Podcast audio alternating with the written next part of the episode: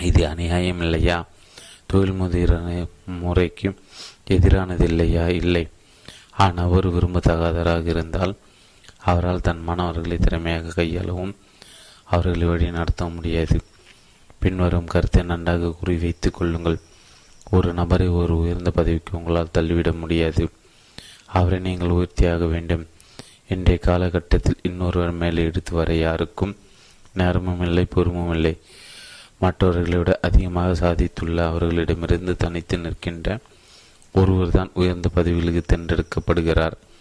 நாம் விரும்பத்தக்கவர்கள் இனிமையானவர்கள் என்று நம்மை பற்றி அறிந்துள்ளவர்களாலேயே உயர்ந்த நிலைக்கு நாம் உயர்த்தப்படுகிறோம். நீங்கள் உருவாக்கி கொள்கின்ற ஒவ்வொரு நண்பரும் உங்களை ஒருபடி மேலே உயர்த்துகின்றன. விரும்பத்தக்க ஒருவராக நீங்கள் இருப்பது உயர்த்துவதற்கு இலகுவானராக உங்களை ஆக்குகிறது. மக்களை விரும்புவதற்கு வெற்றிகரமான மக்கள் ஒரு திட்டத்தை பின்பற்றுகின்றன நீங்கள் ஏதேனும் திட்டத்தை பின்பற்றுகிறீர்களா? உயர்ந்த பதவியில் அடைந்துள்ளவர்கள் மக்களை பற்றி நல்ல விதமாக சிந்திப்பதற்கான தங்களுடைய உத்திகளை பற்றி அவ்வளவாக பேசுவதில்லை. ஆனால் மக்களை விரும்புவதற்கு அவர்களில் எத்தனை பேர் ஒரு தெளிவான திட்டவட்டமான எழுத்துப்பூர்வமான திட்டத்தை வைத்திருக்கின்றனர் என்பதை அறிந்தால் நீங்கள் ஆச்சரியப்படுவீர்கள். அமெரிக்க அதிபர் லிண்டன் ஜான்சனை எடுத்துக்கொள்ளுங்கள் அவர் அதிபராக ஆவதற்கு வெகு காலத்திற்கு முன்பாக வெற்றி கணக்கான பத்து அம்ச சூத்திரம் ஒன்றை உருவாக்கினார். மக்களை தன் விருப்பப்படி செயல்பட வைப்பதற்கான அற்புதமான சக்தி வளர்த்திருக்கும் ஒரு முயற்சியின் ஒரு பகுதியாக அவர் அந்த வெற்றி சூத்திரத்தை உருவாக்கினார். தான் வகுத்திருந்த விதிமுறைகளை அவர் தவறாமல் கடைபிடித்தார். அவர் செய்த ஒவ்வொரு விஷயத்திலும் அது தெளிவாக வெளிப்பட்டதை அனைவரும் கண்டனர். ஒன்று பெயர்களை நினைவில் வைத்துக்கொள்ள கற்றுக்கொள்ளுங்கள். இதில் நீங்கள் திறமையற்று இருப்பது மக்களோடு கலந்து பழகுவதில் உங்களுக்கு ஆர்வம் இல்லை என்பதை உணர்த்துவதாக இருக்கும். இரண்டு அடுத்தவர் உங்களோடு இருக்கும்போது சௌகரியமாக உணரும்படியான ஒரு நபராக இருங்கள். உங்களோடு இருக்கும்போது மக்கள் இயல்பாக இருப்பதற்கு ஏற்ற விதத்தில் நடந்து கொள்ளுங்கள். ஒன்று எந்த விஷயமும் உங்களை பாதிக்காமல் இருக்கும் விதத்தில் எதையும் லேசாக எடுத்துக்கொள்கின்ற ஒரு பண்பு நலனை உங்களுக்குள் வளர்த்து கொள்ளுங்கள். நான்கு அகங்காரம் பிடித்தராக இருக்காதீர்கள். உங்களுக்கு தான் எல்லாம் தெரியும் என்ற மனப்போக்கு உங்களிடம் உருவாகாதபடி பார்த்து கொள்ளுங்கள். ஐந்து உங்களுடன் தொடர்பு கொள் கொள்கின்றவர்கள். மதிப்பான ஏது ஒன்றை உங்களிடமிருந்து பெறுவதற்கு ஏற்ற விதத்தில் சுவராசியமான ஒரு நபராக இருக்க கற்றுக்கொள்ளுங்கள். ஆறு உங்கள் ஆளுமையில் உள்ள மோசமான அம்சங்களை கலைந்து விடுங்கள். சில சமயங்களில் அப்படிப்பட்ட அம்சங்கள் உங்களிடம் இருப்பது கூட உங்களுக்கு தெரியாமல் இருக்கக்கூடும். அவற்றையும் கண்டுபிடித்து கலைந்தறியுங்கள். ஏழு. உங்களுக்கும் இன்னொருக்கும் இடையே இதுவரை ஏற்பட்டுள்ள அல்லது இப்போது ஏற்பட்டிருக்கிற தவறான புரிதல்களை ஒரு நேர்மையான முறையில் சரி செய்ய உண்மையிலே முயற்சி செல்லுங்கள். உங்களுடைய மனக்குறைகளை விட்டு தள்ளுங்கள். எட்டு. மக்கள் உண்மையிலே விரும்ப நீங்கள் கற்றுக்கொள்ளும் வரை அவர்களை விரும்ப பழகிக் கொள்ளுங்கள். ஒன்பது. ஒருவருடைய சாதனை குறித்து அவரை பாராட்டுவதற்கோ அல்லது ஒருவருடைய வருத்தம் அல்லது ஏமாற்றம் குறித்து அவருக்கு ஆறுதல் வெளிப்படுத்துவதற்கோ உங்களுக்கு கிடைக்கின்ற எந்த வாய்ப்பையும் ஒருபோதும் தவற விடாதீர்கள் பத்து மக்களுக்கு ஆன்மீக ரீதியான வலிமையை கொடுங்கள். அப்போது அவர்கள் உங்கள் மீது உண்மையான பாசத்தை பொழிவார்கள் இந்த பத்து எளிய சக்தி வாய்ந்த விதிமுறைகள் வாழ்வில் கடைபிடித்து அதிபர் ஜான்ஸுக்கு அமோகமான ஆதரவை பெற்றுக் கொடுத்தது. அவருக்கு அதிக எண்ணிக்கையிலான வாக்குகளையும் பெற்றுக் கொடுத்தது. அவர் இந்த பத்து விதிமுறைகளையும் கடைபிடித்து வந்தது. உயர்த்துவதற்கு சுலபமானாராய் அவரை ஆக்கியது. மேற்கூறப்பட்ட பத்து விதிமுறைகளை மீண்டும் படியுங்கள். இங்கு பழி வாங்குதலோ அடுத்தவர் தன்னிடம் சமரசத்துக்கு வர வேண்டும் என்று எதிர்பார்ப்போ எனக்கு தான் எல்லாம் தெரியும். ஆனால் மற்றவர்கள் எல்லாரும் முட்டாள்கள் என்ற மனப்போக்கு இல்லை. கலை அறிவியல் அரசியல் என்ற எந்த ஒரு துறையிலும் உயர்ந்த நிலையில் இருப்பவர்கள் மனித நேயம் கொண்டவர்களாகவும் இனிமையானவர்களாகவும் இருக்கின்றன. விருப்ப விரும்பத்தக்கவர்களாக இருப்பதில் அவர்கள் திறமை பெற்றுள்ளனர். ஆனால் நட்பை விலை கொடுத்து வாங்க முயற்சிக்காதீர்கள். அது விற்பனைக்குரிய ஒன்றல்ல. பரிசு பொருட்களை கொடுப்பது ஒரு அற்புதமான வழக்கம்தான். ஆனால் அதற்கு பின்னால் உண்மை இருக்க வேண்டும். கொடுப்பதற்கான விருப்பம் இருக்க வேண்டும். கொடுக்கப்படுகின்ற நபர் மீது உண்மையான நேசம் இருக்க வேண்டும். உண்மையான விருப்பமின்றி கொடுக்கப்பட்டால் பரிசு ஒரு லஞ்சமாக கருதப்படும். கடந்த ஆண்டில் கிறிஸ்துமஸுக்கு ஒரு சில நாட்களுக்கு முன்பு ஒரு லாரி நிறுவனத்தின் தலைவருடைய அலுவலகத்திலிருந்து அலுவலகத்திற்கு நான் சென்றிருந்தேன். நான் அங்கிருந்து புறப்படவிருந்த நேரத்தில் உள்ளூர் டயர் நிறுவனம் ஒன்றிலிருந்து ஒரு விஸ்கி பாட்டிலுடன் ஒரு உள்ளே நுழைந்த என் நண்பர் இதை கண்டு எரிச்சல் அடைந்து உடனே இதை திருப்பி எடுத்துச் சென்று இதை அனுப்பியவரிடமே இதை ஒப்படைத்து விடுங்கள் என்று அந்த நபரிடம் கடுகடுப்புடன் கூறினார் அந்நபர் அங்கிருந்து போன பிறகு என் நண்பர் என்னிடம் வேக வேகமாக விள விளக்கம் அளிக்க தொடங்கினார். நீங்கள் என்னை தவறாக புரிந்து கொள்ளாதீர்கள். பரிசு பொருட்களை கொடுப்பதும் அவற்றை பெறுவதும் எனக்கு பிடிக்கும் என்று கூறிய அவர். அந்த கிறிஸ்மஸுக்கு தன்னுடைய தொழில் ரீதியான நண்பர்களிடமிருந்து ஏற்கனவே தனக்கு கிடைத்திருந்த ஏராளமான பரிசு பொருட்களை பட்டியலிட்டார். ஆனால் இப்போது அந்நபர் கொண்டு வந்த பரிசு பொருள் என்னுடன் வியாபாரம் செய்து கொள்ளும் நோக்கத்துடன் எனக்கு கொடுக்கப்படுகின்ற லஞ்சமாக இருக்குமெனில் அதில் எனக்கு விருப்பமில்லை. அந்நிறுவனத்தோடு நான் வியாபாரம் செய்வதை நிறுத்தி மூன்று மாதங்கள் ஆகிவிட்டன. அவர்களுடைய வேலை எனக்கு திருப்திகரமானதாக இருக்கவில்லை. அவர்களுடைய ஊழியர்களும் எனக்கு பிடிக்கவில்லை. ஆனாலும் அவர்களுடைய விற்பனையாளர் தொடர்ந்து என்னை தொலைபேசியில் அடைத்து கொண்டே இருந்தார். கடந்த வாரம் அதே விற்பனையாளர் எங்கள் நேரில் வந்து நான் மீண்டும் உங்களுடன் வியாபாரம் செய்ய விரும்புகிறேன். இந்த வருடம் உங்களிடம் நல்ல விதமாக நடந்து கொள்ளும்படி கிறிஸ்துமஸ் தாத்தாவிடம் நான் கூறப்போகிறேன் என்று கூறினார். என்னிடம் இப்படி பேசுவதற்கு அவருக்கு என்ன துணிச்சல் இருந்திருக்க வேண்டும்? சற்று முன் அவர் அனுப்பி வைத்து விஸ்கியை நான் திரும்பி அனுப்பியிருக்காவற்றில் அடுத்த முறை அந்நபர் என்னை பார்க்கும்போது அவர் என்னிடம் கேட்கும் முதல் கேள்வி எங்கள் பரிசு போல நீங்கள் ரசித்து அனுப்பி அனுப்பித்திருப்பீர்கள் இல்லையா? என்பதாக தான் இருந்திருக்கும். நட்பை விலை கொடுத்து வாங்க முடியாது. நாம் அதை விலை கொடுத்து வாங்க முயற்சி செய்யும் போது நாம் இரண்டு வழிகளை தொட்டு விடுகிறோம் ஒன்று நாம் நம்முடைய பணத்தை வீணாக்குகிறோம். இரண்டு அடுத்த ஒரு இடத்தில் நாம் வெறுப்பை உருவாக்குகிறோம். நட்பை உருவாக்குவதற்கு நீங்களாகவே முயற்சி மேற்கொள்ளுங்கள். தலைவர்கள் எப்போதும் இதை செய்கின்றனர். முதலடி அவர் எடுத்து வைக்கட்டும். அவர்கள் முதலில் நம்மை அழைக்கட்டும். அவள் முதலில் பேசட்டும். என்று நமக்கு நம்மை கூறிக்கொள்வது நமக்கு சுலபமானதாகவும் இயல்பானதாகவும் இருக்கிறது. மற்றவர்களை உதாசீனப்படுத்துவது நமக்கு சுலபமானதாக இருக்கிறது. ஆனால் மக்களை பற்றி நல்ல விதமாக சிந்திப்பது என்பது இதுவல்ல. நட்பிற்கான அடித்தளத்தை அடுத்தவர் அடுத்தவர் உருவாக்கட்டும் என்ற விதிமுறையை நீங்கள் கடைபிடித்தால் உங்களுக்கு மிக குறைவான நண்பர்களே இருப்பார்கள். உண்மையில் மக்களிடம் பரிச்சயம் ஏற்படுத்திக் கொள்வதற்கு முதலில் செயலில் இறங்குவது உண்மையான தலைமைத்துவத்தின் ஒரு அடையாளமாகும். அடுத்த முறை நீங்கள் ஒரு பெரிய குழுவில் இருக்கும்போது முக்கியமான ஒன்றை கவனிங்கள் அங்கு யார் தன்னை அறிமுகப்படுத்திக் கொள்வதில் மிகவும் மும்முரமாக இருக்கிறாரோ அவர்தான் அங்கிருக்கும் மிக முக்கியமான மனிதர். உண்மையிலே பெரிய மனிதர் ஒருவர் தான் உங்களிடம் வந்து உங்களோடு கை குழுவிட்ட ஹலோ என் பெயர் டேஷ் என்று தன்னை அறிமுகப்படுத்திக் கொள்வார். இவர் ஏன் முக்கியமானவராக இருக்கிறார்? என்னை நட்புறவை வளர்த்து கொள்வதன் மூலம் இவர் கவனம் செலுத்துகிறார்.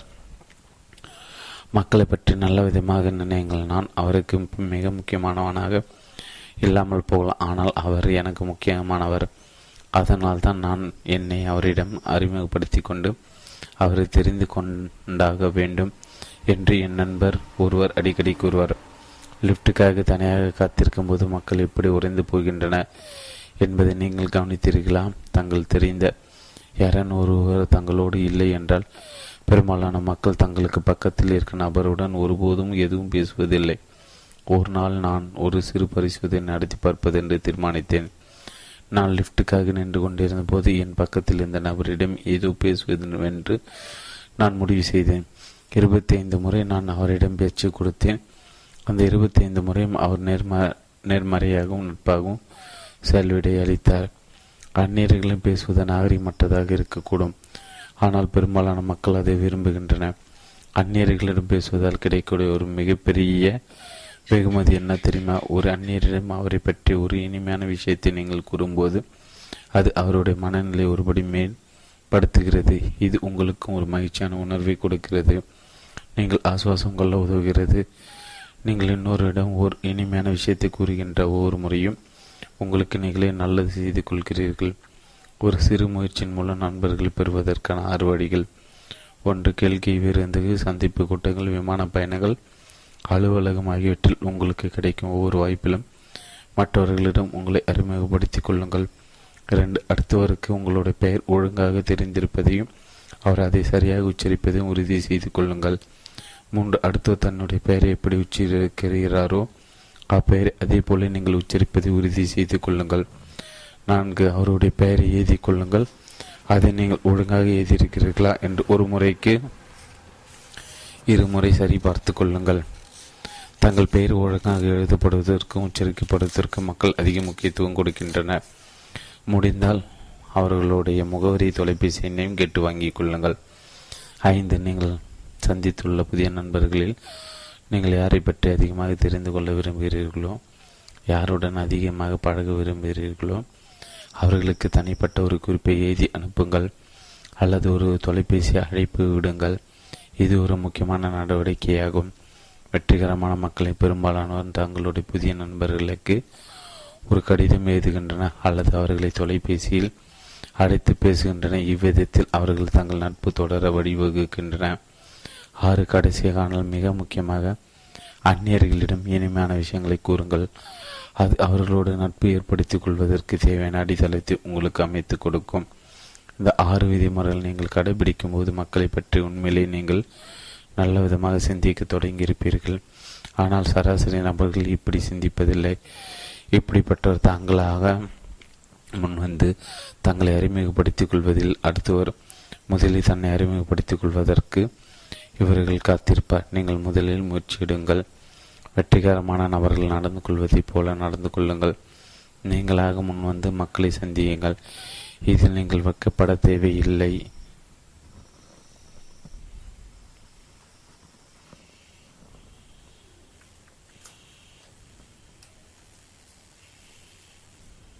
பிரம்மாண்ட சிந்தனையின் மாயாஜலம் பிரம்மாண்ட சிந்தனையின் மாயாஜலம். இருநூத்தி இருபத்தி ஏழாம் பக்கம் தொடர்ச்சி. ஒரு சிறு முயற்சியின் மூலம் நண்பர்களை பெறுவதற்கான ஆறு வழிகள். ஒன்று கேளிக்கை விருந்துகள். சந்திப்பு கூட்டங்கள் விமான பயணங்கள் அலுவலகம் ஆகியவற்றில் உங்களுக்கு கிடைக்கும் ஒவ்வொரு வாய்ப்பிலும் மற்றவர்களிடம் உங்களை அறிமுகப்படுத்தி கொள்ளுங்கள். ஒன்று ஒரு சிறு முயற்சியின் மூலம் நண்பர்களை பெறுவதற்கென ஆறு வழிகள் ஒன்று கேளிக்கை விருந்துகள் சந்திப்பு கூட்டங்கள் விமான பயணங்கள் அலுவலகம் ஆகியவற்றில் உங்களுக்கு கிடைக்கும் ஒவ்வொரு வாய்ப்பிலும் மற்றவர்களிடம் உங்களை அறிமுகப்படுத்தி கொள்ளுங்கள். இரண்டு அடுத்தருக்கு உங்களுடைய பெயர் ஒழுங்காக தெரிந்திருப்பதையும் அவர் அதை சரியாக உச்சரிப்பதையும் உறுதி செய்து கொள்ளுங்கள். மூன்று அடுத்தவர் தன்னுடைய பெயரை எப்படி உச்சரிக்கிறாரோ அப்பெயரை அதே போல நீங்கள் உச்சரிப்பதை உறுதி செய்து கொள்ளுங்கள். நான்கு அவருடைய பெயரை எழுதி கொள்ளுங்கள். அதை நீங்கள் ஒழுங்காக எழுதியிருக்கிறீர்களா என்று ஒரு முறைக்கு இருமுறை சரி பார்த்து கொள்ளுங்கள். தங்கள் பெயர் ஒழுங்காக எழுதப்படுவதற்கும் உச்சரிக்கப்படுவதற்கும் மக்கள் அதிக முக்கியத்துவம் கொடுக்கின்றனர். முடிந்தால் அவர்களுடைய முகவரியையும் தொலைபேசி எண்ணையும் கேட்டு வாங்கிக் கொள்ளுங்கள். ஐந்து நீங்கள் சந்தித்துள்ள புதிய நண்பர்களை நீங்கள் யாரை பற்றி அதிகமாக தெரிந்து கொள்ள விரும்புகிறீர்களோ யாருடன் அதிகமாக பழக விரும்புகிறீர்களோ அவர்களுக்கு தனிப்பட்ட ஒரு குறிப்பை எழுதி அனுப்புங்கள் அல்லது ஒரு தொலைபேசி அழைப்பு விடுங்கள். இது ஒரு முக்கியமான நடவடிக்கையாகும். வெற்றிகரமான மக்களை பெரும்பாலானோர் தங்களுடைய புதிய நண்பர்களுக்கு ஒரு கடிதம் எழுதுகின்றனர் அல்லது அவர்களை தொலைபேசியில் அடித்து பேசுகின்றனர். இவ்விதத்தில் அவர்கள் தங்கள் நட்பு தொடர வழிவகுக்கின்றனர். ஆறு கடைசியாக ஆனால் மிக முக்கியமாக அந்நியர்களிடம் இனிமையான விஷயங்களை கூறுங்கள். அது அவர்களோடு நட்பு ஏற்படுத்திக் கொள்வதற்கு தேவையான அடித்தளத்தை உங்களுக்கு அமைத்து கொடுக்கும். இந்த ஆறு விதிமுறைகளும் நீங்கள் கடைபிடிக்கும் போது மக்களை பற்றி உண்மையிலே நீங்கள் நல்ல விதமாக சிந்திக்க தொடங்கியிருப்பீர்கள். ஆனால் சராசரி நபர்கள் இப்படி சிந்திப்பதில்லை. இப்படிப்பட்டவர்கள் தாங்களாக முன் வந்து தங்களை அறிமுகப்படுத்திக் கொள்வதில்லை. அடுத்தவர் முதலில் தன்னை அறிமுகப்படுத்திக் கொள்வதற்காக இவர்கள் காத்திருப்பார். நீங்கள் முதலில் முச்சியிடுங்கள் வெற்றிகரமான நபர்களாக நடந்து கொள்வது போல நடந்து கொள்ளுங்கள். நீங்களாக முன்வந்து மக்களை சந்தியுங்கள். இதில் நீங்கள் வெட்கப்பட தேவையில்லை. வழக்கத்திற்கு மாறாக நடந்து கொள்வதற்கு பயப்படாதீர்கள். அடுத்தவர் யார் என்று தெரிந்து கொள்ளுங்கள். அவருக்கு உங்களை தெரிந்திருக்கும்படி பார்த்து கொள்ளுங்கள். சமீபத்தில் ஒரு தொழில்துறை நிறுவனத்தில் ஒரு விற்பனையாளர் வேலைக்கு ஆள் தேவைப்பட்ட போது அவர்களுக்கு வந்திருந்த விண்ணப்பங்களிலிருந்து தகுதியான ஒருவரை தேர்ந்தெடுக்கும் பணி என்னிடம் என் கூட்டாளியிடம் ஒப்படைக்கப்பட்டது நாங்கள் ஒரு விண்ணப்பதாரரை தேர்ந்தெடுத்தோம். அவரை மைக்கேல் என்று நாம் அழைக்கலாம்.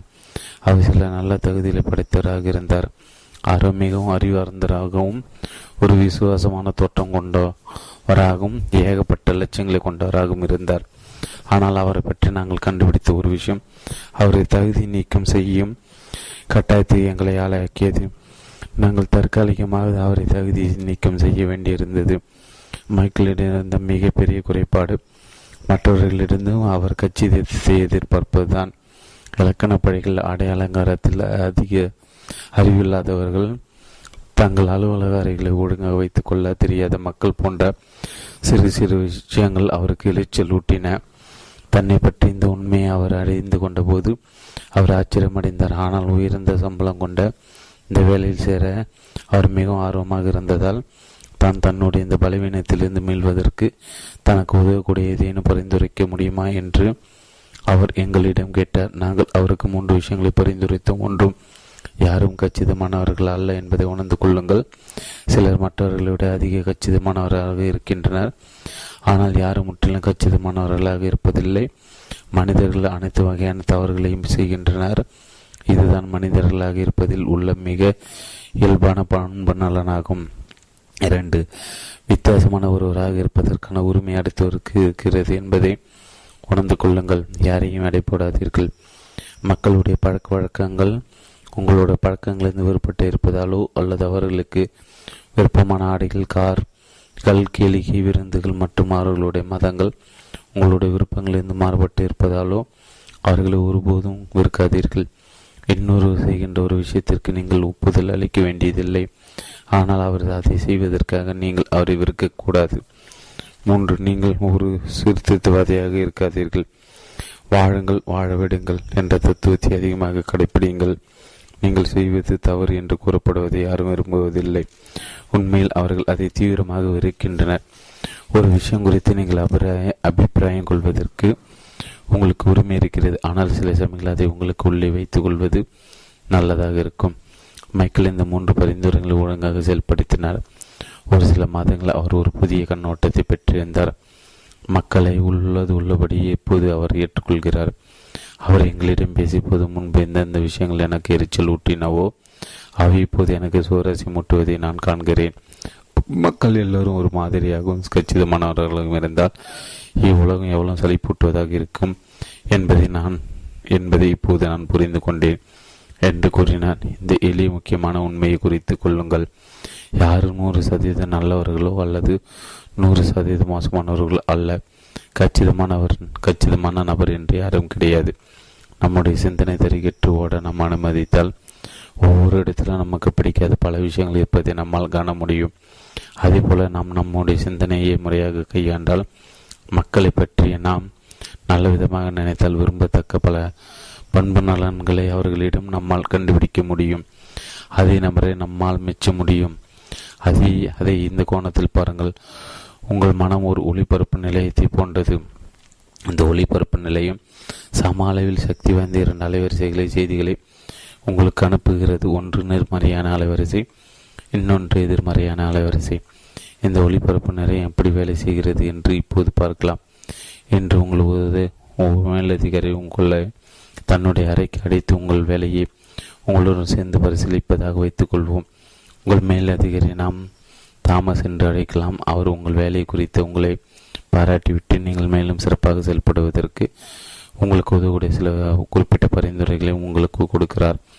இன்றிரவு நீங்கள் அந்த நிகழ்வை நினைவு கூர்ந்து அது பற்றி சிந்திக்கிற இது இயல்பானதுதான். நீங்கள் எதிர்மறை அலைவரிசை செவி மடுத்தால் அதன் அறிவு பலர் இப்படி ஏதேனும் கூறக்கூடும். எச்சரிக்கையாக இரு.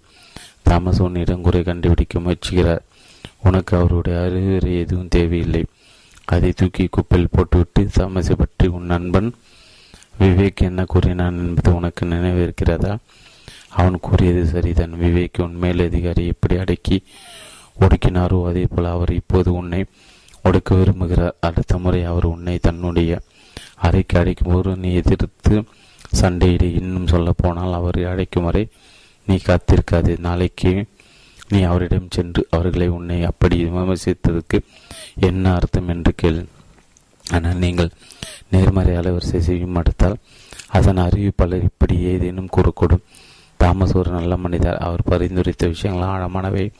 என்று எனக்கு தோன்றுகிறது. நீ அவற்றை பயன்படுத்தினால் உன் வேலை உன்னால் சிறப்பாக செய்ய முடியும். ஒரு பதவி உயர்வுக்கும் ஒரு ஊதிய உயர்வுக்கும் உன்னை உன்னால் தயார்படுத்தி கொள்ள முடியும். அவரே உனக்கு ஒரு பெரிய உபகாரம் செய்திருக்கிறார். நாளைக்கு நீ அவரிடம் சென்று அவருடைய ஆக்கப்பூர்வமான உதவிக்காக அவருக்கு நன்றி கூறு தாமஸ் ஒரு நல்ல சக ஊழியர் என்று பலர் கூறுவது சரிதான். இந்த குறிப்பிட்ட விஷயத்தில் நீங்கள் எதிர்மறை அலைவரிசையின் ஆலோசனைப்படி நடந்து கொள்வதை தேர்ந்தெடுத்தால் உங்கள் மேல் அதிகாரியுடனான உறவில் நீங்கள் சில மோசமான தீவிரமான தவறுகளை நிச்சயமாக செய்வீர்கள். ஆனால் நீங்கள் நேர்மறை அலைவரிசையின் ஆலோசனைப்படி நடந்தால் உங்கள் மேல் அதிகாரியின் பரிந்துரைகளிலிருந்து நீங்கள் நிச்சயமாக பயன் பலனடைவீர்கள். அதே சமயம் நீங்கள் அவருக்கு நெருக்கமானவராக ஆவீர்கள். அவர் உங்கள் வரியை மெச்சுவார். இதை முயற்சி செய்து பாருங்கள். நீங்கள் எந்த அலைவரிசை அதிக காலம் செய்யமடிக்கிறீர்களோ அதில் தான் நீங்கள் அதிக ஆர்வம் கொள்வீர்கள். பிறகு இன்னொரு அலைவரிசையை மாறுவது உங்களுக்கு அதிக கடினமாக இருக்கும். இது உண்மை.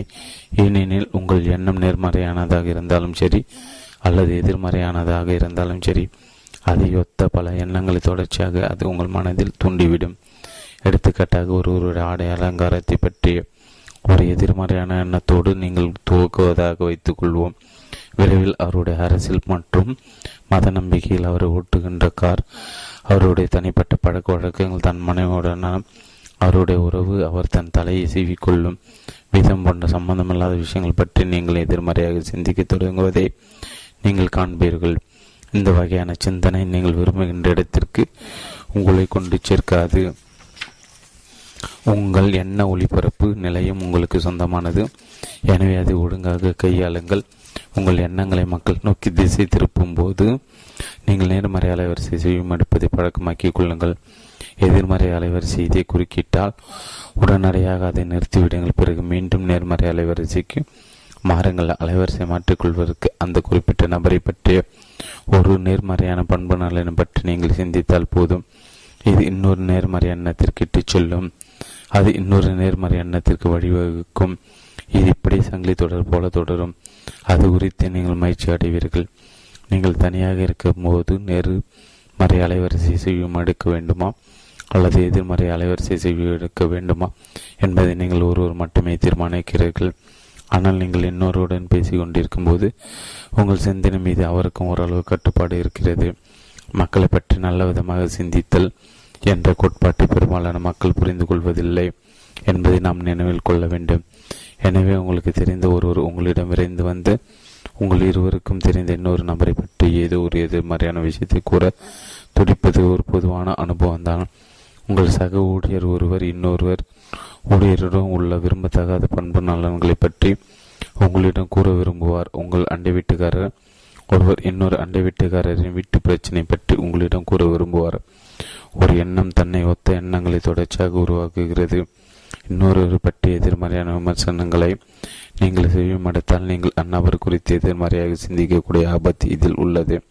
உண்மையில் நீங்கள் எச்சரிக்கையாக இல்லாவிட்டால் எரிகிற நெருப்பில் மேலும் எண்ணெய் ஊற்றுவது போல் ஆமாம் அது மட்டுமல்ல அவரை பற்றிய தான் என்ன கேள்விப்பட்டேன் தெரியுமா என்ற ரீதியில் நீங்களும் பேசத் தொடங்குவீர்கள். இவ்விஷயங்களை பூமரங்களைப் போல உங்களிடம் திரும்பி வந்து உங்களையே தாக்கும். நம்மை நேர்மறையான அலைவரிசையில் திசை திருப்பி எதிர்மறையான அலைவரிசை கேட்கும்படி செய்கின்ற மக்கள் அவ்வாறு செய்வது இரண்டு வழிகளில் நம்மால் தடுக்க முடியும். முதலாவது அவர்கள் தங்கள் எதிர்மறையான விமர்சனத்தை துவக்கும் போது நீங்கள் வேகமாகவும் அமைதியாக இடமறித்து மன்னிக்க வேண்டும். நான் உங்களிடம் ஒரு அவசரமான விஷயத்தை பற்றி பேச வேண்டும் என்று நினைத்தேன் என்று ஏதேனும் கூறி அந்த ஒரு திசை திருப்பிவிடுங்கள். இரண்டாவது வழி என்னை மன்னிக்க வேண்டும். எனக்கு நேரமாகிவிட்டது. அல்லது நான் ஒரு அவசர வேலையை செய்து முடிக்க வேண்டியுள்ளது. நீங்கள் என்னை மன்னிக்க வேண்டும் என்று அந்த இடத்திலிருந்து அகர்ந்து விடுங்கள்.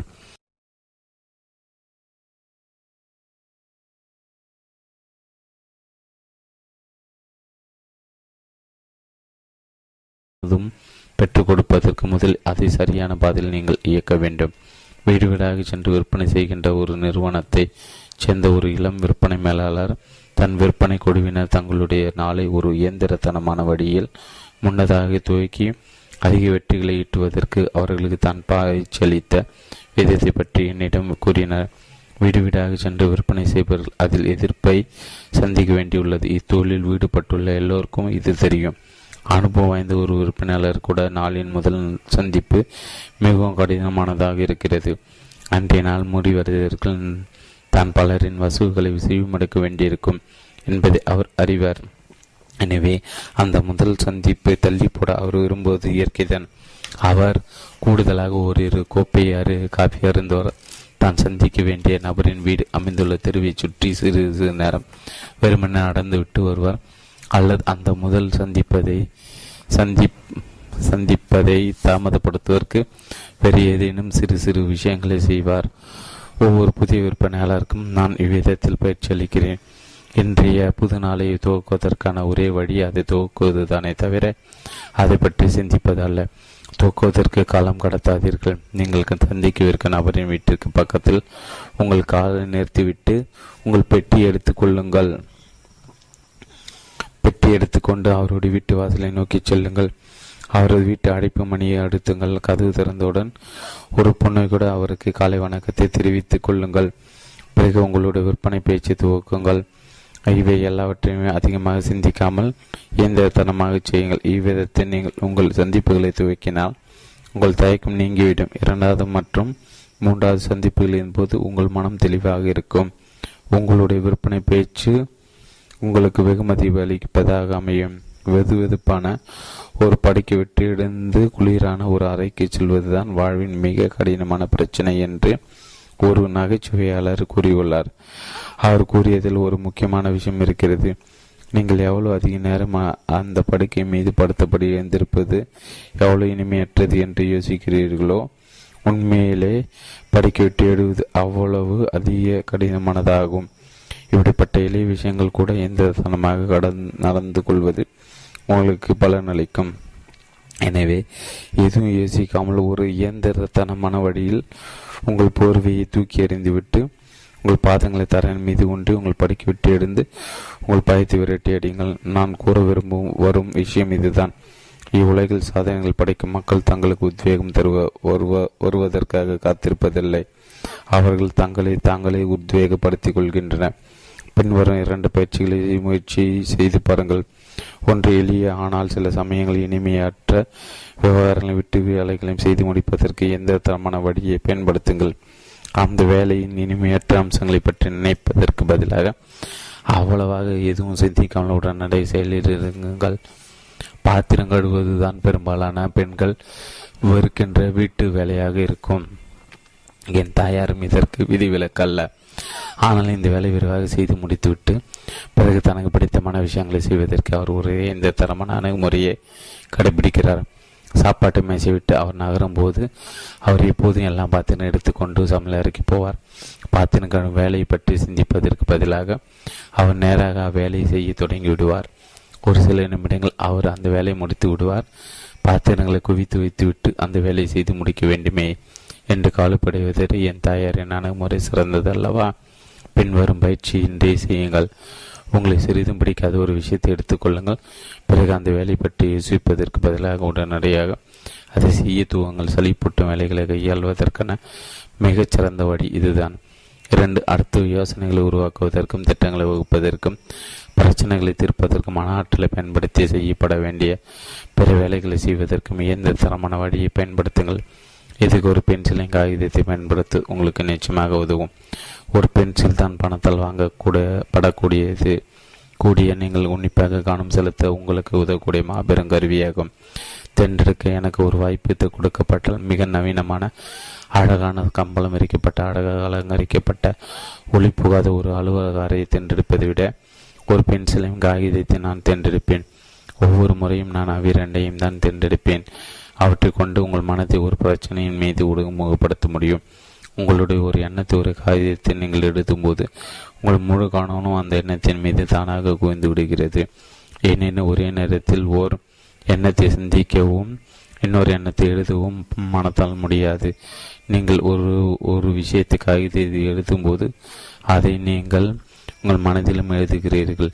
வேறு எந்த ஒரு உத்தியையும் விட உங்கள் எண்ணத்தை நீங்கள் ஒரு தாளில் எழுதினால் அதை நீங்கள் நீண்ட காலம் துல்லியமாக நினைவில் வைத்திருப்பீர்கள் என்று பரிசோதனை உறுதியாக நிரூபிக்கின்றன. மனதை ஒருமுகப்படுத்துவதற்கு பென்சில் பென்சில் காகித உத்தியம் பயன்படுத்துவதில் நீங்கள் திறமை பெற்றுவிட்டால் சத்தமான சூழ்நிலைகளில் உங்கள் கவனத்தை சிதற சிதறடிக்கக்கூடிய சூழ்நிலை கூட உங்களால் சிந்திக்க முடியும். நீங்கள் சிந்திக்க விரும்பும் போது எழுதுவோ அல்லது பட்டம் வரையவோ அல்லது கிறுக்கவோ தொடங்குங்கள். உங்களை நீங்களே உத்வேகப்படுத்திக் கொள்வதற்கு உதவக்கூடிய ஒரு அற்புதமான வழி இது. இக்கணம் என்பதுதான் வெற்றிக்கான மாயாஜல வார்த்தை. நாளை தினம் அடுத்த வாரம் பின்னர் ஒரு நாள். எப்போதும் என்றேனும் ஒரு நாள் போன்ற வார்த்தைகளை தோல்வியை குறிப்பவை.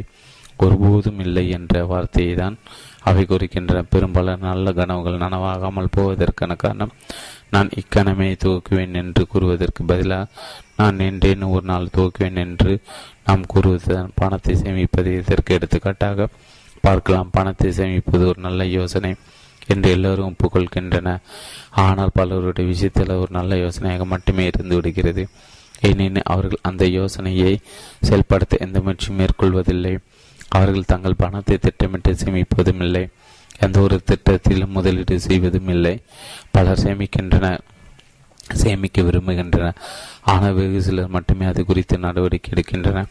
ஒரு இளம் தம்பதியர் எப்படி ஒரு முறை முறையான திட்டத்தை பயன்படுத்தி பெரும் செல்வத்தை குவித்தனர் என்பதை பார்க்கலாம். வில்லியம் ஒவ்வொரு மாதம் தன் வீட்டிற்கு கொண்டு வந்த சம்பள பணம் ஆயிரம் டாலர்கள்.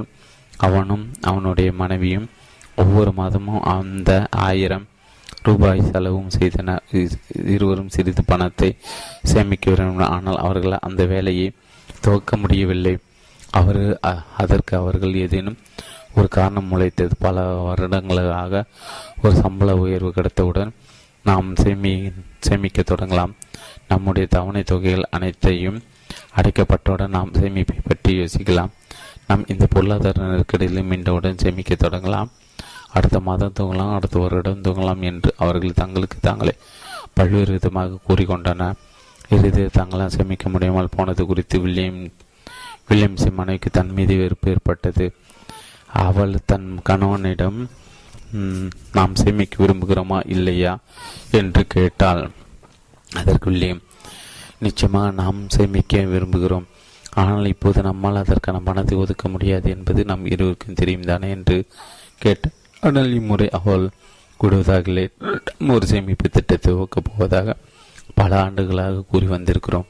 ஆனால் நாம் சேமிக்காமல் இருந்து வந்திருப்பதற்கு காரணம் நம்மால் சேமிக்க முடியாது என்று நாம் நினைப்பதுதான். நம்மால் சேமிக்க முடியாது என்று நாம் நினைப்பதுதான் நம்மால் முடியும் என்று இக்கணத்தில் நாம் சிந்திக்க தொடங்கலாம். மாதத்திற்கு நூறு டாலர்கள் சேமித்தால் பதினைந்து ஆண்டுகள் நமக்கு பதினெட்டாயிரம் டாலர்கள் கிடைக்கும் என்று கூடவே ஆறாயிரத்தி ஐநூறு டாலர்கள் வட்டியும் கிடைக்கும் என்றும் ஒரு விளம்பரத்தில் அப்போது நான் பார்த்தேன். எல்லா செலவுகளையும் செய்த பிறகு சேமிப்பதை விட சேமித்தது போக மீது பணத்தை செலவு செய்வது அதிக சுலபமானது என்றும் அந்த விளம்பரத்தில் குறிப்பிட்டப்பட்டிருந்தது. நீங்கள் தயார் என்றால் உங்கள் சம்பளத்தில் பத்து சதவீதத்தை நாம் சேமிக்க தொடங்கலாம். மாத கடைசியில் நாம் ரொட்டியும் பால் மட்டும் சாப்பிட வேண்டியிருக்கலாம். ஆனால் அதை நாம் செய்துதான் ஆக வேண்டும் என்றால் அதை நாம் செய்யத்தான் வேண்டும் என்று அவள் கூறினாள் ஒரு சில மாதங்கள் அவர்கள் இருவரும் எடுத்து பிடித்து செலவு செய்ய வேண்டியிருந்தது. ஆனால் விரைவில் தங்களுடைய புதிய பட்ஜெட் அவர்களுக்கு பழக்கமாகிவிட்டது. பணத்தை சேமிப்பிற்கு செலவிடுவதும் குதூகலமானதாக இருப்பதாக அவர்கள் இப்போது கருதுகின்றனர். உங்கள் நண்பர் யாருக்கென ஒரு கடிதம் எழுத விரும்புகிறீர்களா? அதை இக்கணமே செய்யுங்கள். உங்கள் வியாபாரத்திற்கு உதவக்கூடிய யோசனை ஏதேனும் உங்களுக்கு தோன்றியிருக்கிறதா? அதை உடனடியாக செயல்படுத்தி பாருங்கள். இன்று செய்யக்கூடிய ஒரு காரத்தை நாளை வரை தள்ளி போடாதீர்கள் என்று பெஞ்சமின் பிராங்க்லின் அறிவுறுத்தியுள்ளார் அதன்படி வாடுங்கள் இக்கணம் என்ற ரீதியில் யோசிக்கும் போது மட்டுமே விஷயங்கள் சாதிக்கப்படுகின்றன. ஆனால் என்றேனும் ஒரு நாள் அல்லது பின்னர் எப்போதேனும் என்ற ரீதியில் யோசிக்கும் போது அது உண்மையில் தோல்வியை குறிக்கிறது என்பதை ஒருபோதும் மறந்துவிடாதீர்கள். ஒரு நாள் என்னுடைய பழைய தோழி ஒருவரை நான் சந்திக்க சென்றேன். அவர் சொந்தமாக தொழில் நடத்தி வந்தார். அவர் தன் நிறுவனத்தின் உயரதிகாரிகள் ஒரு சந்திப்பு கூட்டத்தை நடத்தி முடித்துவிட்டு அப்போதுதான் தன் அறைக்கு திரும்பியிருந்தார் நான் அவரை பார்த்தவுடன் அவருடைய மனதை ஏதோ ஒன்று அடித்து கொண்டிருந்ததையும் அவர் அதை வெளியே வெளியே கொட்டிவிட தவித்து கொண்டிருந்து உணர்ந்து கொண்டேன். பெரும் ஏமாற்றத்தை அனுபவித்திருந்த ஒரு பெண்ணை போல் அவர் காட்சியளித்தார் டேவிட் இன்று காலை என் உயர் அதிகாரிகளுடன் இந்த சந்திப்பை நான் நடத்தியதற்கான காரணம் எங்கள் நிறுவன கொள்கை ஒன்றில் ஒரு மாற்றத்தை ஏற்படுத்தி எனக்கு சிறிய உதவி தேவைப்பட்டதான் ஆனால் எனக்கு எந்த மாதிரியான உதவி கிடைத்தது என்று நீங்கள் நினைக்கிறீர்கள்? அக்கூட்டத்தில் ஆறு பேர் இருந்தனர். ஆனால் அவர்களில் ஒருவர் கூட எந்த ஒரு பங்களிப்பும் வழங்கவில்லை. இரண்டு பேர் பேசின ஆனால் அவர்கள் கூறியதை நான் கூறியவற்றின் ஒரு எதிரொலி மட்டுமே. அவர்களிடம் பேசியது ஒரு சோரிடம் பேசியது போல் இருந்தது. அவர்கள் என்ன நினைக்கிறார்கள் என்பதை புரிந்து கொள்ள உண்மையிலே எனக்கு கடினமாக இருக்கிறது. இவர்கள் அனைவரும் வாய் திறந்து பேசி தங்கள் எண்ணங்களை என்னிடம் தெரியப்படுத்துவார் என்று நீங்கள் நினைக்கக்கூடும். இன்னும் சொல்ல போனால் இது அவர்களை நேரடியாக பாதிக்கின்ற ஒரு விஷயமாகும். என் தோழிக்கு அந்த சந்திப்பு கொட்ட எந்த உதவியும் கிடைக்கவில்லை. ஆனால் அந்த கூட்டம் முடிந்த பிறகு நீங்கள் அந்த அறையில் சுற்றி திரிந்தால் தெரிந்திருந்தால் எனக்கு ஒரு யோசனை தோன்றியது. அதை சொல்லலாம். என்று நான் நினைத்தேன். ஆனால் ஏன் ஒருவர் கூட இந்த யோசனை பரிந்துரைக்கவில்லை? நாம் இதை முன்னெடுத்து செல்ல வேண்டும் என்று அவருடைய அதிகாரிகள் தங்களுக்கு பேசிக் கொண்டதை நீங்கள் கேட்டிருப்பீர்கள். பெரும்பாலான சமையல் இந்த சுவர்கள் கருத்தரங்கு அறையில் வைத்து எதுவும் கூறாமல் வெளியே வந்த பிறகு எக்கச்சக்கமாக பேசுவார்கள். அவர்கள் அப்போது என்ன பேசினாலும் அது எந்த ஒரு வித்தியாசத்தை எந்த வித்தியாசத்தை ஏற்படுத்தாது. அவர்களுக்கு திடீரென்று உற்சாகம் ஏற்படும் போது காலம் கடந்து விடுகிறது. வியாபார தலைவர்கள் தங்களுடைய அதிகாரிகளின் கருத்துக்களை பெற விரும்புகின்றன. தன்னுடைய திறமையை ஒழித்து வைத்துக் கொள்கின்ற ஒருவர் தன்னை தானே காயப்படுத்திக் கொள்கிறார். துணிச்சலாக உங்கள் கருத்தை முன்வைக்க பழகி கொள்ளுங்கள். நீங்கள் பேசுகின்ற ஒவ்வொரு முறையும் உங்களை நீங்கள் வலிமைப்படுத்துகிறீர்கள். எனவே ஆக்கப்பூர்வமான யோசனைகளை முன்மொழியுங்கள். கல்லூரி மாணவர்கள் பலர் எப்படி தங்கள் வீட்டுப்பாடங்களை செய்து முடிக்கின்றன என்பதை நாம் எல்லோரும் அறிவோம் ஒருமித்த கவனத்தோடு படிப்பதற்காக ஜார்ஜ் ஒரு நல்ல நோக்கத்துடன் ஒரு முழு மாலை பொழுதையும் ஒதுக்கி கொள்கிறான். அவன் தன்னுடைய மாலை பொழுது வழக்கமாக எப்படி கடிக்கிறான் என்று பார்க்கலாம். மாலை ஏழு மணிக்கு அவன் படிக்க தயாராகி விடுகிறான். ஆனால் அவனுடைய இரவு சாப்பாடு சற்று கூடிவிட்டதால் சிறிது நேரம் தொலைக்காட்சி நிகழ்ச்சிகளை பார்க்கலாம் என்று அவன் தீர்மானிக்கிறான். சிறிது நேரம் என்பது ஒரு மணி நேரம் ஆகிவிடுகிறது பிறகு எட்டு மணிக்கும் அவன் படிக்கிறது உட்காருகிறான் ஆனால் தொலைபேசி அடிப்பு விடுப்ப உடுப்பதாக அவன் தன் காதலிக்கு கொடுத்திருந்த வாக்குறுதி திடீரென்று அவனுக்கு நினைவுக்கு வருகிறது. உடனடியாக அவன் எழுந்து அவளுக்கு அழைப்பு விடுகிறான். இதில் இன்னொரு இதில் இன்னொரு நாற்பது நிமிடங்கள் கரைந்து விடுகிற பிறகு அவனுக்கு வருகின்ற ஒரு அழைப்பு இன்னொரு இருபது நிமிடங்கள் எடுத்துக்கொள்கிறது. அவன் தன் மேசை திரும்பி செல்லும் வழியில் பிங் பாங் விளையாட்டு அவனுடைய கவனத்தை கவர்கிறது. அது இன்னொரு மணி நேரம் ஓடுகிறது இவ்வளவு நேரம் விளையாடியதில் அவன் வியர்த்திருப்பதால் அவன் ஒரு கூலியல் போடுகிறான். பிறகு அவனுக்கு நூறுக்கு தீனி தேவைப்படுகிறது. பிங் பாங் விளையாட்டிலும் குளியலும் சேர்ந்து அவனுக்கு பசி உண்டாக்கி விடுகின்றன. எனவே படிக்க வேண்டும் என்ற நல்ல நோக்கத்தோடு திட்டமிடப்பட்ட ஒரு மாலை பொழுது இப்படி வினாகி விடுகிறது. இறுதியில் அதிகாலை ஒரு மணிக்கு அவன் தன் புத்தகத்தை திறக்கிறான். ஆனால் பாடத்தின் மீது கவனம் செலுத்த முடியாத அளவுக்கு அவனுக்கு தூக்கம் வந்து விடுகிறது. இறுதியில் அவன் தூங்கி விடுகிறான். மறுநாள் காலையில் அவன் தன் பேராசிரியரின் இந்த தெருவுக்காக அதிகாலை இரண்டு மணி வரை நான் படித்தேன். எனக்கு சிறிது நேரம் ஓய்வு வேண்டும் என்று கூறுகிறான். சார்ஜி உடனடியே செயலில் இறங்காததற்கு காரணம் செயலில் இறங்க தயாராவதில் அவன் அளவுக்கு அதிகமான நேரத்தை செலவிட்டதான். இந்த இந்த போக்கிற்கு அவனை போல பலர் பலியாகியுள்ளன விற்பனையாளர்கள் அதிகாரிகள் ஊழியர்கள் குடும்ப தலைவிகள் போன்ற எல்லோருமே அரட்டைகள் தேநீர் இடைவெளிகள் பென்சில்களை கூர்த்திட்டுதல் செய்தித்தாள் மடி செய்தித்தாள் படித்தல் மேசை ஒதுங்க வைத்தல் தொலைக்காட்சி நிகழ்ச்சிகளை பார்த்தல் போன்ற பல விஷயங்களை செய்துவிட்டு செயலில் இறங்குவதற்கான காலம் தாத்துகின்றன. ஆனால் இப்ப அடக்கத்தோடு தெரிவதற்கு ஒரு வழி இருக்கிறது. இக்கணமே செயலில் இறங்குவதற்கான நிலையில் நான் இருக்கிறேன். காலம் தருத்துவதில் எனக்கு எந்த பலனும் கிடைக்கப் போவதில்லை. செயலில் இறங்குவதற்கு தயாராகும். நேரத்தை மாற்றலும் அச்செயலில் இறங்குவதற்கு நான் பயன்படுத்துவேன் என்று உங்களுக்கு நீங்களே கூறிக்கொள்ளுங்கள். ஓர் இயந்திர உற்பத்தியை விற்ப நிறுவனத்தின் அதிகாரி தன் விற்பனையாளரிடம் இப்படி கூறினார் நாம் நம் தொழிலில் நமக்கு அதிகமாக தேவைப்படுவது ஆழமான யோசனைகளை முன்மொழிகின்ற அவற்றை உடனடியாக செயல்படுத்துகின்ற அதிகமான நபர்கள் தான் நம்முடைய உற்பத்தி துறையிலும் சரி மார்க்கெட்டிங் துறையிலும் சரி நாம் இன்னும் அதிக சிறப்பாக செய்யக்கூடிய ஏகப்பட்ட வேலைகள் இருக்கின்றன.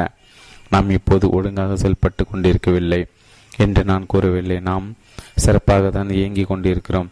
ஆனால் முற்போக்கு கொண்ட அனைத்து நிறுவனங்களைப் போல நமக்கு புதிய பொருட்களும் புதிய சந்தைகளையும் விஷயங்களை செய்வதற்கான அதிக ஆற்றல் வாய்ந்த புதிய ப வழிகளும் தேவை. தங்களாகவே முயற்சி மேற்கொள்கின்ற மக்களை நாம் சார்ந்திருக்கிறோம். அவர்கள்தான் நம்முடைய அணியை முன்னெடுத்து செல்கின்றவர்கள். தன் முயற்சி என்பது ஒரு தனி சிறப்பு கொண்ட செயலாகும். யாரும் சொல்லாமல் தானாக ஒருவர் மேற்கொள்கின்ற மதிப்பு வாய்ந்த ஒரு செயல் அது. தன் முயற்சி இருக்கின்ற ஒருவர் எந்த தொழிலும் மிக உயர்ந்த சம்பளம் பெறுவதற்கு தன்னை தகுதியானவராக ஆக்கிக் கொள்கிறார். மருந்து உற்பத்தி நிறுவனம் ஒன்றின் சந்தை ஆராய்ச்சி துறை இயக்குனர் தனக்கு அப்பதவி கிடைத்த விதத்தை பற்றி என்னிடம் கூறினார். தன் முயற்சியின் சக்திக்கான ஒரு நல்ல படிப்பினை அது. ஐந்து ஆண்டுகள் முன்பு எனக்கு ஒரு யோசனை தோன்றியது. நான் அப்போது ஒரு விற்பனையாளராக வேலை செய்து கொண்டிருந்தேன். மொத்த விற்பனை நிறுவனங்கள் முக்கியமானவர்களை சந்தித்து எங்கள் பொருட்களை வாங்குவதற்கு அவர்கள் மீது தாக்கம் ஏற்படுத்துவது என்னுடைய முக்கிய வேலையாக இருந்தது. எங்கள் நுகர்வோர் பற்றிய தகவல்கள் எங்களிடம் இல்லாததை நான் அப்போது நான் கண்டறிந்தேன். சந்தை ஆராய்ச்சிக்கான தேவை இருந்ததை. பற்றி இங்குள்ள எல்லோரிடமும் நான் பேசினேன். முதலில் யாரும் என் கோரிக்கைகளை கண்டுகொள்ளவில்லை. ஏனெனில் சந்தை ஆராய்ச்சிக்கான தேவை எங்கள் நிர்வாகத்தில் பார்க்க முடியவில்லை. ஆனால் நான் அதில் விடாபடியாக இருந்தேன். எனவே நானே நேரடியாக செயலில் இறங்கினேன். மருந்துகளை சந்தைப்படுத்துவது பற்றிய உண்மை தகவல்கள் குறித்து ஒரு மாதாந்திர அறிக்கை தயாரிப்பதற்கு நான் அனுமதி பெற்றேன். மருந்துகளை சந்தைப்படுத்துவது தொடர்பாக எனக்கு கிடைத்த அனைத்து தகவல்களையும் நான் திரட்டினேன். நான் தொடர்ந்து இதை செய்ததால் விரைவில் எங்கள் நிர்வாகமும் மற்ற விற்பனையாளர்களும் நான் செய்து கொண்டிருந்த வேலையில் உண்மையிலே ஆர்வம் காட்ட தொடங்கின. ஆராய்ச்சிக்காக நான் போராட தொடங்கிய ஓராண்டுக்கு பிறகு எங்கள் நிர்வாகம் என்னை என் வழக்கமான வேலைகளிலிருந்து விடுவித்துவிட்டு என் யோசனைகளை செயல்படுத்துவதில் கவனம் செலுத்தும்படி என்னிடம் கூறியது. இப்போது எனக்கு இரண்டு உதவியாளர்களும் ஒரு செயலாளரும் உள்ளன. ஐந்து ஆண்டுகளுக்கு முன்பு நான் என்ன சம்பாதித்தேனோ அதே போல் ஐந்து மடங்கு இப்போது நான் சம்பாதிக்கிறேன். தன் முயற்சி தன் முயற்சி மேற்கொள்ளும் பழக்கத்தை உங்களிடம் வளர்த்து கொள்வதற்கு உங்களுக்கு உதவக்கூடிய இரண்டு பயிற்சிகள் இவை. ஒன்று எடுத்துக்காரத்தை விடப்படியாக இருங்கள். ஒன்று கட்டாயம் செய்யப்பட்டாக வேண்டும் என்று நீங்கள் நம்பினால் அது நிகழ்வரை அதற்கு போ அதற்காக போராடுங்கள். நான் வாழ்ந்து கொண்டிருந்த இடத்திற்கு மிக அருகில் ஒரு புதிய குடியிருப்பு உருவாக்கப்பட்டு வேண்டியிருந்தது. கொண்டிருந்தது மூன்று மூன்றுக்கு இரண்டு பகுதி வேலை முடிந்திருந்த நிலையில் அந்த கட்டுமான பணி நிறுத்தப்பட்டது. எந்த எதை பற்றியும் அக்கறை இல்லாத ஒரு சில குடும்பங்கள் அப்புதிய குடியிருப்புக்கு இடம்பெயர்ந்தன. சுற்றுச்சூழல் மோசமானதன் விளைவாக எங்கள் பகுதியில் வாழ்ந்த சில அருமையான குடும்பங்கள் தங்கள் வீடுகளை நஷ்டத்திற்கு விட்டுவிட்டு வேறு இடங்களுக்கு சென்று விட்டன. விரைவில் மீதமிருந்த குடும்பங்கள் அவற்றை அக்கறையற்ற தங்கள் வீட்டு அண்டை வீட்டாரிடம் மனப்போக்கை சுவீகரித்தனர் ஹாரி மட்டும் இதில் ஒரே விதி விதிவிலக்காக இருந்தார். ஒரு அருமையான சுற்றுச்சூழலை உருவாக்க போராடுவதென்று அவர் தீர்மானித்தார். அவர் சில நண்பர்களை தனக்கு ஆதரவாக திரட்டின பாதி கட்டி முடிக்கப்பட்டிருந்த அப்புதிய குடியிருப்பை முழுமையாக்க வேண்டும் என்றும் இல்லாவிட்டால் இந்த ஒட்டுமொத்த பகுதியும் இரண்டாம் தர இடமாக மாறிவிடும் என்றும் அவர் கூறினார். ஹாரின் உற்சாகமும் தன் முயற்சியும் விரைவில் அவருக்கு ஏராளமானவரின் ஆதரவை பெற்றுக் கொடுத்தன. இதைத் தொடர்ந்து காலியிடங்களை தூய்மைப்படுத்தும் பணி துவக்கப்பட்டது. தோட்டங்களை உருவாக்கும் வேலை முனைப்பாக நடைபெற்றது. ஒரு பெரிய அளவில் மரங்கள் நடப்பட்டன. குழந்தைகளாக ஒரு பூங்கா உருவாக்கப்பட்டது. ஒரு பொது நீச்சல் குளமும் கட்டப்பட்டது. அக்கறை இல்லாமல் இருந்த குடும்பங்கள் இப்போது ஹரியின் ஆதரவாளர்களாக மாறின. அந்த ஒட்டுமொத்த குடியிருப்பும் புது பொலியும் புது ஜீவனம் பெற்றது. இப்போது அந்த குடியிருப்பின் வழியாக கார் ஓட்டிச் செல்வது உண்மையிலே ஒரு இனிமையான அனுபவமாக இருக்கிறது. ஒருவர் தன் தீர்மானத்தில் உறுதியாக இருந்ததால் என்னவெல்லாம் செய்ய முடியும் என்பதற்கான நல்ல எடுத்துக்காட்டு இது. உங்கள் நிறுவனம் ஒரு புதிய பொருளை உருவாக்க வேண்டும். ஒரு புதிய துறையை உருவாக்க வேண்டும். அல்லது வேறு ஏதேனும் ஒரு வழியில் விரிவாக்கம் செய்யப்பட வேண்டும் என்று உங்களுக்கு தோன்றுகிறதா? அப்படி என்றால் அதற்காக போராடுங்கள். உங்கள் தேவாலயத்திற்கு ஒரு புதிய கட்டடம் தேவை என்று நீங்கள் நினைக்கிறீர்களா? அதற்காக செயலிறங்குங்கள். உங்கள் குழந்தைகள் பள்ளிக்கூடத்தில் சிறப்பான உபகரணங்கள் இருக்க வேண்டும் என்று நீங்கள் விரும்புகிற அதற்காக போராடி அவற்றை அவர்களுக்கு வாங்கி கொடுங்கள். ஒரு போராட்டம் என்பது ஒரு தனிநபர் போராட்டமாக தொடங்கக்கூடும். ஆனால் அந்த முயற்சிக்கு பின்னால் உள்ள யோசனை நல்லதாக இருந்தால் விரைவில் உங்களுக்கு ஏராளமான ஆதரவு கிடைக்கும் என்பதை நினைவில் கொள்ளுங்கள். ஒரு செயல் வீரராக இருங்கள் துணிந்து செயலிருங்கள் இரண்டு ஒரு தன்னார்வலராக இருங்கள். நாம் ஒவ்வொருவரும் ஏதோ ஒரு விஷயத்தில் தன்னார்வலராக செயல்பட விரும்பி ஆனால் அவ்வாறு செய்ய தவறிய பல சூழ்நிலைகளில் இருந்திருக்கிறோம். நாம் ஏன் தவறினோம்? பயம்தான் அதற்கு காரணம். நம்மால் அந்த காரியத்தை செய்ய முடியாது என்ற பயம் அல்ல. அது மாறாக நம் கூட்டாளிகள் என்ன சொல்வார்கள் என்பது பற்றிய பயம்தான் நம்மை எடுத்து பிடிக்கிறது. மக்கள் நம்மை கண்டு எள்ளி நகையாடுவது நாம் முட்டாள் என்று கூறப்படுவது. சுயநல லாபத்திற்காக நாம் அதை செய்வதாக குற்றம் சாட்டப்படுவது போன்றவை குறித்த பயம் பலரை செயல்பட விடாமல் தடுக்கிறது. நம்மை எல்லோரும் ஏற்றுக்கொள்ள வேண்டும். குழுவில் உள்ள எல்லோருடைய ஒப்புதலும் நமக்கு கிடைக்க வேண்டும் என்ற விருப்பம் இயல்பானதுதான். ஆனால் எந்த குழு என்னை ஏற்றுக்கொள்ள வேண்டும் என்று நான் விரும்புகிறேன். ரகசியமாக என் மீது பொறாமை கொண்டுள்ள குழுவா? அல்லது செயல் நடவடிக்கை எடுப்பதன் மூலம் முன்னேறி கொண்டிருக்கின்ற குழுவா? என்று உங்களை நீங்களே கேட்டுக்கொள்ளுங்கள் சரியான தென்றெடுப்பு எது என்பது உங்களுக்கு தெரியும். ஒரு தன்னாழ்வார் மற்றவரிடமிருந்து தனித்து நிற்கிறார். அவர் மீது சிறப்பு கவனம் செலுத்தப்படுகிறது. மிக முக்கியமாக தன்னார்வலராக வேலை செய்வதன் மூலம் தனக்கு தனித்திறனும் லட்சியம் இருக்கின்றன என்பதை மற்றவர்களிடம் காட்டுவதற்கு அவர் தனக்கு தானே ஒரு வாய்ப்பை கொடுத்து கொள்கிறார். தனிச்சிறப்பு கொண்ட பணித்திட்டங்களை செய்ய நீங்களாகவே முன்வாருங்கள் வியாபாரத்திலும் இராணுவத்திலும் உங்கள் சமூகத்திலும் உங்கள் உங்களுக்கு தெரிந்த தலைவர்களை பற்றி சிந்தித்து பாருங்கள். அவர்கள் செயல் வீரர்களா அல்லது வாய் சொல் வீரர்களா? அவர்கள் எப்போதும் செயல் வீரர்களாக இருப்பார். துணிந்த செயல் இறங்குகின்றவர்கள் அவர்கள் ஒதுங்கி நிற்கின்ற தள்ளி போடுகின்ற வெறுமனை பேச்சோடு நின்று விடுகின்ற நபர்கள் தலைவராக ஆவதில்லை. ஆனால் செயல் நடக்கை எடுப்பதை பற்றி மட்டும் நினைக்கின்ற ஒருவர் மற்றவர்கள் தன்னை பின்பற்றுகின்ற பின்பற்ற விரும்புகின்ற பின்பற்ற விரும்புவதை காண்கிறேன். காண்கிறார் செயலில் இறங்குகின்ற ஒருவன் மீதுதான் மக்கள் நம்பிக்கை கொள்கின்றனர் தான் என்ன செய்து கொண்டிருக்கும் என்பது அவருக்கு தெரியும் என்று அவர்கள் அனுமானிக்கின்றனர். அவர் யாரையும் தொந்தரவு செய்வதில்லை. அவர் நடவடிக்கை எடுப்பதில்லை. நடவடிக்கை எடுக்கும்படி அவர் கூறப்படும் வரை அவர் காத்திருப்பார். போன்ற காரணங்கள் யாரோ புகழப்பட்டோ அல்லது பாராட்டப்பட்டோ நான் ஒருபோதும் கெட்டதில்லை. நீங்கள் கெட்டிருக்கிறீர்களா செயலில் இறங்கும் பழக்கத்தை வளர்த்துக் கொள்ளுங்கள். பின்வரும் முக்கியமான விஷயங்களை கடைபிடிங்கள் ஒன்று ஒரு செயல் வீரராக இருங்கள். விஷயங்களை செய்கின்ற ஒருவராக இருங்கள். வெறும் வாய்ச்சொல் வீரராக இருக்காதீர்கள். இரண்டு சூழ்நிலைகள் கச்சிதமாக அடை காத்திருக்காதீர்கள். அவை ஒருபோதும் அப்படி இருப்பதில்லை. எதிர்காலத்தில் வரக்கூடிய தடைகளையும் சிரமங்களை எதிர்பாருங்கள். அவை வரும்போது அவற்றை எதிர்கொள்ளுங்கள். மூன்று வெறும் யோசனைகள் வெற்றி கொண்டு வருவதில்லை. அவற்றின் மீது நீங்கள் நடவடிக்கை எடுக்கும்போது மட்டும் அவை மதிப்பு வாய்ந்தவாக ஆகின்றன. நான்கு பயத்தை கலைந்து தன்னம்பிக்கை பெறுவதற்கு நீங்கள் செயலில் இறங்குதல். உத்தியை பயன்படுத்துங்கள். இது குறித்து நீங்கள் பயன்படு பயன் பயப்படுகிறீர்களோ அதை செய்யுங்கள். அப்போது அந்த பயம் தானாகவே மறைந்துவிடும். முயற்சி செய்து பாருங்கள். ஐந்து உங்கள் மன எஞ்சினை இயந்திரத்தனமாக துவக்குங்கள். உங்கள் உத்வேகம் ஏற்படும் வரை காத்திருக்காதீர்கள். செயலில் அப்போது உங்களுக்கு நீங்களே உத்வேகம் கொடுத்துக் கொள்வீர்கள். ஆறு இக்கணம் என்ற ரீதியில் இக்கணம் என்ற ரீதியில் என்ற ரீதியை சிந்திங்கள் நாளை தினம் மறுவாரம் பின்னர் ஒரு நாளம் போன்ற வார்த்தைகள் தோல்வியோடு தொடர்புடையவை. அவை ஒருபோதும் இல்லை என்று அர்த்தமாகும். நான் இக்கணமே துவக்கப் போகிறேன் என்ற மனப்போக்கியை கொண்ட நபராக இருங்கள். ஏழு நடவடிக்கை எடுக்க தயாராவதில் நேரத்தை வினாக்காதீர்கள் அதற்கு பதிலாக உடனடியாக செயலில் இருங்கள் எட்டு ஒன்றை செய்யும்படி அர்த்தர் உங்களிடம் கூறுவதற்கு காத்திருக்காதீர்கள். நீங்களாக முயற்சி மேற்கொள்ளுங்கள். நீங்கள் உண்மையிலே நம்புகின்ற ஒரு நல்ல விஷயத்திற்காக போராடுங்கள். ஒரு தன்னார்வலராக இருங்கள். ஒரு செயல் வீரராக இருப்பதற்கான திறனும் லட்சியமும் உங்களுக்கு இருப்பதை மற்றவர்களுக்கு காட்டுங்கள். ஒன்பது இக்கணமை துவங்கள். துணிந்து செயலில் இறங்குங்கள். பிரம்மாண்ட சிந்தனை மாயாஜாலம். அத்தியாயம் பதினொன்று. தோல்வியை வெற்றியாக மாற்றுவது எப்படி? தோல்வியை வெற்றியாக மாற்றுவது எப்படி?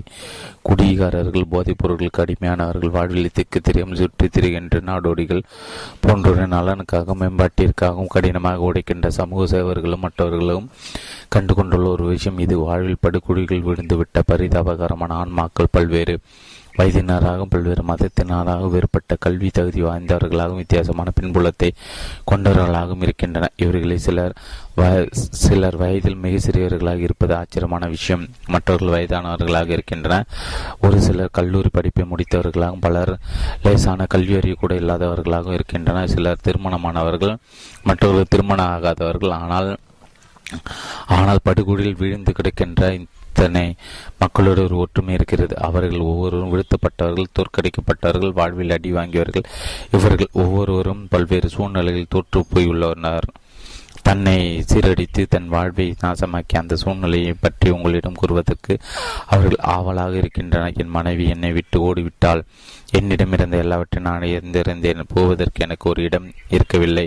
நான் செய்த ஒரே ஒரு ஓரிரு காரியங்களால் சமூகம் என்னை ஒதுக்கி வைத்து இப்போது நான் இந்த நரகத்தில் ஒன்று கொண்டிருக்கிறேன் என்று அவர்கள் ஒவ்வொரும் தங்களுடைய வெவ்வேறு அனுபவங்களை விவரிக்கவிடும். இவர்களுக்கு ஒரு படி மேலே இருக்கின்றவர்கள் சராசரி நபர்கள் இவர்களுடைய பழக்க வழக்கங்கள் முந்தையவர்களின் பழக்க வழக்கங்களிலிருந்து வேறுபட்டுள்ளன. ஆனால் சராசரிக்கு கீழான ஒரு வாழ்க்கை வாழ்ந்து கொண்டிருப்பார்கள். அதற்கு கூறும் காரணங்கள் வாழ்வில் படுகொழில் சிக்கி தவிக்கின்ற மக்கள் கூறுகின்ற அதிக காரணங்களாக இருப்பதை நாம் கண்டறிகிறோம். ஒரு சராசரி நபர் தான் தோற்கடிக்கப்பட்டிருப்பார் நினைக்கிறார். அவரை வீழ்த்திய சூழ்நிலைகள் ஏற்படுத்திய காயங்கள் அவருள் இன்னும் ஆறாமல் இருக்கின்றன. எனவே அவர் இப்போது அது அளவுக்கு அதிகமாக எச்சரிக்கையாக இருக்கிறார். வெற்றிகரமாக வாழ்வதில் உள்ள சாகச உணர்வு விட்டு கொடுத்துவிட்டு தன் மீது அதிருப்தியோடு அவர் ஏதோ ஒரு தன் வாழ்க்கை ஓட்டுகிறார். நான் வீழ்த்தப்பட்டுள்ளதாக நினைக்கின்ற அவர் விதி தனக்கு வழங்கியுள்ள இந்த தண்டனை தாங்கிக் கொள்வதற்கு கடினமாக முயற்சி செய்கிறார் அவர் தோல்வியிடமும் சரணாகதி அடைந்துள்ளார். ஆனால் சமூகத்தால் ஏற்றுக்கொள்ளப்பட்ட ஒரு வழியில் வெற்றியுலகின் உச்சியில் உச்ச அதிக கூட்டம் இருப்பதில்லை. நாம் அந்த உச்சத்தை நோக்கி பயணிக்கும்போது பல்வேறு பின்புலங்களை கொண்ட மக்கள் அங்கு இருப்பதை நாம் காண்கிறோம். பெருநிறுவன அதிகாரிகள் முன்னணி அமைச்சர்கள் அரசாங்க அதிகாரிகள் ஒவ்வொரு துறையிலும் உயர்ந்த நிலையில் உள்ளவர்கள் ஆகியோர் பல்வேறு பின்புலங்களை சேர்ந்தவர்களாக இருப்பதை நாம் காண்கிறோம். ஏழை குடும்பங்கள் பணக்கார குடும்பங்கள் பிளவுபட்ட குடும்பங்கள் சேரிகள் பருத்தி நிலைய நிலையங்கள் சோழ வயல்கள் போன்றவற்றை சேர்ந்தவர்களாக அவர்கள் இருப்பதையும் நாம் காண்கிறோம். இவர்கள் நம் சமுதாயத்தின் ஒவ்வொரு ஒவ்வொரு துறையிலும் முன்னணியில் இருந்து வழி நடத்துகின்றன. நீங்கள் விவரிக்கூடிய ஒவ்வொரு கடினமான சூழ்நிலையும் இவர்கள் அனுப்பித்துள்ளன வாழ்வில் படுகொடியில் விழுந்துள்ளவர்கள் சரா சராசரிக்கு கீழான வாழ்க்கை வாழ்பவர்கள் வெற்றியாளர்கள் ஆகிய மூ மூவகையினருக்கும் வயது அறிவு பின்புலம் நாட்டினம் போன்ற விஷயங்கள் ஒற்றும் இருக்கக்கூடும். ஆனால் இவர்களுக்கு இடையே ஒருக்கின்ற இருக்கின்ற ஒரு பெரும் வித்தியாசம் தோல்விக்கு அவர்கள் செயல்விடை அளிக்கும் விதம்தான். வாழ்வில் படுகொழில் வீழ்ந்து கிடக்கின்ற ஒருவர் மீண்டும் உயிர்த்தெழ தவறிவிட்டார். அவர் அங்கே கடந்து ஊழல்கிறார். சராசரிக்கு கீழான வாழ்க்கை வாழ்கின்ற ஒருவர் மீண்டும் இறந்து விட்டார். ஆனால் இனி தான் வீழ்த்தப்படக்கூடாது என்ற நோக்கத்தில் அவர் எதிர் திசையில் ஓடிவிட்டார்.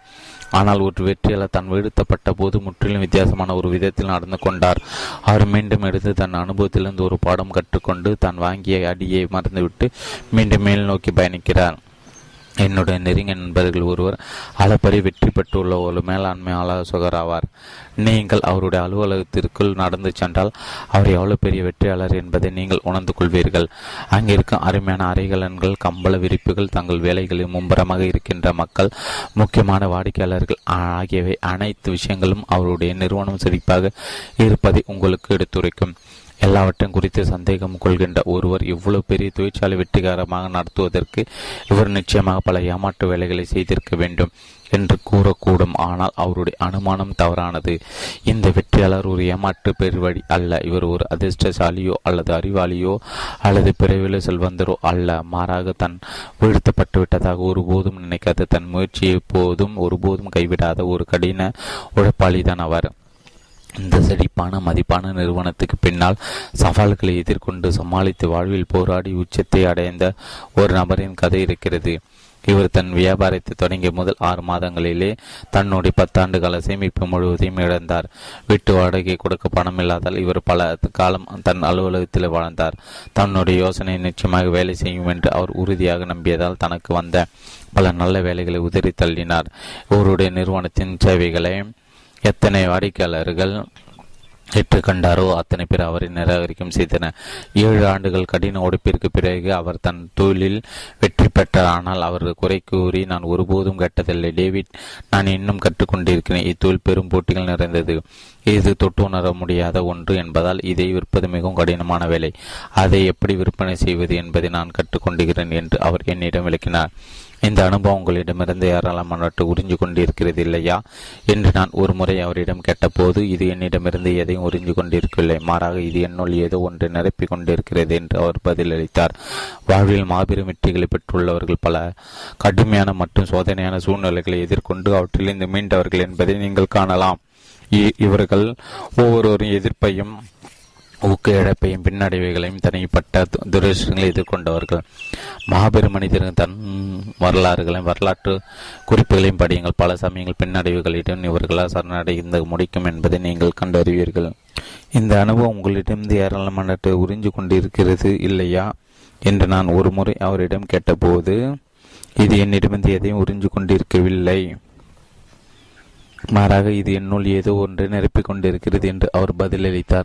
வாழ்வில் மாபெரும் வெற்றிகளை பெற்றுள்ளவர்கள் பல கடுமையான மற்றும் சோதனையான சூழ்நிலையை எதிர்கொண்டு அவற்றிலிருந்து மீண்டவர்கள் என்பதை நீங்கள் காணலாம். அவர்கள் ஒவ்வொருவரும் எதிர்ப்பையும் ஊக்க இழப்பையும் பின்னடைவுகளையும் தனிப்பட்ட துரதிருஷ்டங்களையும் எதிர்கொண்டவர்கள். மாபெரும் மனிதர்களின் தன் வரலாறுகளையும் வரலாற்று குறிப்புகளையும் படியுங்கள். பல சமயங்கள் பின்னடைவுகளின் இவர்களால் சரணடைந்திருக்க முடியும் என்பதை நீங்கள் கண்டறிவீர்கள். நீங்கள் இன்னொரு காரியம் கூட செய்யலாம். உங்கள் நிறுவனத்தின் தலைவர் உங்கள் நகர மேயர் ஆகியோரின் பின்புலங்களை பற்றி தெரிந்து கொள்ளுங்கள். அல்லது ஒரு உண்மையான வெற்றியாளராக நீங்கள் கருதுகின்ற ஒருவரை தேர்ந்தெடுத்துக் கொள்ளுங்கள். இவர்களுடைய வாழ்க்கையை நீங்கள் ஆழமாக ஆய்வு செய்தால் பல பெரிய உண்மையான முட்டுக்கட்டைகளை எதிர்கொண்டு அவற்றிலிருந்து மீண்டவர்கள் இவர்கள் என்பதை நீங்கள் அறிந்து கொள்வீர்கள். எதிர்ப்புகள் இன்னல்கள் பின்னடைவுகள் ஆகியவை இல்லாமல் உயர்மட்ட வெற்றிகளை பெறுவது சாத்தியமற்றது. ஆனால் உங்களை நோக்கி முன்னோக்கி உந்தி தள்ளுவதற்கு பின்னடைவுகளை உங்களால் பயன்படுத்திக் கொள்ள முடியும். அது எப்படி என்று நாம் பார்க்கலாம். இக்காலகட்டத்தில் விமான பயணமானது பயணம் செய்வதற்கான ஒரு பாதுகாப்பான வழியாக இருக்கிறது. ஆனால் துரதிருஷ்டவசமாக விமான விபத்துகள் இன்னும் நிகழத்தான் செய்கின்றன. ஆனால் ஒரு விமான விபத்து நிகழும்போது அதற்கான காரணத்தை கண்டுபிடிப்பதற்கு வர்த்தக விமானத்துறை நிர்வாகம் உடனடியாக செயலில் இறங்கிவிடுகிறது. பல்லாயிரக்கான மைல்கள் பரப்பளவு சிதறி சித கிடைக்கின்ற சிறு சிறு உலோக துகள்களை தேடி கண்டுபிடித்து அவற்றை கொண்டு என்ன நிகழ்ந்திருக்க வேண்டும் என்பதை பல்வேறு நிபுணர்கள் அடங்கிய ஒரு குழுவினர் கண்டுபிடிக்க முயற்சி மேற்கொள்கின்றனர் சாட்சிகளிடம் விபத்தில் தப்பி பிடித்தவரிடம் விசாரணை மேற்கொள்ளப்படுகிறது. இந்த ஆய்வு கார கணக்கில் மாத கணக்கில் சில சமையல் வருட கணக்கில் கூட தொடர்கிறது. இது அந்த விபத்தை ஏற்படுத்தியது என்ற கேள்விக்கு விடை கண்டுபிடிக்கப்படும் வரை அந்த ஆய்வு தொடர்ந்து நடைபெறுகிறது. விடை கண்டுபிடிக்கப்பட்ட இதே போன்ற ஒரு விபத்து மீண்டும் நிகழாமல் இருப்பதை உறுதி செய்வதற்கு உடனடி நடவடிக்கைகள் மேற்கொள்ளப்படுகின்றன. விமானத்தின் அமைப்பில் இருந்த ஒரு குறைபாட்டினால் அந்த விபத்து நிகழ்ந்திருந்தால் அதே அமைப்பை கொண்ட பிற விமானங்கள் அந்த குறைபாடு திருத்தப்படுகிறது விமானத்தில் இருந்த சில குறிப்பிட்ட உபகரணங்கள் பகுதிப்பட்டிருப்பது கண்டுபிடிக்கப்பட்டால் அவை உடனடியாக சரி செய்யப்பட வேண்டும். வர்த்தக விமானத்துறை நிர்வாகத்தின் ஆய்வுகளின் விளைவாக நவீன விமானங்கள் பயன்படுத்தப்படுகின்ற நூற்றுக்கணக்கான பாதுகாப்பு உபகரணங்களை கண்டுபிடிக்கப்பட்டுள்ளன. பின்னடைவுகளை ஆய்வு செய்வதன் மூலமாக பாதுகாப்பான விமான பயணத்திற்கு அவர்கள் வழிவகுக்கின்றன. அவர்களது முயற்சி பெரும் பலன் அளிக்கிறது. மருத்துவர்களும் பின்னடைவுகளை பயன்படுத்தி சிறந்த ஆரோக்கியத்திற்கும் நீண்ட ஆயுட்காலத்திற்கும் வழிவகுக்கின்றன. ஒரு நிச்சயமற்ற காரணத்தால் ஒரு நோயாளி இருக்கும்போது அவருடைய மரணத்திற்கான காரணத்தை கண்டறிவதற்காக மருத்துவர்கள் ஒரு பிரேத பரிசோதனை மேற்கொள்கின்றன. இவ்விதத்தில் மனித உடலின் செயல்பாட்டை பற்றி அவர்கள் அதிகமாக கற்றுக்கொள்கின்றன. இதன் மூலம் மற்றவர்களின் உயிர்கள் காப்பாற்றப்படுகின்றன. என் நண்பர் ஒரு ஒரு விற்பனை பிரதிநிதியாக இருக்கிறார். மாதத்திற்கு ஒரு முறை அவர் தன் விற்பனையாளர்கள் ஒரு சிறப்பு சந்திப்பு கூட்டத்தை நடத்துகிறார். அவர்கள் ஏன் முக்கியமான விற்பனைகளை இழந்தன என்பதை கண்டுபிடிக்க அவர்களுக்கு உதவுவதற்கு அவர் அதை நடத்துகிறார். அவர்களால் செய்ய முடியாமல் போன அந்த விற்பனைகள் மீண்டும் முதலிருந்து கவனமாக ஆய்வு செய்யப்படுகின்றன. இவ்விதத்தில் அந்த விற்பனையில் தான் நடந்த தவறுகள் எதிர்காலத்தில் நிகழாமல் தடுப்பது எப்படி என்பதை அந்த விற்பனையாளர்கள் கற்றுக்கொள்கின்றன. எந்த கால பந்து அணி தோல்விகளை விட அதிக எண்ணியில் வெற்றிகளை குவிக்கிறதோ அந்த அணியின் பயிற்றுள்ள அவர்கள் விளையாடுகின்ற ஒவ்வொரு போட்டியை பற்றி விவரங்களை அவர்களோடு சேர்ந்து ஆய்வு செய்து அவர்கள் செய்தது அவர்களை சுட்டி கட்டுகிறார் சில பயிற்றுவிப்பாளர்கள் ஒவ்வொரு போட்டியும் ஒரு திரைப்படம் போல பதிவு செய்து விளையாட்டு முடிந்த பிறகு ஒரு நாள் தங்கள் அணியினர் அதை போட்டு காட்டி போட்டியின் போது அவர்கள் செய்தது அவர்களையும் அவர்கள் மேற்கொண்ட மோசமான அணுகுமுறைகளையும் அவர்களுக்கு சுட்டி காட்டி அடுத்த போட்டியில் அவர்கள் சிறப்பாக விளையாட அவர்களுக்கு உதவுகின்றன. வர்த்தக விமானத்துறை நிர்வாகிகள் வெற்றிகரமான விற்பனையாளர்கள் மருத்துவர்கள் கால்பந்து பெற்றுவிப்பாளர்கள் மற்றும் ஒவ்வொரு துறையிலும் உள்ள தொழில்முறையாளர்கள் ஒவ்வொரு பின்னடைவிலிருந்தும் ஏதேனும் ஒன்றை கற்றுக்கொள்ளுங்கள் என்ற வெற்றி கொள்கையை பயன்படுத்துகின்றன. ஒரு பின்னடைவு நம்மை தனிப்பட்ட முறையில் தாக்கும் போது முதலில் நாம் ஏமாற்றமடைகிறோம் வருத்தமடைகிறோம் ஆக சூழலிருந்து ஒரு பாடத்தை கற்றுக்கொள்ள நாம் தவறிவிடுகிறோம். தான் மோசமான மதிப்பெண்கள் பெற்றிருக்கும் ஒரு ஒரு மாணவன் நடந்து கொள்கின்ற விதம் வெற்றி பெறுவதற்கான அவனுடைய ஆற்றலை பற்றி ஒரு அபிப்பிராயத்தை அவனுடைய ஆசிரியருக்கு கொடுக்க கொடுக்கும். சில ஆண்டுகளுக்கு முன்னேற்ற நகரில் அமைந்த வியின் மாநில பல்கலைக்கழகத்தில் நான் ஒரு பேராசிரியராக பணியாற்றி கொண்டிருந்த போது அந்த ஆண்டில் பட்டம் பெறவிருந்த ஒரு மாணவருக்கு என்னால் நல்ல மதிப்பெண்களை கொடுக்க முடியவில்லை. அவன் அந்த தேர்வு மிக மோசமாக எழுதியிருந்தான் எனவே அவனால் அந்த வகுப்பில் தேர்ச்சி பெற முடியாமல் போனது. இது அவனுக்கு ஒரு பலத்த அடியாக அமைந்தது. அவன் ஏற்கனவே தன்னுடைய பட்டமளிப்பு கொண்டாட்டங்களை திட்டமிட்டிருந்தான். அதை ரத்து செய்வது குறித்து அவன் தர்ம சங்கடமாக உணர்ந்தான். அவன் தேர்ந்தெடுப்பதற்கு இரண்டு விஷயங்கள் இருந்தன. முதலாவது அவன் அந்த பாடத்திற்கான தேர்வை மீண்டும் அடித்து பின்னர் ஒரு நாள் பட்டம் பெறலாம் அல்லது பட்டம் பெறாமல் அவன் அந்த கல்லூரியை விட்டு விலகிவிடலாம். தனக்கு ஏற்பட்டிருந்த பின்னடைவை கண்டு அந்த மாணவன் ஏமாற்றம் அடைவான் என்று நான் எதிர்பார்த்தேன். அவன் சற்று கோவப்படுவான் என்று கூட நான் நினைத்தேன். என் நினைப்பு சரி என்று நிரூபணமானது அவன் அந்த தேர்வு மிக மோசமாக இருந்ததாக அவனை தேர்ச்சி பெற செய்யக்கூடிய மதிப்பெண்களை என்னால் அவனுக்கு கொடுக்க முடியாத அளவுக்கு அது மோசமானதாக இருந்ததாக நான் அவனிடம் விலக்கிய பிறகு அந்த பாடத்தை தான் போதிய கவனம் செலுத்தியிருக்கவில்லை என்று அவன் ஒப்புக்கொண்டான். ஆனால் என்னுடைய முந்தைய தேர்வுகளில் நான் சராசரிக்காவது தெரிந்தேனே அதை உங்களால் கணக்கில் எடுத்துக்கொள்ள முடியாதா என்று அவன் கேட்டான். நாங்கள் ஒரு நேரத்தில் ஒரு பாடம் என்று மதிப்பீடு செய்தால் அது முடியாது என்று நான் அவனுக்கு உணர்த்தின ஒரு பேராசை தவறாக திருத்தியிருந்தாலோ அல்லது கூட்டலில் ஏதேனும் தவறு செய்தாலே தவிர ஒரு மாணவனுக்கு கொடுக்கப்பட்டுள்ள மதிப்பெண்களை மாற்றுவதற்கு விதிமுறைகளின்படி அவருக்கு அனுமதி இல்லை என்பதை நான் அவனுக்கு சுட்டிக்காட்டினேன். தன் அப்பாடத்தில் அதிக மதிப்பெண்களை பெறுவதற்கான அனைத்து வழிகளும் அடைக்கப்பட்டு விட்டதை உணர்ந்து கொண்ட அந்த மாணவன் இப்போது கோபம் கொண்டான். பேராசிரியர் அவர்களை இந்த குறிப்பிட்ட பாடத்தை படிக்காமலே அல்லது இதை பற்றி தெரியாமலே கூட இந்நகரில் மிகப்பெரிய அளவில் வெற்றி பெற்றுள்ள ஐம்பதுக்கும் மேற்பட்ட நபர்களின் பெயர்களை என்னால் பட்டியலிட முடியும்.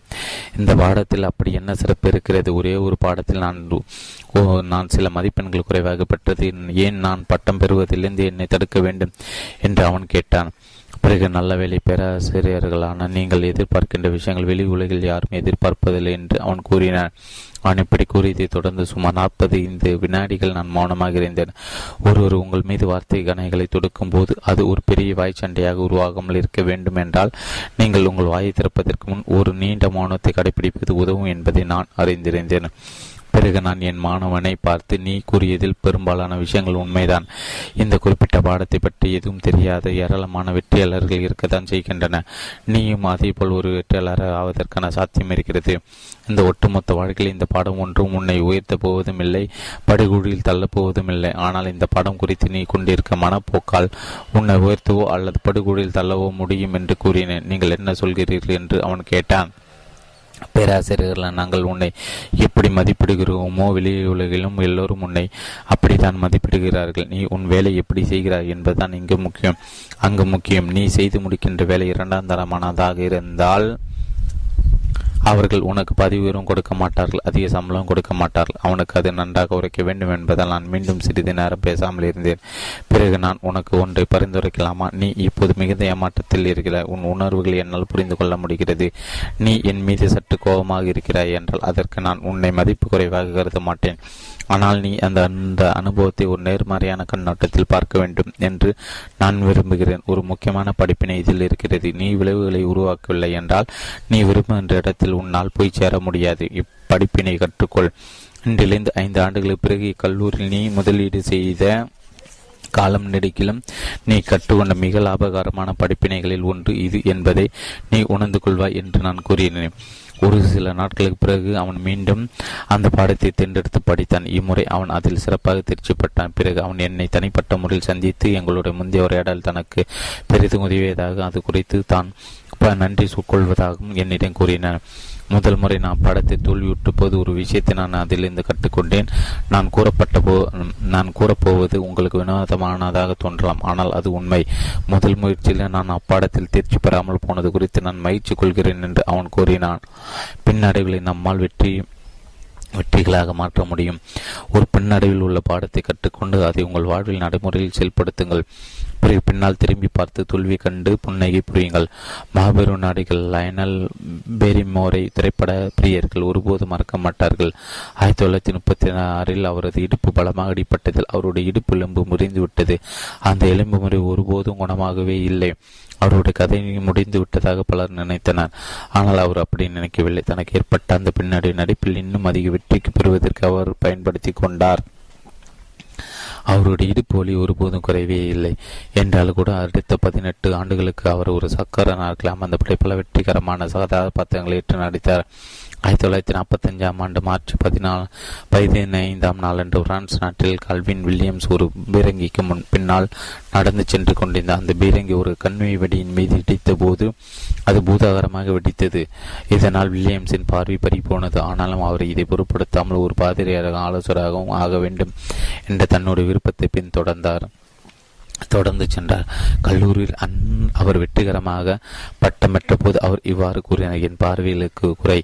என் தொழில் வாழ்க்கையில் எனக்கு ஒரு அனுகூலமாகவே இருக்கும். தோட்டத்தை கொண்டு மக்களை ஓ என்னால் ஒருபோதும் எடை போட முடியாது. எனவே ஒருவருக்கு எப்போதும் ஒரு இரண்டாவது வாய்ப்பை என்னால் கொடுக்க முடியும். ஒருவருடைய தோட்டத்தின் அடிப்படையில் ஒருவரிடமே என்னை நான் விலகிக் கொள்வது என் பார்வையின்மை தடுத்துவிடும். எவரொருவரும் என்னிடம் வந்து தங்கள் மனதில் உள்ளதை ஒளிமறைவின்றி பேசக்கூடிய அளவுக்கு யாரையும் எடை போடாத ஒருவனாக நான் இருக்க விரும்புகிறேன். என்னிடம் அவர்கள் பாதுகாப்பு உணர வேண்டும் என்று நான் விரும்புகிறேன். ஒரு மோசமான பின்னோடை ஒரு மாபெரும் வெற்றியாக மாற்றுவதற்கான அற்புதமான ஒரு எடுத்துக்காடு இது என்றால் அது மிகையாக தோல்வி என்பது ஒரு மனநிலை என்று வேறு ஒன்றுமில்லை. பங்கு சந்தையில் கணிசமாக வெற்றிகரமாக முதலீடு செய்துள்ள என் நண்பர் ஒருவர். தன்னுடைய கடந்த கால அனுபவங்களின் அடிப்படையில் ஒவ்வொரு முதலீட்டு தீர்மானத்தையும் கவனமாக மேற்கொள்கிறார்.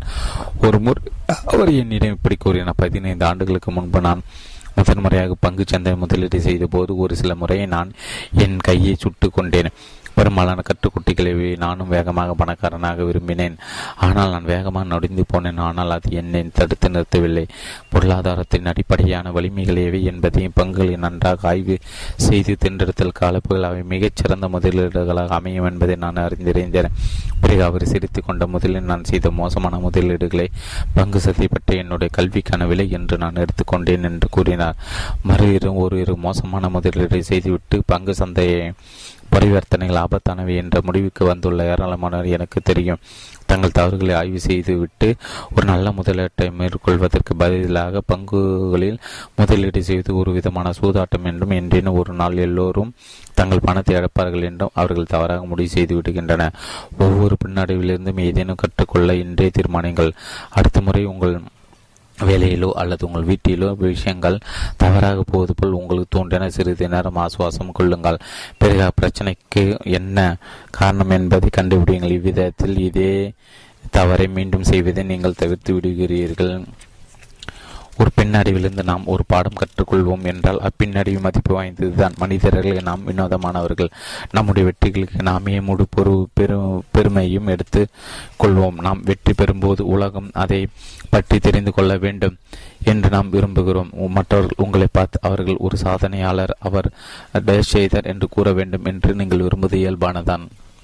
ஆனால் நமக்கு ஏற்படுகின்ற ஒவ்வொரு பின்னடிக்கும் வேகமாக நாம் மற்றவர்களை குறை கூறுகிறோம்.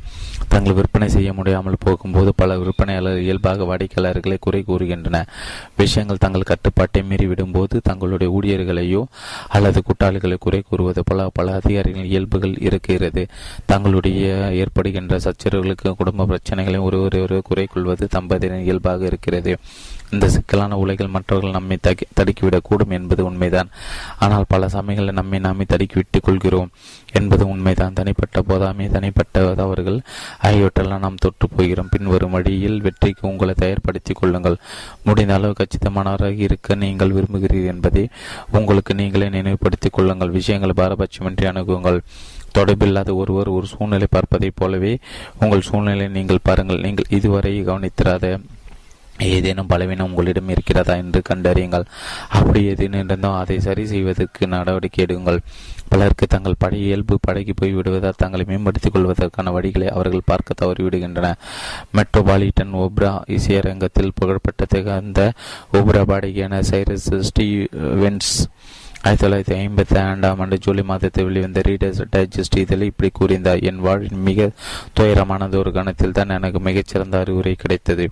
அவர் தன்னுடைய இசை பயணித்த துவக்க காலத்தில் மெட்ரோபாலிட்டன் ஓப்ரா இசையரங்கில் குரல் தேர்வு நிகழ்ச்சியில் பங்கு கொண்டு தோல்வியை தழுவினார். இத்தோல்விக்கு பிறகு அவர் கடுங்கோபம் கொண்டார். மற்ற பாடகிகளின் குரல்களை விட என்னுடைய குரல் உண்மையிலே சிறப்பாக இருந்தது என்றும் குரலில் குரல் தேர்வில் அமைந்திருந்த நீதிபதியின் தீர்ப்பு தவறு என்றும் செல்வாக்கு மிக்க நபர்களை எனக்கு தெரிந்திருக்கவில்லை என்றும் என் ஆசிரியர் கூறி நான் கேட்க விரும்பினேன். ஆனால் ஆனால் ரைஸின் ஆசிரியர் அவரை சமாதானப்படுத்தவில்லை. மாறாக உன்னுடைய குறைகளை எதிர்கொள்வதற்கான துணிச்சலை வளர்த்துக்கொள் என்று அவர் கூறினார்.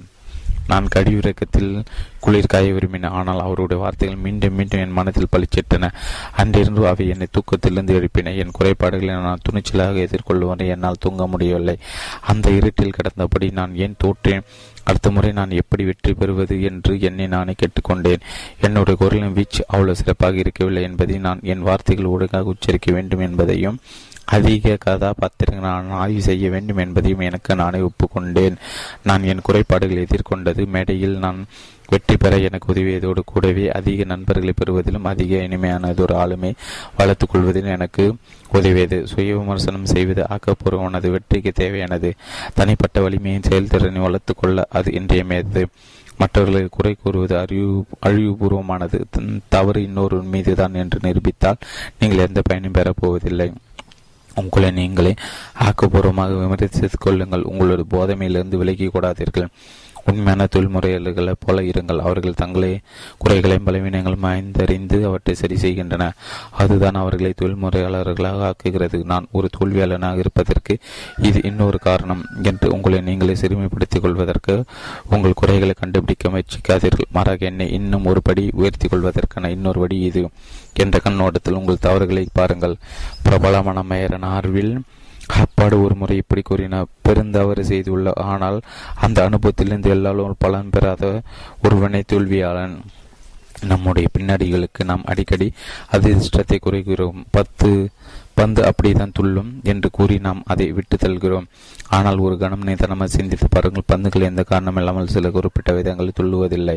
ஒரு பந்தின் துள்ளல் மூன்று விஷயங்களில் தீர்மானிக்கப்படுகிறது. பந்து அது எறியப்படும் விதம் மற்றும் அது வந்து மோதுகின்ற தளம். ஒரு பந்தின் துள்ளல் இயற்பியல் விதிகளில் வரையறுக்கப்பட்டுள்ளதை தவிர அதிர்ஷ்டத்தால் அல்ல. ஒரு விமான விபத்துக்குள்ளாகும். அது வர்த்தக விமானத்துறை நிர்வாகம் இப்படி ஒரு அறிக்கை வழங்கினால் எப்படி இருக்கும் என்று யோசித்து பாருங்கள். இந்த விபத்து நிகழ்ந்துள்ளது குறித்து நாங்கள் வருந்துகிறோம். ஆனால் பொதுமக்களை பந்து இப்படித்தான் துள்ளும். ஒரு புதிய வர்த்தகத்துறை விமானத்துறை நிர்வாகம் தொற்றுவிக்க வேண்டிய நேரம் வந்துவிட்டதாக நீங்கள் நினைப்பீர்கள். ஒரு மருத்துவர் உங்களுடைய உறவினர் ஒருவரிடம் இப்படி கூறுவதாக வைத்துக் கொள்வோம். நான் உங்கள் நிலை குறித்து மிகவும் வருந்துகிறேன். என்ன நிகழ்ந்தது என்று எனக்கு தெரியவில்லை. இது அப்படிதான் நீங்கள் என்ன செய்வீர்கள்? அடுத்த முறை நீங்களோ அல்லது உங்களோட வேறொரு உறவினரோ நோய் வைப்படவோ நீங்கள் வேறொரு மருத்துவரை நாடி செல்வீர்கள். பந்து இப்படிதான் துள்ளும். அணுகுமுறை நமக்கு எதை கற்றுக் கொடுப்பதில்லை. எனவே அடுத்த முறை இதே போன்ற ஒரு சூழ்நிலையை நாம் எதிர்கொள்ளும் போது முன்பு நான் செய்த அதே தவறை இப்போது மீண்டும் செய்யாமல் தவிர்ப்பதற்கு நாம் எந்த விதத்தையும் தயாராக இருக்க மாட்டோம். முந்தைய போட்டியில் தங்களுக்கு ஏற்பட்ட தோல்வியை கண்டு கால்பந்து பயிற்றுவிப்பாளர் நாம் அதிர்ஷ்டமாவதுதான் பந்து இப்படிதான் துள்ளும் என்று நான் அணியினரிடம் கூறினால் அடுத்த போட்டியில் அவர்கள் அவர் தவறுகளை தவிர்த்து சிறப்பாக விளையாடுவதற்கு அது எந்த துறை விதத்திலும் உதவ போவதில்லை. ஆர்வில் ஹப்பாடு தொடர்ந்து பதினேழு ஆண்டுகள் மெக்சிகன் மாநிலத்தின் டியார்பன் நகரின் மேயராக இருந்தவர் அமெரிக்கன் மிக வசீகரமான பெரிதும் மதிக்கப்பட்ட ஒரு நிர்வாகி அவர் இருந்தார். அவர் மேயராவதற்கு பத்து ஆண்டுகளுக்கு முன்பாக துரதிருஷ்டம் என்ற சாக்குப்போக்கை பயன்படுத்தி அரசியலிருந்து அவரால் எளிதாக விலகி இருக்க முடியும். அவர் ஒரு தொடர் வெற்றியாளர் ஆவதற்கு முன்பாக மேயர் பதவிக்கு போட்டியிட மூன்று முறை தேர்ந்தெடுக்கப்படாமல் போனது. அவர் துரதிருஷ்டசாலியாக இருந்த மாநில செனட்டராக அவதற்கு போட்டியிட தேர்ந்தெடுக்கப்பட முயற்சித்து மூன்று முறை அவர் தோல்வியை தழுவினார். ஒரு முறை காங்கிரசுக்கு போட்டியிடுவதற்கான வாய்ப்பு அவருக்கு கிடைக்கவில்லை. ஆனால் அப்பட இந்த பின்னடைவுகளை ஆய்வு செய்தார். அது அவை தன் அரசியல் கல்வியின் ஒரு பகுதி என்று அவர் எடுத்துக்கொண்டார் இன்று மிகுந்த அறிவு கூர்மை கொண்ட உள்ளூர் அரசாங்கத்தை யாராலும் தொடர்க்கப்பட முடியாத ஒரு அரசியல்வாதியாக அவர் திகழ்கிறார். அதிர்ஷ்டத்தை குறை கூறுவதற்கு பதிலாக பின்னடைவுகளை ஆய்வு செய்யுங்கள். நீங்கள் தோல்வியுற்றால் அந்த அனுபவத்திலிருந்து படம் கற்றுக்கொள்ளுங்கள் ஏராளமான மக்கள் சராசரிக்கு கீழான தங்கள் வாழ்க்கையை துரதிருஷ்டத்தின் மீது படி போட்டபடி ஊட்டிவிடுகின்றனர் இவர்கள் இன்னும் குழந்தை போலவும் பக்குவப்படாமல் அனுதாபத்தை தேடுபவர்களாகவும் இருக்கின்றன பெரிதாகவும் வலிமையாகவும் அதிக தற்சாப்பு கொண்டவராகவும் வளருவதற்கான வாய்ப்புகளை அவர்கள் பார்க்க தவறிவிடுகின்றன அவர்கள் தங்களையும் அறியாமல் இப்படி செய்து விடுகின்றனர் அதிர்ஷ்ட குறை கூறுவதை நிறுத்துங்கள். அதிர்ஷ்டத்தை குறை கூறுவதை யாரையும் அவர்களுக்கு விருப்பமான இடங்களுக்கு ஒருபோதும் கொண்டு சேர்க்காது. இலக்கிய ஆலோசகராகவும் எழுத்தாளராகவும் விமர்சகராகவும் இருக்கின்ற என் நண்பர் ஒருவர் ஒரு வெற்றிகரமான எழுத்தாளராக இருப்பதற்கு என் தேவை என்ன தேவை என்பது குறித்து சமீபத்தில் என்னுடன் பேசினார். எதிர்காலத்தில் எழுத்தாளராக விரும்புகின்ற பலர் எழுதுவதை பற்றி உண்மையில் தீவிரமாக இருப்பதில்லை.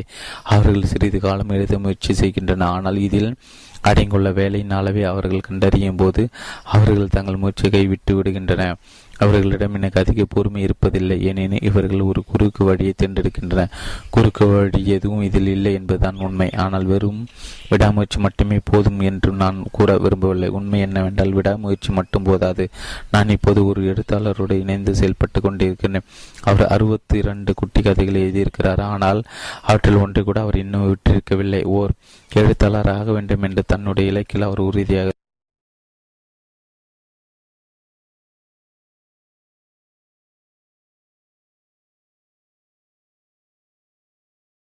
விரும்பவில்லை உண்மை என்னவென்றால் விடாமுயற்சி மட்டும் போதாது.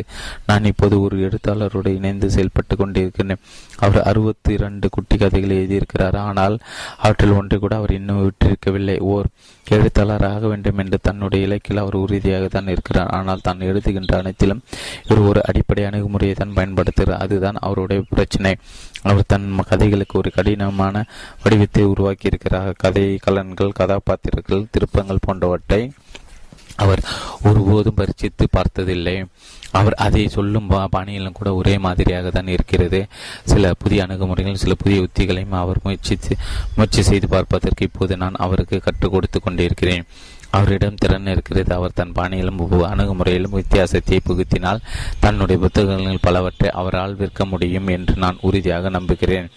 ஆனால் அவர் அதை முயற்சிக்கும் வரை அவர் அடுத்தடுத்து நிராகரிப்பு கடிதங்களை மட்டுமே பெறுவார். இந்த ஆலோசனைகளை கொடுத்திருப்பது நல்ல அறிவுரை.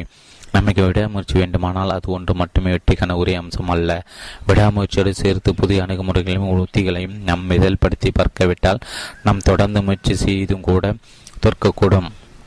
அமெரிக்கான் மிகப்பெரிய கண்டுபிடிப்பாளர் ஒருவன் எடிசன் விடாமுயற்சிக்கு பெயர்பட்டவர் மின் விளக்கை கண்டுபிடிப்பது முன் அவர் பல்லாயிரக்கணக்கான பரிசோதனைகள் நிகழ்த்தியதாக படைக்கிறது ஆனால் ஒரு விஷயத்தை நீங்கள் கவனிக்க வேண்டும். அவர் பரிசோதனைகளை நடத்தினார். ஒரு மின் விளக்கை உருவாக்க வேண்டும் என்ற தன் இலக்கில் அவர் விடாப்படியாக இருந்தார். ஆனால் விடாமுயற்சியும் பரிசோதனை சேர்ந்த போதுதான் அவருடைய இலக்கு மெய்யானது. ஒரே வழியில் விடாமல் முயற்சிப்பது வெற்றிக்கான ஒரு உத்தரவாதம் அல்ல. ஆனால் வெற்றியும் புதுமையான முயற்சியும் சேரும்போது அது வெற்றிக்கு உத்தரவாதம் அளிக்கும். சமீபத்தில் என்னை குறித்து தொடர்ச்சியான தேடல் பற்றிய சமீபத்தில் எண்ணெய் குறித்த தொடர்ச்சியான தேடல் பற்றி நான் ஒரு கட்டுரை படித்தேன். எண்ணெய் கிணறு எண்ணெய் கிணறு ஒன்றை வெட்டுவதற்கு முன்பாக எண்ணெய் நிறுவனங்கள் பாறை அமைப்புகளை கவனமாக ஆய்வு செய்கின்றன என்று அதில் கூறப்பட்டிருந்த. ஆனால் அவர்களுடைய அறிவியல் பூர்வமான ஆய்வுக்கு பிறகும் கூட தோண்டப்பட்ட எண்ணெய் கிணறுகள் ஏழு கிணறுகள் வறண்டு இருந்தன. எண்ணெய் கண்டுபிடிப்பு எண்ணெய் நிறுவனம் விடாப்பிடியாக இருக்கின்றன. ஆனால் வெகு ஆடம் வரை ஒரே கிணறை அவர்கள் தோண்டுவதில்லை. மாறாக முதல் கிணற்றில் என்ன உற்பத்தியாகுது என்பதை அவர்கள் உணர்ந்து கொண்டவுடன் அவர்கள் புதிதாக இன்னொரு கிணறு வெட்டுவார்கள். லட்சியங்கள் கொண்ட மக்கள் பலர் தங்கள் வாழ்வில் விட முச்சுணர் லட்சியத்துடன் நடப்போடுகின்றனர் ஆனால் புதிய அணுகுமுறைகளை அவர்கள் முயற்சி செய்து பார்ப்பதில்லை என்பதால் அவர்கள் வெற்றி பெற தவறிவிடுகின்றனர். உங்கள் பார்வை உங்கள் இலக்கின் மீது குவிந்திருக்கின்ற பதிலிருந்து இம்மி அளவு கூட பேசுங்காதீர்கள். ஆனால் ஒரு சுவற்றின் மீது உங்கள் தலையை முட்டி கொண்டே இருக்காதீர்கள். நீங்கள் விரும்பும் விளைவுகள் உங்களுக்கு கிடைக்கவில்லை என்றால் ஒரு புதிய அணுகுமுறை முயற்சி செய்து பாருங்கள். உறுதியான விடாமுயற்சி கொண்டுள்ள ஒன்றை உடம்பாக பிடித்துக் கொள்கின்ற மக்களிடம் வெற்றிக்கான ஒரு ஒன்றியமேத பண்பு நலன் இருக்கிறது. புதியவற்றை முயற்சித்து பார்ப்பதற்கான சக்தியை உங்களிடம் உருவாக்கிக் கொள்வதற்கு இரண்டு பரிந்துரைகளை நான் இங்கு கொடுத்திருக்கிறேன். ஒன்று ஒரு வழி இருக்கிறது. என்று உங்களுக்கு நீங்களே கூறிக்கொள்ளுங்கள். அனைத்து எண்ணங்களும் காந்த சக்தி கொண்டவை. நான் தோற்றுவிட்டேன். இப்பிரச்சனை தீர்ப்பதற்கு எந்த வழியும் இல்லை என்று நீங்கள் கூற தொடங்கிவிட்டால் எதிர்மறை எண்ணங்கள் உங்களை நோக்கி ஈர்க்கப்படும். இவை ஒவ்வொன்றும் நீங்கள் தோற்றுவிட்டீர்கள் என்ற உங்கள் நினைப்பு சரிதான் என்று உங்களை நம்ப வைக்கும். மாறாக இப்பிரச்சனைக்கு தீர்ப்பதற்கு ஒரு வழி இருக்கிறது என்று நம்புங்கள். அப்போது நேர்மறை எண்ணங்கள் உங்கள் மனதிற்கு ஓடி வந்து நீங்கள் ஒரு தீர்வை கண்டுபிடிக்க உங்களுக்கு உதவும். ஒரு வழி இருக்கிறது என்று நம்புவதுதான் இங்கு முக்கியம். கருத்து வெற்றுமையால் பிரச்சனைகளுக்கு ஆளாகி இருக்கும் தம்பதியருக்கு ஆலோசனை வழங்குகின்ற தொழில் முறையில் திருமண ஆலோசகர்கள் இப்படி கூறுகின்றன தங்கள் மன வாழ்வில் மீண்டும் மகிழ்ச்சி மீட்டெடுப்பதற்கான சத்தியத்தை தம்பதியரில் ஒருவரை அல்லது இருவரும் பார்க்கும் போது மட்டுமே அவர்களை ஒன்றாக சேர்த்து வைக்க முடியும். இந்த நம்பிக்கை அவர்களுக்கு இல்லாவிட்டால் அவர்களை இணைத்து வைப்பதில் வெற்றிக்கே வாய்ப்பில்லை. தன் குடிப்பழக்கத்தில் இருந்து தன்னால் மீள முடியும் என்ற நம்பிக்கையுடைய குடிகாரனுக்கு ஏற்படும் போது மட்டுமே அவனால் பழக்கத்திலிருந்து விடுபட முடியும். இல்லை என்றால் அவன் தன் வாழ்நாள் முழுவதும் மதுவுக்கு அடிமைப்பட்டு தான் கிடப்பான் என்ற உளவியலாளர்களும் சமூக சேவர்களும் கூறுகின்றனர் இந்த ஆண்டில் ஆயிரக்கணக்கான வியாபாரங்கள் உருவாக்கப்பட்டு கொண்டிருக்கின்றன. இன்றிலிருந்து ஐந்து ஆண்டுகளில் ஆற்றல் ஒரு சிறு பகுதி மட்டுமே தொடர்ந்து இயங்கிக் கொண்டிருக்கும். தோல்வியை தழுவிய சில வியாபார நிறுவனங்கள் போட்டி அளவுக்கு அதிகமாக இருந்தது. இத்தொழில் எடுத்து மூடப்படுவதை தவிர எங்களுக்கு வேறு வழி இருக்கவில்லை என்று கூறுவார். ஆனால் உண்மை என்னவென்றால் முட்டுக்கட்டைகளை எதிர்கொள்கின்ற மக்களை பெரும்பாலானோர் தோல்வியை பற்றியும் தங்களை தோற்கடிக்கப்பட்டு விட்டதாக மட்டுமே நினைக்கின்றன. ஒரு வழி இருக்கிறது என்று நீங்கள் நம்பும்போது நீங்கள் தானாகவே எதிர்மறை ஆற்றலை நேர்மறை ஆற்றலாக மாற்றுகிறீர்கள். அதாவது நான் திரும்பி நாம் திரும்பி விடலாம் என்ற மனப்போக்கிலிருந்து மனப்போக்கிலிருந்து நாம் தொடர்ந்து முன்னோக்கி சொல்லலாம் என்ற மனப்போக்கு நீங்கள் மறுக்கிறீர்கள். ஒரு பிரச்சனையாலும் சரி அல்லது ஒரு எண்ணனாலும் சரி அது தீர்க்கப்பட முடியாதது என்று நீங்கள் நினைக்கும் போது மட்டுமே அது தீர்க்கப்பட முடியாததாகிறது. தீர்வுகள் சாத்தியதான் என்று நம்புவதன் மூலம் தீர்வுகளை கவர்ந்திடுங்கள். அது சாத்தியமில்லை என்று சொல்வதற்கோ அல்லது நினைப்பதற்கோ கூட மறந்து மறுத்துவிடுங்கள். இரண்டு ஒரு சிறு இடைவெளி எடுத்துக்கொண்டு மீண்டும் புத்துணர்ச்சியோடு தூங்கு தூக்குங்கள் பல சமயங்களில் நாம் ஒரு பிரச்சனையோடு மிக நெருக்கமாக இருந்து விடுவதால் புதிய தீர்வுகளையோ அல்லது புதிய அணுகுமுறைகளையோ நம்மால் பார்க்க முடியாமல் போய்விடுகிறது. என்னுடைய நண்பர் ஒருவர் வெற்றியாளராக இருக்கிறார். ஒரு சில வாரங்களுக்கு முன்பு ஒரு தனித்துவமான புதிய அலுமினிய கட்டடத்தை வடிவமைக்க வேலை அவரிடம் ஒப்படைக்கப்பட்டது. அப்படிப்பட்ட கட்டடம் எதுவும் அதுவரை வடிவமைக்கப்பட்டிருக்கவோ அல்லது உருவா உருவாக்கப்பட்டிருக்கவோ இல்லை. ஒரு சில நாட்களுக்கு முன்பு நான் அவரை பார்த்தபோது புதிய கட்டடம் எந்த நிலையில் இருந்தது என்று நான் அவரிடம் கேட்டேன். அவ்வளவு சரியாக அமையவில்லை. இந்த கோடை காலத்தின் போது என் தோட்டத்தில் நான் புது நேரம் செலப்பட்டு இருக்கவில்லை என்று நினைக்கிறேன். கடினமான வடிவமைப்பு பிரச்சனைகளை ஓய்வின்றி நான் தொடர்ந்து கையாளும் போது புதிய யோசனைகள் பெறுவதற்கு நான் ஒரு சிறிய இடைவெளி எடுத்தாக வேண்டும் என்று அவர் உணர்வு கூறினார். அவர் மேலும் தொடர்ந்தார். ஒரு மரத்தின் கீழே நின்று கொண்டு என் கையில் ரப்பர் குழாய் பிடித்தபடி புள்ளியின் மீது தண்ணீர் பாய்ச்சி கொண்டிருக்கும் போது எனக்கு எவ்வளவு அற்புதமான பொறியியல் யோசனைகள் தோன்றும் தெரியுமா? அவற்றை கேட்டால் நீங்கள் வியந்து போவீர்கள். அமெரிக்க ஐசர் அதிபர் ஹைசன் ஹோவரிடம் ஒரு பத்திரிகையில் நீங்கள் ஏன் அடிக்கடி வார இதழ் இறுதியில் விடுமுறை எடுத்துக்கொள்கிறீர்கள் என்று கேட்டபோது அவர் கூறிய பதில் தன்னுடைய படைப்பு திறனை அதிகப்படுத்திக் கொள்ள விரும்புகின்ற ஒருவருக்கும் ஒரு சிறந்த அறிவுரையாக இருக்கும். ஹைசன் கோவர் கூறிய பதில் இதுதான். ஒரு ஜெனரல் மோட்டார் நிறுவனத்தை நடத்தி கொண்டிருந்தாலும் சரி அல்லது அமெரிக்கா வழி நடத்தி கொண்டிருந்தாலும் சரி அவர் ஒரு மேசேரிக்கு அமர்ந்து ஒரு காகித குவியலுக்குள் முகம் புதைந்து கடந்தால் அவரால் சிறப்பாக வேலை செய்ய முடியும் என்பதில் எனக்கு நம்பிக்கை இல்லை. உண்மையில் தன் மனம் தேவையற்றவர்களை மூழ்கிவிடாதபடி பார்த்து கொள்ள வேண்டியது ஒரு அதிபரின் பொறுப்பு. அது ஆசுவாசமாக இருக்க வேண்டும். அடிப்படை கொள்கைகள் மற்றும் காரணிகள் பற்றி அவர் சுயமாக சிந்திக்க வேண்டும். அப்போதுதான் தெளிவான மற்றும் சிறப்பான தீர்மானங்களை அவரால் மேற்கொள்ள முடியும். என்னுடைய முன்னாள் வியாபார கூட்டாளி ஒருவர் மாதத்திற்கு ஒரு முறை தன் மனைவியோடு மூன்று நாட்கள் வெளியூர் விடுமுறையில் சென்று விடுகிறார் ஒரு சிறு இடைவெளி எடுத்துக்கொண்டு மீண்டும் புத்துணர்ச்சியோடு தன் வேலை துவக்குவது தன்னுடைய மனதிறனை அதிகரிப்பதாக அதன் விளைவாக தன் தன் நடை வாடிக்கையாளர்கள் அதிக மதிப்பு வாய்ந்தவராக இருக்க முடிகிறது என்றும் அவர் கூறுகிறார். நீங்கள் ஒரு முட்டுக்கட்டை எதிர்கொள்ளும் போது ஒட்டுமொத்த பணி திட்டத்தை தூக்கி எறிந்து விடாதீர்கள். மாறாக மன ரீதியாக புத்துணர்ச்சி பெறுங்கள். உங்கள் மனத்திற்கு பிடித்த இசையை கேளுங்கள் அல்லது வெளியே ஆசுவாசமாக நடந்து விட்டு வாருங்கள் அல்லது ஒரு குட்டி தூக்கம் போடுங்கள். பிறகு நீங்கள் உங்கள் பிரச்சனை மீண்டும் கையாளும் போது நீங்கள் அறிவதற்கு முன்பாக ஒரு தீர்வு உங்கள் உங்களுக்கு தோன்றும். பெரிய சூழ்நிலைகளிலும் நேர்மறையான பக்கத்தை பார்ப்பது வெகுமதி அளிக்கிறது. தான் தன் வேலை இழந்த போது அச்சூழல் நேர்மறையான பக்கத்தை பார்ப்பதன் மீது தான் கவனம் செலுத்தியது. பற்றி ஒரு இளைஞர் என்னிடம் கூறினார் நான் ஒரு பெருநிறுவனத்தில் வேலை செய்து கொண்டிருந்த ஒரு நாள் நான் வேலையிலிருந்து நீக்கப்பட்டிருந்ததாக திடு திடுப்பு என்று என்னிடம் கூறப்பட்டது. அச்சமயத்தில் ஏதோ ஒரு பொருளாதார பின்னாடி ஏற்பட்டிருந்தால் நிறுவனத்திற்கு அவ்வளவு மதிப்பு கூட்டாத ஊழியர்கள் மீது பணி நீக்கம் செய்யப்பட்டதாக என்னிடம் தெரிவிக்கப்பட்டது. அந்த வேலையில் சம்பளம் அவ்வளோ அதிகம் இருக்கவில்லை. ஆனால் நான் வளர்ந்து வந்த சூழ்நிலை வைத்து பார்க்கும்போது அது நல்ல சம்பளமாக தான் இருந்தது. நான் நான் பணி நீக்கம் செய்யப்பட்ட பிறகு ஒரு சில மணி நேரம் நான் கோபமாக இருந்தேன். பிறகு மாறுவிடம் புனைந்து வந்திருந்த ஒரு ஆசீர்வாதம் அதை பார்ப்பதென்று நான் தீர்மானித்தேன். என் வேலை உண்மையில் எனக்கு பிடிக்கவில்லை. நான் தொடர்ந்து அந்த வேலையில் பின்னீடித்திருந்தால் நான் ஒருபோதும் வெகு தூரம் முன்னேற்க மாட்டேன். இப்போது நான் உண்மையிலே செய்ய விரும்பிய ஒன்றை கண்டுபிடிப்பதற்கு எனக்கு ஒரு வாய்ப்பு கிடைத்திருந்தது. விரைவில் அதிக சம்பளத்துடன் ஒரு வேலை எனக்கு கிடைத்தது. அந்த வேலை எனக்கு மிகவும் பிடித்திருந்தது. என்னுடைய முந்தைய நிறுவனத்திலிருந்து நான் பணி நீக்கம் செய்யப்பட்டதான் எனக்கு நிகழ்ந்துள்ள மிக சிறந்த விஷயமாகும். எந்த ஒரு சூழ்நிலையிலும் நீங்கள் எதை பார்க்க போவதாக எதிர்பார்க்கிறீர்களோ அதை நீங்கள் பார்ப்பீர்கள் என்பதை நினைவில் வைத்திடுங்கள் நல்ல பக்கத்தை பாருங்கள் தோல்வியை தோற்கடியுங்கள். நீங்கள் ஒரு தெளிவான கண்ணோட்டத்தை வளர்த்து கொண்டால் எல்லாமே உங்களுக்கு நல்ல விதமாக அமையும். உங்கள் சிந்தனைக்கு பின்னடைவுகள் குறைபாடுகள் ஊக்க இழப்புகள் ஏமாற்றம் அளிக்கும் பிற சூழ்நிலைகள் ஆகியவற்றை குறித்து ஒருவர் கொண்டு இருக்கும் என்ற மனப்போக்கில் தான் வெற்றிக்கும் தோல்விக்கு இடையான வேறுபாடு அடங்கியுள்ளது. தோல்வியை வெற்றியாக மாற்றுவதற்கு உங்களுக்கு உதவக்கூடிய ஐந்து விஷயங்கள் இவை. ஒன்று வெற்றிக்கு வழிவகுப்பதற்கு உங்களுடைய பின்னடைவுகளை ஆய்வு செய்யுங்கள். நீங்கள் ஒன்றில் தோல்வி வரும்போது அதிலிருந்து படம் கற்றுக்கொண்டு அடுத்த முறை வெற்றி பெறுங்கள். இரண்டு உங்களை நீங்களே ஆக்கப்பூர்வமாக விமர்சித்துக் கொள்வதற்கான துணிச்சலை வளர்த்துக் கொள்ளுங்கள். உங்களுடைய குறைகளையும் பலவீனங்களையும் கண்டறிந்து அவற்றை சரி செய்து கொள்ளுங்கள். இது உங்களை ஒரு தொழில் முறையா முறையாளராக மாற்றும். மூன்று அதிர்ஷ்டத்தை குறை கூறுவதை நிறுத்துங்கள். ஒவ்வொரு பின்னாடியும் ஆய்வு செய்யுங்கள். எது தவறாக போனது என்பதை கண்டுபிடிங்கள். அதிர்ஷ்டத்தை குறை கூறுவது தான் விரும்பும் இடத்திற்கு யாரையும் ஒருபோதும் கூட்டி சென்றதில்லை என்பதை நினைவில் கொள்ளுங்கள். நான்கு விடாமுயற்சியுடன் இருங்கள். பல்வேறு விதங்களை முயற்சி செய்து பார்க்க தயங்காதீர்கள். உங்கள் பார்வை எப்போது உங்கள் இலக்கின் மீது இருக்கட்டும். ஆனால் ஒரு சுவரின் மீது முட்டிக்கொண்டிருக்கிறார்கள். புதிய அணுகுமுறைகளை முயற்சித்து பாருங்கள். வாய்ந்து ஒவ்வொரு சூழ்நிலை ஒரு பக்கம் இருக்கிறது என்பதை மறக்காதீர்கள். அதை கண்டுபிடிங்கள். நல்ல பக்கத்தை பார்த்துவிட்டு ஊக்கிழப்பை தூக்கி எறியுங்கள்.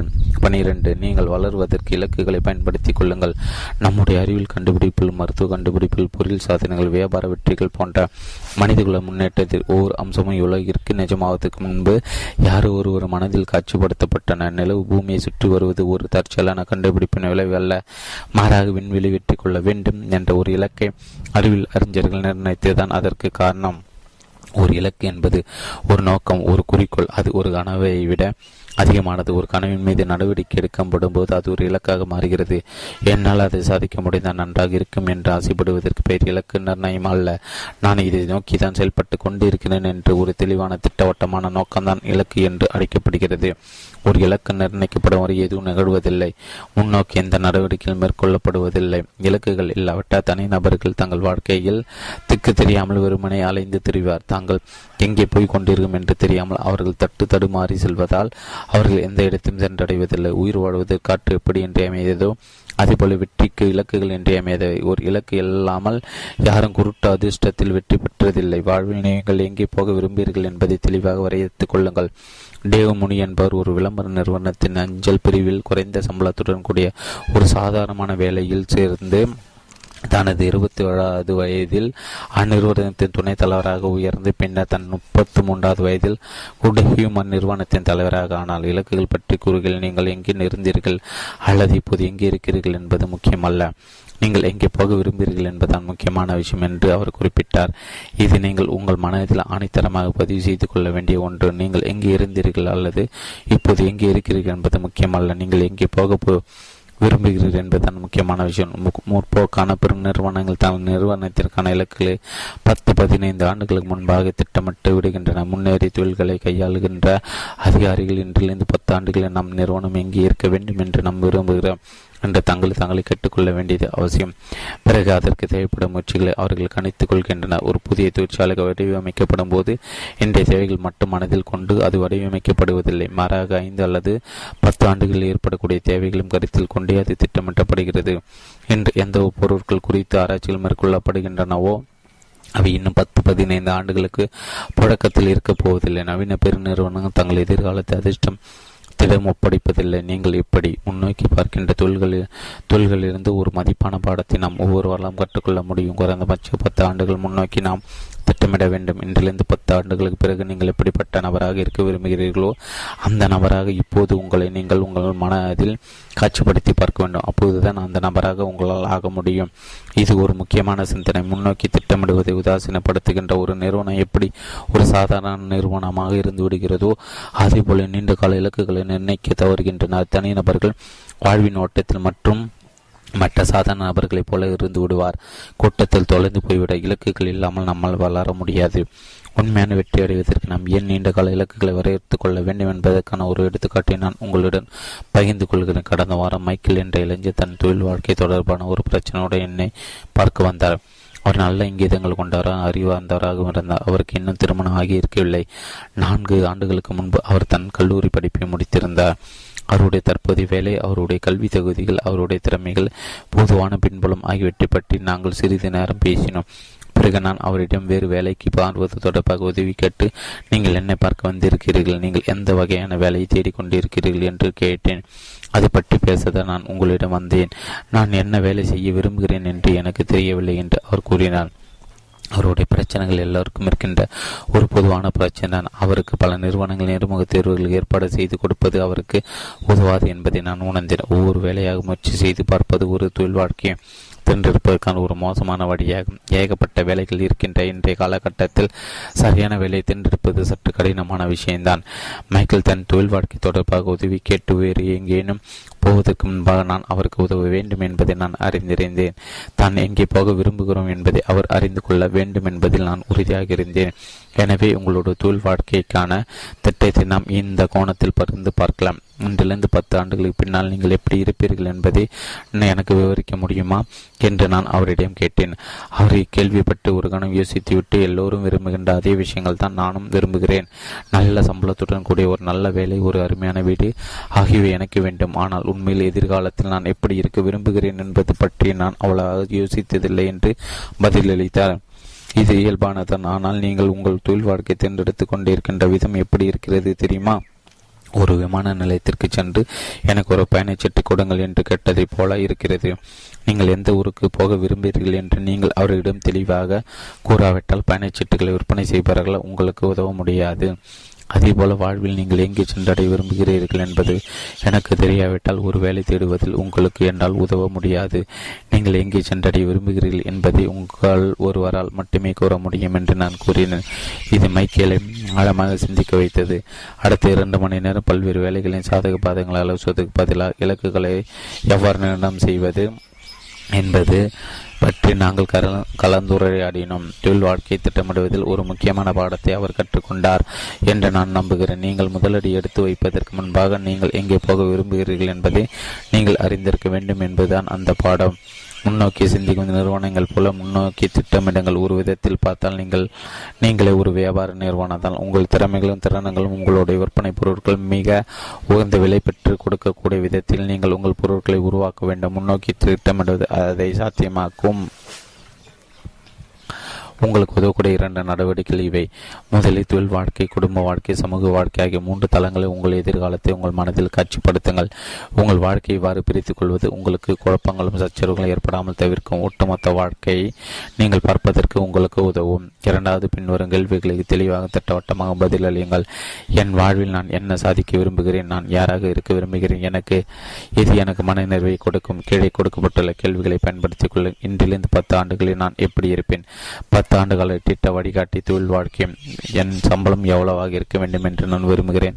இரண்டு நான் எவ்வளவு அதிகமான பொறுப்புகளை சுமக்க விரும்புகிறேன். மூன்று நான் எவ்வளவு அதிகாரத்தை கொண்டவனாக இருக்க விரும்புகிறேன். நான்கு என் வாழ்விலிருந்து நான் என்ன கௌரவத்தை எதிர்பார்க்கிறேன்? குடும்ப வாழ்க்கை ஒன்று எனக்கும் என் குடும்பத்தில் நான் எந்த வகையான வாழ்க்கை தரத்தை கொடுக்க விரும்புகிறேன்? இரண்டு நான் எத்தகைய வீட்டில் வாட விரும்புகிறேன்? மூன்று நான் எத்தகைய உல்லாச விடுமுறைகளை கடிக்க விரும்புகிறேன்? நான்கு என் குழந்தைகள் தங்கள் படிப்பை முடித்துவிட்டு நிஜ உலகில் அடியெடுத்து வைக்கும்போது அவர்களுக்கு எந்த மாதிரியான பொருளாதார உதவி நான் கொடுக்க விரும்புகிறேன்?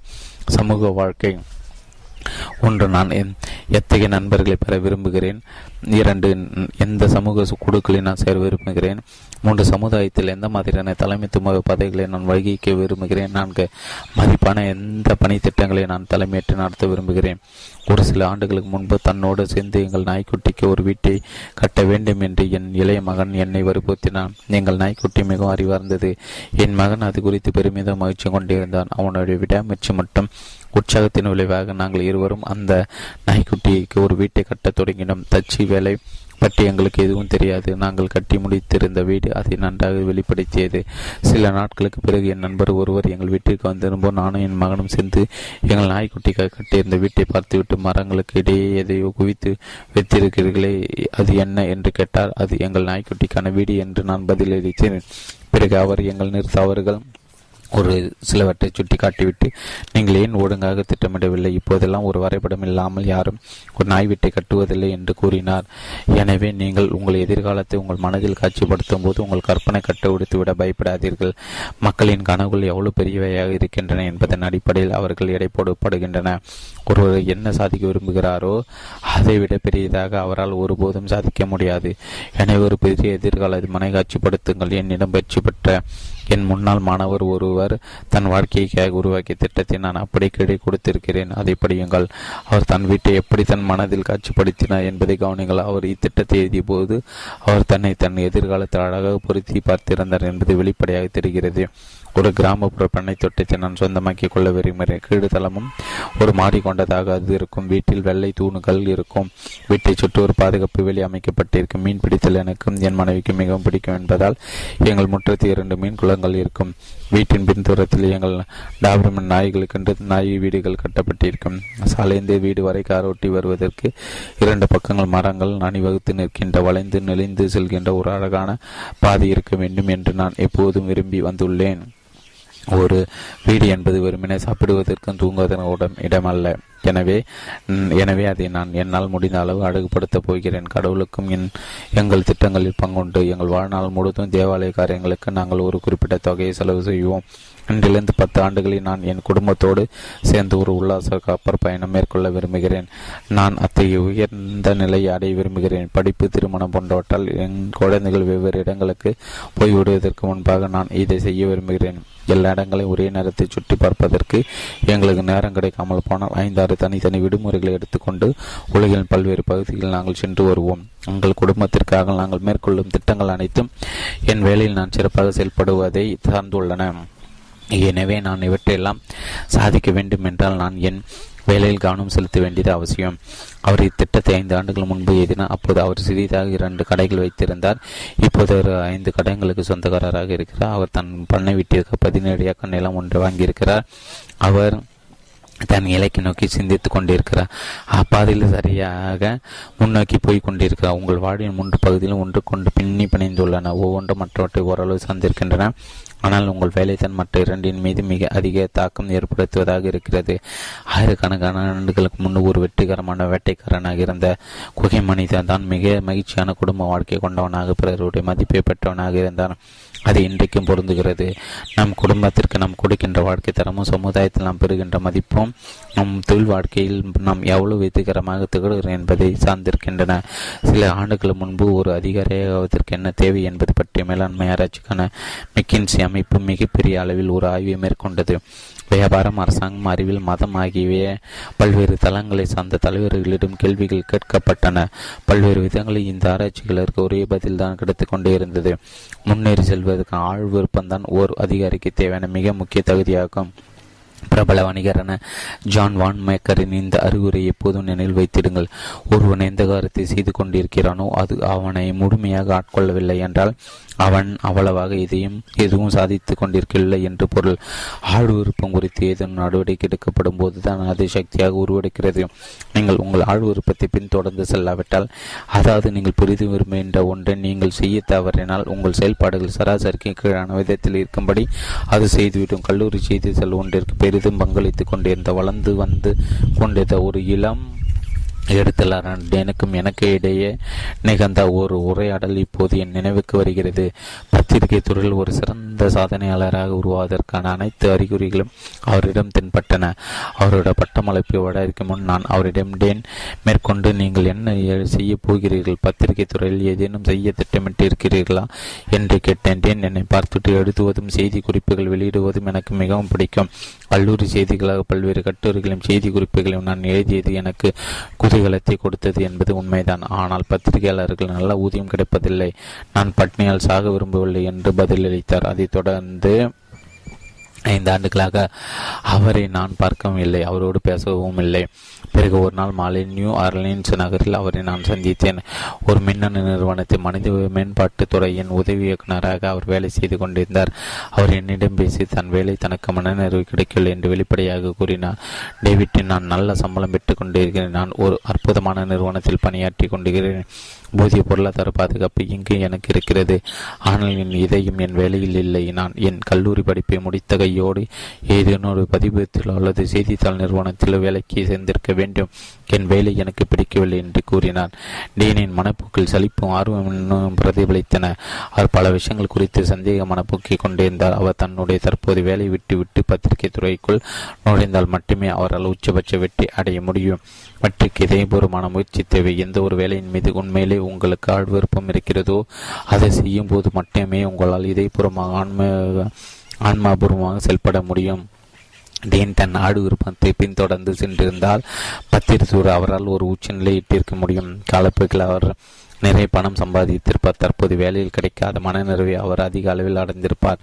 நீங்கள் செய்ய விரும்பாத ஒரு வேலையிலிருந்து நீங்கள் செய்ய விரும்புகின்ற ஒரு வேலைக்கு மாறுவது என்பது பத்து வருட பழைய கார் ஒன்றில் ஐநூறு குதிரை குதிரை திறன் கொண்ட மோட்டாரை பொருத்துவது போன்றதாக நம் எல்லோருக்கும் ஆழ்வு விருப்பங்கள் இருக்கின்றன. நாம் உண்மையிலே என்ன செய்ய விரும்புகிறோம் என்பது பற்றி நம் கனவு காண்கிறோம். ஆனால் ஒரு சிலரை நம் ஆடு விருப்பத்திடம் சரணாகதி அடைகிறோம். மற்றவர்கள் தங்கள் ஆடு விருப்பத்தினர் சரணடைவதற்கு பதிலாக அதை கொலை செய்து விடுகின்றன அத்தகைய கொலையையும் செய்வதற்கு ஐந்து ஆயுதங்கள் பயன்படுத்தப்படுகின்றன. அந்த ஆயுதங்களை அடித்து விடுங்கள். அவை மிகவும் ஆபத்தானவை. ஒன்று தன்னைத்தானே சிறுமிப்படுத்திக் கொள்ளுதல். நான் ஒரு மருத்துவராக விரும்புகிறேன். ஆனால் என்னால் அது முடியாது. எனக்கு மூளை கிடையாது. நான் முயற்சித்தாலும் நான் தோற்றுவிடேன் போதிய கல்வி தகுதியோ அல்லது அனுபவமோ எனக்கு இல்லை. போன்றவற்றை பல கூறி நீங்கள் கேட்டிருப்பீர்கள். தங்களை தாங்களே சிறுமைப்படுத்திக் கொள்வதன் மூலம் பல இளைஞர்கள் தங்கள் விருப்பங்களை அடித்து விடுகின்றன இரண்டு பொருளாதார பாதுகாப்பு பற்றி கவலை நாம் இருக்கும் இடத்தில் எனக்கு பொருளாதார பாதுகாப்பு இருக்கிறது என்று கூறுகின்றவர்கள் பாதுகாப்பு ஆயுதங்களை பயன்படுத்தி தங்கள் கனவுகளை கொண்டு விடுகின்றன மூன்று போட்டி பற்றி தவறான நினைப்பு. இத்துறையில் ஏற்கனவே அதிக எண்ணிக்கை எண்ணிக்கையிலானவர்கள் இருக்கின்றன இத்துறை சேர்ந்த மக்கள் ஏற்கனவே ஒரு தலை ஒரு தலையில் ஒருவர் ஏறி நிற்கின்றன போன்ற விமர்சன கருத்துக்கள் ஆழ் விருப்பங்களை வேகமாக குடி தோண்டி புதைத்து விடுகின்றன. நான்கு பெற்றோரின் வற்புறுத்தல். நான் ஒவ்வொரு வேறொரு துறையை தேர்ந்தெடுக்க விரும்புகிறேன். ஆனால் என் பெற்றோருக்கு இதுதான் பிடித்திருக்கிறது. ஏற்கனவே ஏற்கனவே பிடித்திருக்கிறது எனவே நான் இதை தான் தேர்ந்தெடுத்தாக வேண்டும் என்று நூற்றுக்கணக்கான இளைஞர்கள் கூறி நான் கேள்விப்பட்டுகிறேன். தங்கள் குழந்தைகள் என்ன செய்தாக வேண்டும் என்பதை பெரும்பாலான பெற்றோர் வேண்டும் என்று அவர்கள் மீது திணிப்பதில்லை என்று தான் நான் நம்புகிறேன். தங்கள் குழந்தைகள் வெற்றிகரமாக வாழ்வதை பார்க்கவே அறிவார்ந்த பெற்றோர் ஒரு அனைவரும் விரும்புகின்றனர். தனக்கு ஏன் வேறொரு துறை பிடித்திருக்கிறது என்பதை ஓர் இளைஞனோ அல்லது ஒரு விவாதியோ பொறுமையாக தன் பெற்றோரிடம் விளக்கினால் அதை அந்த பெற்றோர் பொறுமையாக காது கொடுத்து கேட்டால் பிறகு அங்கு எந்த சச்சரவும் இருக்காது. தொழில் வாழ்க்கையை தேர்ந்தெடுப்பதை பொறுத்தவரை அவர்கள் இருவரின் நோக்கம் ஒன்றுதான். அதாவது வெற்றிதான் அவர்கள் இருவருடைய நோக்கமாகவும் இருக்கிறது. ஐந்து குடும்ப பொறுப்புடன் ஐந்து ஆண்டுகளுக்கு முன்பு நான் என் என் துறையை மாற்றி இருந்ததால் அது ஒரு அறிவார்ந்தது செயலாக இரு இருந்திருக்கும். ஆனால் இப்போது எனக்கு ஒரு குடும்பம் இருக்கிறது. எனவே இனி என்னால் வேறு ஒன்றுக்கு மாற முடியாது. என்ற மனப்போக்கு உங்கள் ஆடு உற்பத்தி பலி வாங்கக்கூடிய இன்னொரு ஆயுதமாகும். இந்த ஐந்து ஆய ஆயுதங்களை தூக்கி எறிந்து விடங்கள். முழு ஆற்றலை வளர்த்துக் கொள்வதற்கு முழு சக்தி பெறுவதற்கான ஒரே வழி உங்களுக்கு மிகவும் விருப்பமான ஒன்றை செய்வது தான் உங்கள் ஆடு விருப்பத்திடமும் சரணடைந்து விடுங்கள். உற்சாகம் ஆற்றல் மகிழ்ச்சி சிறந்த ஆரோக்கியம் ஆகியவற்றை பெறுங்கள்.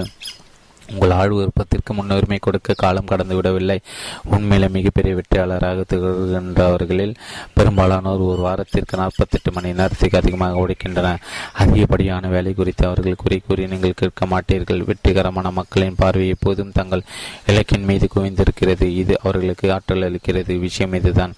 உங்கள் மனத்திற்கு பிடித்த ஒரு இலக்கை நிர்ணயித்து அதை நோக்கி செயல்பட நீங்கள் உறுதி பண்ணும்போது உங்கள் ஆற்றல் அதிகரிக்கிறது. அது பன்மடங்கு பெறுகிறது ஒரு இலக்கை தேர்ந்தெடுத்து அதை சாதிப்பதற்கு தங்களால் இயன்ற அனைத்தையும் செய்கின்ற மக்களால் புதிய ஆற்றலை தங்களுக்குள் கண்டறிய முடியும். இலக்குகள் சலிப்பை போக்குகின்றன. நாட்பட்ட பல நோய்களையும் அவை குணமாக்குகின்றன. இலக்குகளின் சக்தி பற்றி இன்னும் ஆழமாக நாம் ஆய்வு செய்யலாம்.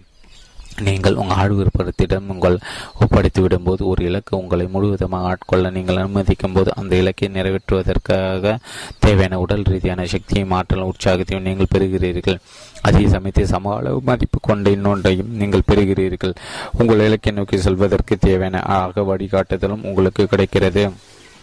உங்களை ஆழமாக ஆட்கொள்கின்ற ஒரு இலக்கு நீங்கள் அந்த இலக்கை அடைவதற்கான பாதையில் தொடர்ந்து உங்களை வைத்திருப்பது ஒரு அதிசயமான விஷயமாகும். இது அபத்தம் என்று நினைத்து விடாதீர்கள். நீங்கள் உங்களை உங்கள் இலக்கிற்கு அர்ப்பணிக்கும் போது அந்த இலக்குகள் உங்கள் ஆழ்மனதிற்குள் சென்று பங்கு பதிந்து விடுகிறது. உங்கள் ஆழ்மனம் எப்போதும் சமநிலையில் இருக்கிறது. ஆனால் உங்கள் வெளிமனம் அப்படி இருப்பதில்லை. உங்கள் ஆழ்மனம் என்ன யோசித்துக் கொண்டிருக்கிறதோ அந்த யோசனைக்கு இணக்கமாக உங்கள் வெளிமனம் இருக்கும்போது மட்டுமே அதனால் சமநிலை இருக்க முடியும். உங்கள் ஆழ்மனத்தின் முழு ஒத்துழைப்பு இல்லாவிட்டால் நீங்கள் தயங்குவீர்கள் குழப்பமடைவீர்கள் தீர்மானம் எதுக்க எதுவும் எடுக்க முடியாமல் தடுமாறுவீர்கள். உங்கள் இலக்குகள் உங்கள் ஆழ்மனத்தில் ஆழமாக பதிந்திருக்கும் போது நீங்கள் தானாகவே சரியான வழியில் செயல்படுவீர்கள். ஏனெனில் உங்கள் வெளிமனம் அப்போது தெளிவாகவும் திட்டவட்டமாக சிந்திக்கும். இது இரண்டு கற்பனை நபர்கள் வாயிலாக நாம் விளக்கலாம். நீங்கள் தொடர்ந்து இதை படிக்கும்போது உங்களுக்கு தெரிந்த உண்மையான நபர்களிடம் என் பல்முன் நீங்கள் காண்பீர்கள். நாம் அந்த கற்பனை மனிதர்கள் மார்க்கோ மற்றும் தாமஸ் என்று அழைக்கலாம். அவர்கள் இருவரும் ஒரே ஒரு விஷயத்தை தவிர மற்ற அனைத்து அம்சங்களும் ஒன்று போலவே இருக்கின்றன. மார்க்கோவிடம் ஒரு திட்டவட்டமான இலக்கு இருக்கிறது. ஆனால் தாமஸிடம் அப்படிப்பட்ட இலக்கு எதுவும் இல்லை. தான் எப்படிப்பட்டவனாக விரும்புகிறோம் என்பது பற்றிய ஒரு தெளிவான பாடம் மார்க்கோவிடம் இருக்கிறது. என்றிலிருந்து பத்து ஆண்டுகளில் தான் ஒரு பெருநிறுவனத்தின் துணைத் தலைவராக இருப்பது போல அவன் தன் மனதில் காட்சிப்படுத்துகிறான். அவன் தன்னுடைய இலக்கிடம் சரணடைந்து விட்டால் அந்த இலக்கு அவனுடைய ஆழ்மனத்தின் மூலமாக இதை செய் என்றோ அல்லது அதை செய்யாது. நீ போக விரும்புகின்ற இடத்திற்கு உன்னை அழைத்துச் செல்ல அது உதவாது என்றோ கூறுகிறது. நீ நிஜமாக விரும்புகின்ற உருவம் தான் நான் தான் என்னை நிஜமாக்குவதற்கு நீ செய்ய வேண்டியது இதுதான் என்று அது தொடர்ந்து அவனிடம் பேசிக்கொண்டே இருக்கிறது. மார்க்கோவின் இலக்கும் அவனை அறிய சரியான பாதையில் வழி நடத்துகிறது. அவன் மேற்கொள்கிற அனைத்து நடவடிக்கைகளும் அது அவனுக்கு திட்டவட்டமான வழிகாட்டுதல்களை கொடுக்கிறது. மார்க் ஒரு கோட்டும் சுட்டும் வாங்கும் போது அவனுடைய இலக்கு அவனிடம் பேசி அவன் ஒரு அறிவார்ந்த தேர்ந்தெடுப்பை மேற்கொள்ள அவனுக்கு உதவுகிறது. அவன் அடுத்த வேலைக்கு உயர்வதற்கு அவன் என்னென்ன நடவடிக்கைகள் மேற்கொள்ள வேண்டும்? வியாபார கருத்தரங்கள் அவன் என்ன பேச வேண்டும்? சச்சுறுகள் ஏற்படும் போது அவன் என்ன செய்ய வேண்டும்? அவன் எதை படிக்க வேண்டும்? அவன் எந்த உறுதியான நிலைப்பாட்டை எடுக்க வேண்டும் போன்றவற்றை அவனுக்கு காட்ட அவனுடைய இலக்கு உதவுகிறது. அவன் லேசாக தன் பாதையிலிருந்து விலகினாலும் கூட அவனோட ஆழ்மனது பாதுகாப்பாக இருக்கின்ற அவனுடைய வழக வழிகாட்டி அவனை எச்சரித்து அவன் மீண்டும் சரியான பாதைக்கு திரும்புவதற்கு அவன் என்ன செய்ய வேண்டும் என்பதை அவனுக்கு காட்டுகிறது. மறுபுறம் தாமஸுக்கு எந்த இலக்கும் இல்லை. அவனை வழி நடத்துவதற்கு அவனுக்கு எந்த வழிகாட்டியும் இல்லை. அவன் சுலபமாக குழப்பமடைந்து விடுகிறான். அவனுடைய நடவடிக்கையில் எந்த ஒரு தனிப்பட்ட கொள்கையும் பிரதிபலிப்பதில்லை. என்ன செய்வதென்று தெரியாமல் அவன் தடுமாறுகிறான் தயங்குகிறான் அனுமானிக்கிறான். ஒரு திட்டவட்டமான குறிக்கோள் அவனுக்கு இல்லாததால் சராசரிக்கும் கீழான ஒரு நிலையில் அவன் உழல்கிறான். இப்போது நாம் பார்த்த இரண்டு நபர்களின் நிலைமையை கனமே மீண்டும் படிக்குமாறு நான் உங்களுக்கு பரிந்துரைக்கிறேன். அதில் உள்ள கருத்துக்கள் உங்கள் மனதில் பதியிட்டும் பிறகு உங்களை சுற்றிலும் பாருங்கள். வெற்றிகரமான மக்கள் வகிக்கின்ற உயர்ந்த பதவிகளை ஆய்வு செய்யுங்கள். அவர்கள் ஒருவர் கூட விதிவிலக்கு இருக்கின்ற எல்லோரும் எப்படி தங்கள் குறிகளுக்கு தங்களை அர்ப்பணித்துக் கொண்டுள்ளன என்பதை கவனிங்கள். மாபெரும் அளவில் வெற்றிகரமாக திகழ்கின்ற ஒருவருடைய வாழ்க்கை எப்படி ஒரு குறிக்கோளை சுற்றி பின்னி பிணைந்துள்ளது என்பதை கவனிங்கள். உங்கள் இலக்கு என்னவென்று தெளிவாக வரைத்து கொண்டு அந்த இலக்கியிடம் சரணடைந்துள்ளங்கள் அது உங்களை ஆட்கொள்ளட்டும். அந்த இலக்கை அடைவதற்கு தேவையான வழியாக வழிகாட்டுதலை அது உங்களுக்கு வழங்கட்டும். சில சமயங்களில் சனிக்கிழமை காலை வேளையில் நான் நாம் கண் வெடிக்கும் போது எந்த திட்டம் இல்லாமல் நாம் கண் வெடிக்கிறோம். நாம் அன்று என்ன செய்ய போகிறோம் என்று நம் மனதளவில் சிந்தித்திருக்கவும் மாட்டோம். அல்லது எழுத்துப்பூர்வமாக வடித்திருக்கவும் மாட்டோம். அப்படிப்பட்ட நாட்கள் நாம் அதிகமாக ஒன்றும் சாதிப்பதில்லை. நாம் எந்த குறிக்கோளும் இன்றி அன்றைய நாளை வெறுமனை ஓட்டிவிடுகிறோம். நாளின் முடிவில் ஒரு வழியாக அன்றைய நாள் முடிவுக்கு வந்துவிட்டது குறித்து நாம் மகிழ்ச்சி கொள்கிறோம். ஆனால் நாம் ஒரு திட்டத்துடன் ஒரு நாளை அணுகும் போது பல விஷயங்கள் நாம் செய்து முடிக்கிறோம். மிக பரவலான இந்த அனுபவம் மிக பரவலான இந்த அனுபவம் ஒரு முக்கியமான பாடத்தை நமக்கு கொடுத்திருக்கிறது. நாம் ஏதேனும் ஒன்றை சாதிக்க விரும்பினால் அதை இந்த சாதிக்க நாம் திட்டமிட வேண்டும். இரண்டாம் உலக போருக்கு முன்பு அணு அணுக்களுக்குள் உள் உள்ளடங்கியிருந்த ஆற்றலை நம்முடைய அறிவியல் அறிஞர்கள் கண்டுபிடித்தனர் ஆனால் ஒரு அணுவை எவ்வாறு பிளப்பது? அதன் அளப்பரிய ஆற்றலை எவ்வாறு கட்டவிழ்த்து கட்டவிழ்த்து இரண்டாம் உலக போருக்கு முன்பு அணு அணுக்களுக்குள் உள்ள அடங்கியிருந்த ஆற்றலை நம்முடைய அறிவியல் அறிஞர் கண்டுபிடித்தன ஆனால் ஒரு அணுவை எவ்வாறு பிளப்பது அதன் அளப்பரிய ஆற்றலை எவ்வாறு கட்டெழுத்து விடுவது என்பது பற்றி அவர்களுக்கு அவ்வளவாக எதுவும் தெரிந்திருக்கவில்லை. ஆனால் அமெரிக்கா போருக்குள் நுழைந்த போது ஒரு அணுகுண்டுக்கு இருந்த சக்தியை அவர்கள் கண்டனர். எனவே ஒரு அணுகுண்டை உருவாக்குதல் என்ற ஒரு இலக்கை அடைவதற்கு ஒரு அவசர செயற்திட்டம் உருவாக்கப்பட்டது. அதைத் தொடர்ந்து ஏற்பட்ட மற்ற நிகழ்வுகள் உலகம் அறியும் இலக்குகள் நிர்ணயிப்பது விஷயங்களை நடத்தி கொடுக்கும் உற்பத்தி பிரிவின் தலைவர்கள் தங்களுடைய பொருட்களை உற்பத்தி இலக்குகளையும் அவற்றுக்கான அட்டவணைகளையும் முன்கூட்டி திட்டமிட்டு அமைத்து அவற்றின் படி செயல்படாவிட்டால் நம்முடைய மாபெரும் உற்பத்தி அமைப்பு முறை முற்றிலும் வீணாகிவிடும். விற்பனையாளர்களுக்கு விற்பனை இலக்குகள் கொடுக்கப்பட்டால் மட்டுமே அவர்கள் அதிகமாக விற்க முடியும் என்பதை விற்பனையாளர்கள் அறிந்துள்ளனர். ஒரு காலக்கெடு நிர்ணயிக்கப்பட்டால் மட்டுமே மாணவர்கள் தங்கள் பணி திட்டங்களை உரிய நேரத்தில் செய்து முடிப்பார்கள் என்பதை பேராசிரியர்கள் அறிந்துள்ளனர். நீங்கள் வெற்றியை நோக்கி சென்று கொண்டிருக்கின்ற இவ்வேளையில் இலக்குகள் நிர்ணயம் செய்யுங்கள். விஷயங்கள் நீங்கள் எப்போது செய்து முடிக்க விரும்புகிறீர்கள் என்பதை உணர்த்துவதற்கான காலக்கெடுக்கள் எந்த தேதிக்குள் எந்தெந்த விஷயங்களை செய்து முடிக்க விரும்புகிறீர்கள் என்பதற்கான வரையறைகள் ஆகியவற்றை தீர்மானித்துக் கொள்ளுங்கள். நீங்கள் எவ்வளவு செய்து முடிக்க திட்டமிடுகிறீர்களோ நீங்கள் அவ்வளவு மட்டுமே செய்து முடிப்பீர்கள். மனிதரின் ஆயுட்காலத்தை பற்றி ஆய்வில் ஒரு தலைச்சிறந்த நிபுணராக திரு திகழ்கின்ற டுலேன் மருத்துவ பல்கலைக்கழகத்தைச் சேர்ந்த டாக்டர் ஜார்ஜ் பட்ச் இப்படி கூறுகிறார். உங்கள் உயரம் பரம்பரை உணவு பழக்கம் மனம் இருக்கும் தனிப்பட்ட பழக்கங்கள் ஆகிய பல்வேறு காரணிகள் உங்கள் ஆயுள் காலத்தை தீர்மானிக்கின்றன உங்கள் ஆயுட்காலத்தை முடிவுக்கு கொண்டு வருவதற்கு மிக சுலபமான வழி உங்கள் பணியிலிருந்து உடனே ஓய்வு பெற்றுவிட்டு எதுவும் செய்யாமல் இருந்து விடுவதுதான். உயிர் வாழ்வதற்கு ஒவ்வொரு மனிதன் வாழ்வில் ஏதோ ஒன்றில் ஆர்வம் கொண்டிருக்க வேண்டும். அவன் தொடர்ந்து அந்த ஆர்வத்தை தக்க வைத்துக் கொள்ள வேண்டும். தேர்ந்தெடுப்பதற்கான சுதந்திரம் நம் ஒவ்வொருவருக்கும் இருக்கிறது. பணியிலிருந்து ஓய்வு பெறுவது நமக்கு ஒரு துவக்கமாகவும் இருக்கலாம் அல்லது ஒரு முடிவாகவும் இருக்கலாம். எதுவுமே செய்யாமல் வெறுமனை சாப்பிடுவதும் தூங்குவதுமாக இருப்பது உங்களுக்கு நீங்களே விஷம் வைத்து விரைவாக உங்களை கொன்று விடுவதற்கு வழிவகுக்கின்ற ஒரு செயலாகும். ஒரு ஓய்வு வாழ்க்கை ஒரு குறிக்கோளுடன் வாழ்க்கைக்கான முடிவு என்று நினைக்கின்ற பெரும்பாலான மக்கள் அதுவே தங்கள் ஒட்டுமொத்த வாழ்க்கையின் முடிவு என்பதை காண்கின்றன. இலக்குகள் இல்லாத மக்கள் விரைவில் தங்கள் வாழ்க்கையை வீணடைத்துவிட்டு மடிந்து விடுகின்றன. தொடர்ந்து ஏதோ ஒரு சுவாரஸ்யமான கருத்தை தன்னை ஈடுபடுத்தி கொண்டு எப்போதும் சுறுப்ப சிறுப்பாக இருப்பது ஓய்வு காலத்தை கழிப்பதற்கான அறிவார்ந்த வழியாகும். என் அருமை நண்பர்கள் ஒருவான லூ காட்டன் தன் ஓய்வு காலத்தை கழிப்பதற்கு தொடர்ந்து ஏதோ ஒரு சுவாரஸ்யமான காரியத்தை தன்னை ஈடுபடுத்தி கொண்டு எப்போதும் சுறுசுறுப்பாக இருப்பது ஓய்வு காலத்தை கடிப்பதற்கான அறிவார்ந்த வழியாகும். என் அருமை நண்பர்கள் ஒருவன் அல்லூ காட்டன் தன் ஓய்வு காலத்தை கடிப்பதற்கு இந்த வழியை தேர்ந்தெடுத்தார். அட்லாண்டா நகரின் மிகப்பெரிய வங்கிகளில் ஒன்றின் துணைத் தலைவராக இருந்து பல ஆண்டுகளுக்கு முன்பு அவர்கள் அப்பணியிலிருந்து ஓய்வு பெற்ற நாள் அவருக்கு ஒரு துவக்கமாக அமைந்தது. தன்னை ஒரு வியாபார ஆலோசனையாளராக அவர் நிலைப்படுத்தினார். அவர் செயல்பட்ட வேகம் ஆச்சரியத்துக்குரியது. இப்போது தன் அறுபதுகளில் இருக்கின்ற அவர் ஏராளமான வாடிக்கையாளர்களுக்கு ஆலோசனை வழங்கி வருகிறார். அவர் ஒரு மிகச்சிறந்த பேச்சாளராக திகழ்கிறார். அவருடைய சொற்பொழிவுகளுக்கு அமெரிக்க நடிகளும் கடும் கிராக்கி இருக்கிறது நான் அவரை பார்க்கின்ற ஒவ்வொரு முறையும் அவர் இளமையாகி கொண்டே போவது போல தோன்றுகிறது. ஒரு முப்பது வயது நபருக்குரிய உற்சாகத்துடன் அவர் இருக்கிறார்.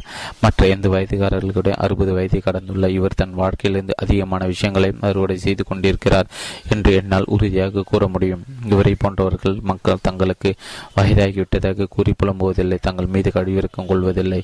தீவிரமான இலக்குகளை காட்டிலும் ஒருவரை உயிரோடு வைத்திருக்கக்கூடிய வேறு எதுவும் இல்லை. என்னோட கல்லூரி தோழன் ஒருவனுடைய தாயாருக்கு புற்றுநோய் ஏற்பட்ட போது என் நண்பனுக்கு இரண்டு வயது. அவருக்கு அந்நோய் இருப்பது கண்டுபிடிக்கப்பட்டதற்கு மூன்று மாதங்கள் முன்பாக தான் அவருடைய கணவர் இறந்திருந்தார். என் நண்பனின் தாயார் நீண்ட காலம் உயிர் வாழ மாட்டார் என்று அவருடைய மருத்துவர் ஆனால் அவர் அதை ஏற்றுக்கொள்ளவில்லை. தன் இரண்டு வயது மகனை எப்படியாவது கல்லூரி படிப்பை முடிக்க வைத்து தீர்வது என்பதில் அவர் உறுதியாக இருந்தார். தன் கணவர் விட்டு சென்றிருந்த ஒரு சிறு கடை அவர் ஏற்று நடத்த திட்டமிட்டார் அவர் ஏகப்பட்ட அறுவை சிகிச்சைகளுக்கு உட்பட வேண்டியிருந்தது. ஒவ்வொரு முறையும் நீங்கள் இன்னும் ஒரு சில மாதங்கள் மட்டுமே படித்திருப்பீர்கள் என்று அவருடைய மருத்துவர்கள் அவரிடம் கூறினர் என் நண்பரின் தாயார் புற்றுநோய் ஒருபோதும் குணமாகவில்லை. ஆனால் அவருடைய மருத்துவர்கள் கூறிய ஒரு சில மாதங்கள் இருபது ஆண்டுகளாக நீண்டது. தன் மகன் கல்லூரி பட்டம் பெறுவதை அவர் பார்த்தார். ஆறு வாரங்கள் பிறகு அவர் இறந்து விட்டார் ஒரு இலக்கு ஒரு தீவிரமான ஆடு விருப்பம் நிச்சயமான மரணத்தை இருபது ஆண்டுகள் தள்ளி போட போதுமான அளவு சக்தி வாய்ந்ததாக இருந்தது. நீண்ட காலம் உயிர் வாழ்வதற்கு இலக்குகள் பயன்படுத்துங்கள். நீண்ட காலம் உயிர் வாழ்வதற்கு ஏதோ ஒன்று செய்வது குறித்த ஆழ்வு விருப்பத்தை விட அதிக ஆற்றல் வாய்ந்த மருந்து. இவ்வுலகில் வேறு எதுவும் இல்லை இதை உங்கள் மருத்துவர் கூட ஒப்புக்கொள்வார். உச்சபட்ச வெற்றி அடைவதில் உறுதியாக இருக்கின்ற ஒருவர் முன்னேற்றம் என்பது படிப்படியாக ஏற்படுகின்ற ஒன்று என்ற கொள்கையை கற்றுக்கொள்கிறார். ஒரு வீடு என்பது ஒவ்வொரு செங்கலாக உருவாக்கப்படுகிறது. கால்பந்து போட்டியில் சாம்பியன் பட்டத்தை வெல்வதற்கு ஒவ்வொரு போட்டியில் முதலில் வெற்றி பெற்று வர வேண்டும். ஒரு பேர் அங்காடி ஒரே நேரத்தில் ஒரு புதிய வாடிக்கையாளர் என்ற வீதத்தில் வளர்கிறது. ஒவ்வொரு பெரிய சாதனையும் பல சிறிய சாதனைகளின் ஒரு தொடர்ச்சி தான் பிரபல எழுத்தாளர் எரிக்கு செவர்ட் ஆயிரத்தி தொள்ளாயிரத்தி ஐம்பத்தி ஏழாம் ஆண்டு ஏப்ரல் மாதம் வெளியான ரீடர் சார்ஜ் ஸ்ரீதில் தனக்கு கிடைத்திருந்த மிக சிறந்த அறிவுரையான அடுத்த மைல் பற்றி எழுதினார் அடுத்த ஒரு பகுதியை நான் இங்கு கொடுத்திருக்கிறேன்.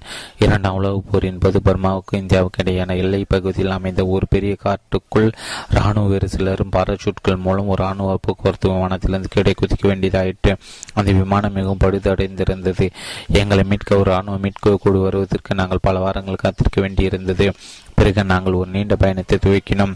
அது மிகவும் கடினமானதாக இருந்தது. மலைகள் ஊடாக நாங்கள் நூற்றி நாற்பது மைல் தூரம் நடக்க வேண்டியிருந்தது. ஹாஸ்ட் மாத வெப்பமும் அவர் பருவகால மழையும் எங்களை சித்திரவதை செய்தன. நாங்கள் நடக்க தொடங்க ஒரு மணி நேரத்தில் என்னுடைய ஒரு பாதத்தில் ஒரு பெரிய யானை குத்தியது. அன்று மாலைக்குள் என்னுடைய இரண்டு பாதங்களில் ஒரு ஐம்பது சென்று ஞானயத்தின் அளவுக்கு கொப்பளங்கள் முளைத்தது. அவற்றிலிருந்து ரத்தம் கசிந்து கொண்டிருந்தது. என்னால் நூற்றி நாற்பது மைல்கள் நடக்க முடியுமா என்று நான் யோசித்தேன். என்னை விட மோசமான நிலையில் இருந்த சிலரால் இவ்வளவு நீண்ட தூரத்தை கடக்க முடியுமா என்று நான் யோசித்தேன். எங்களால் முடியாதது என்று நாங்கள் உறுதியாக நம்பினோம்.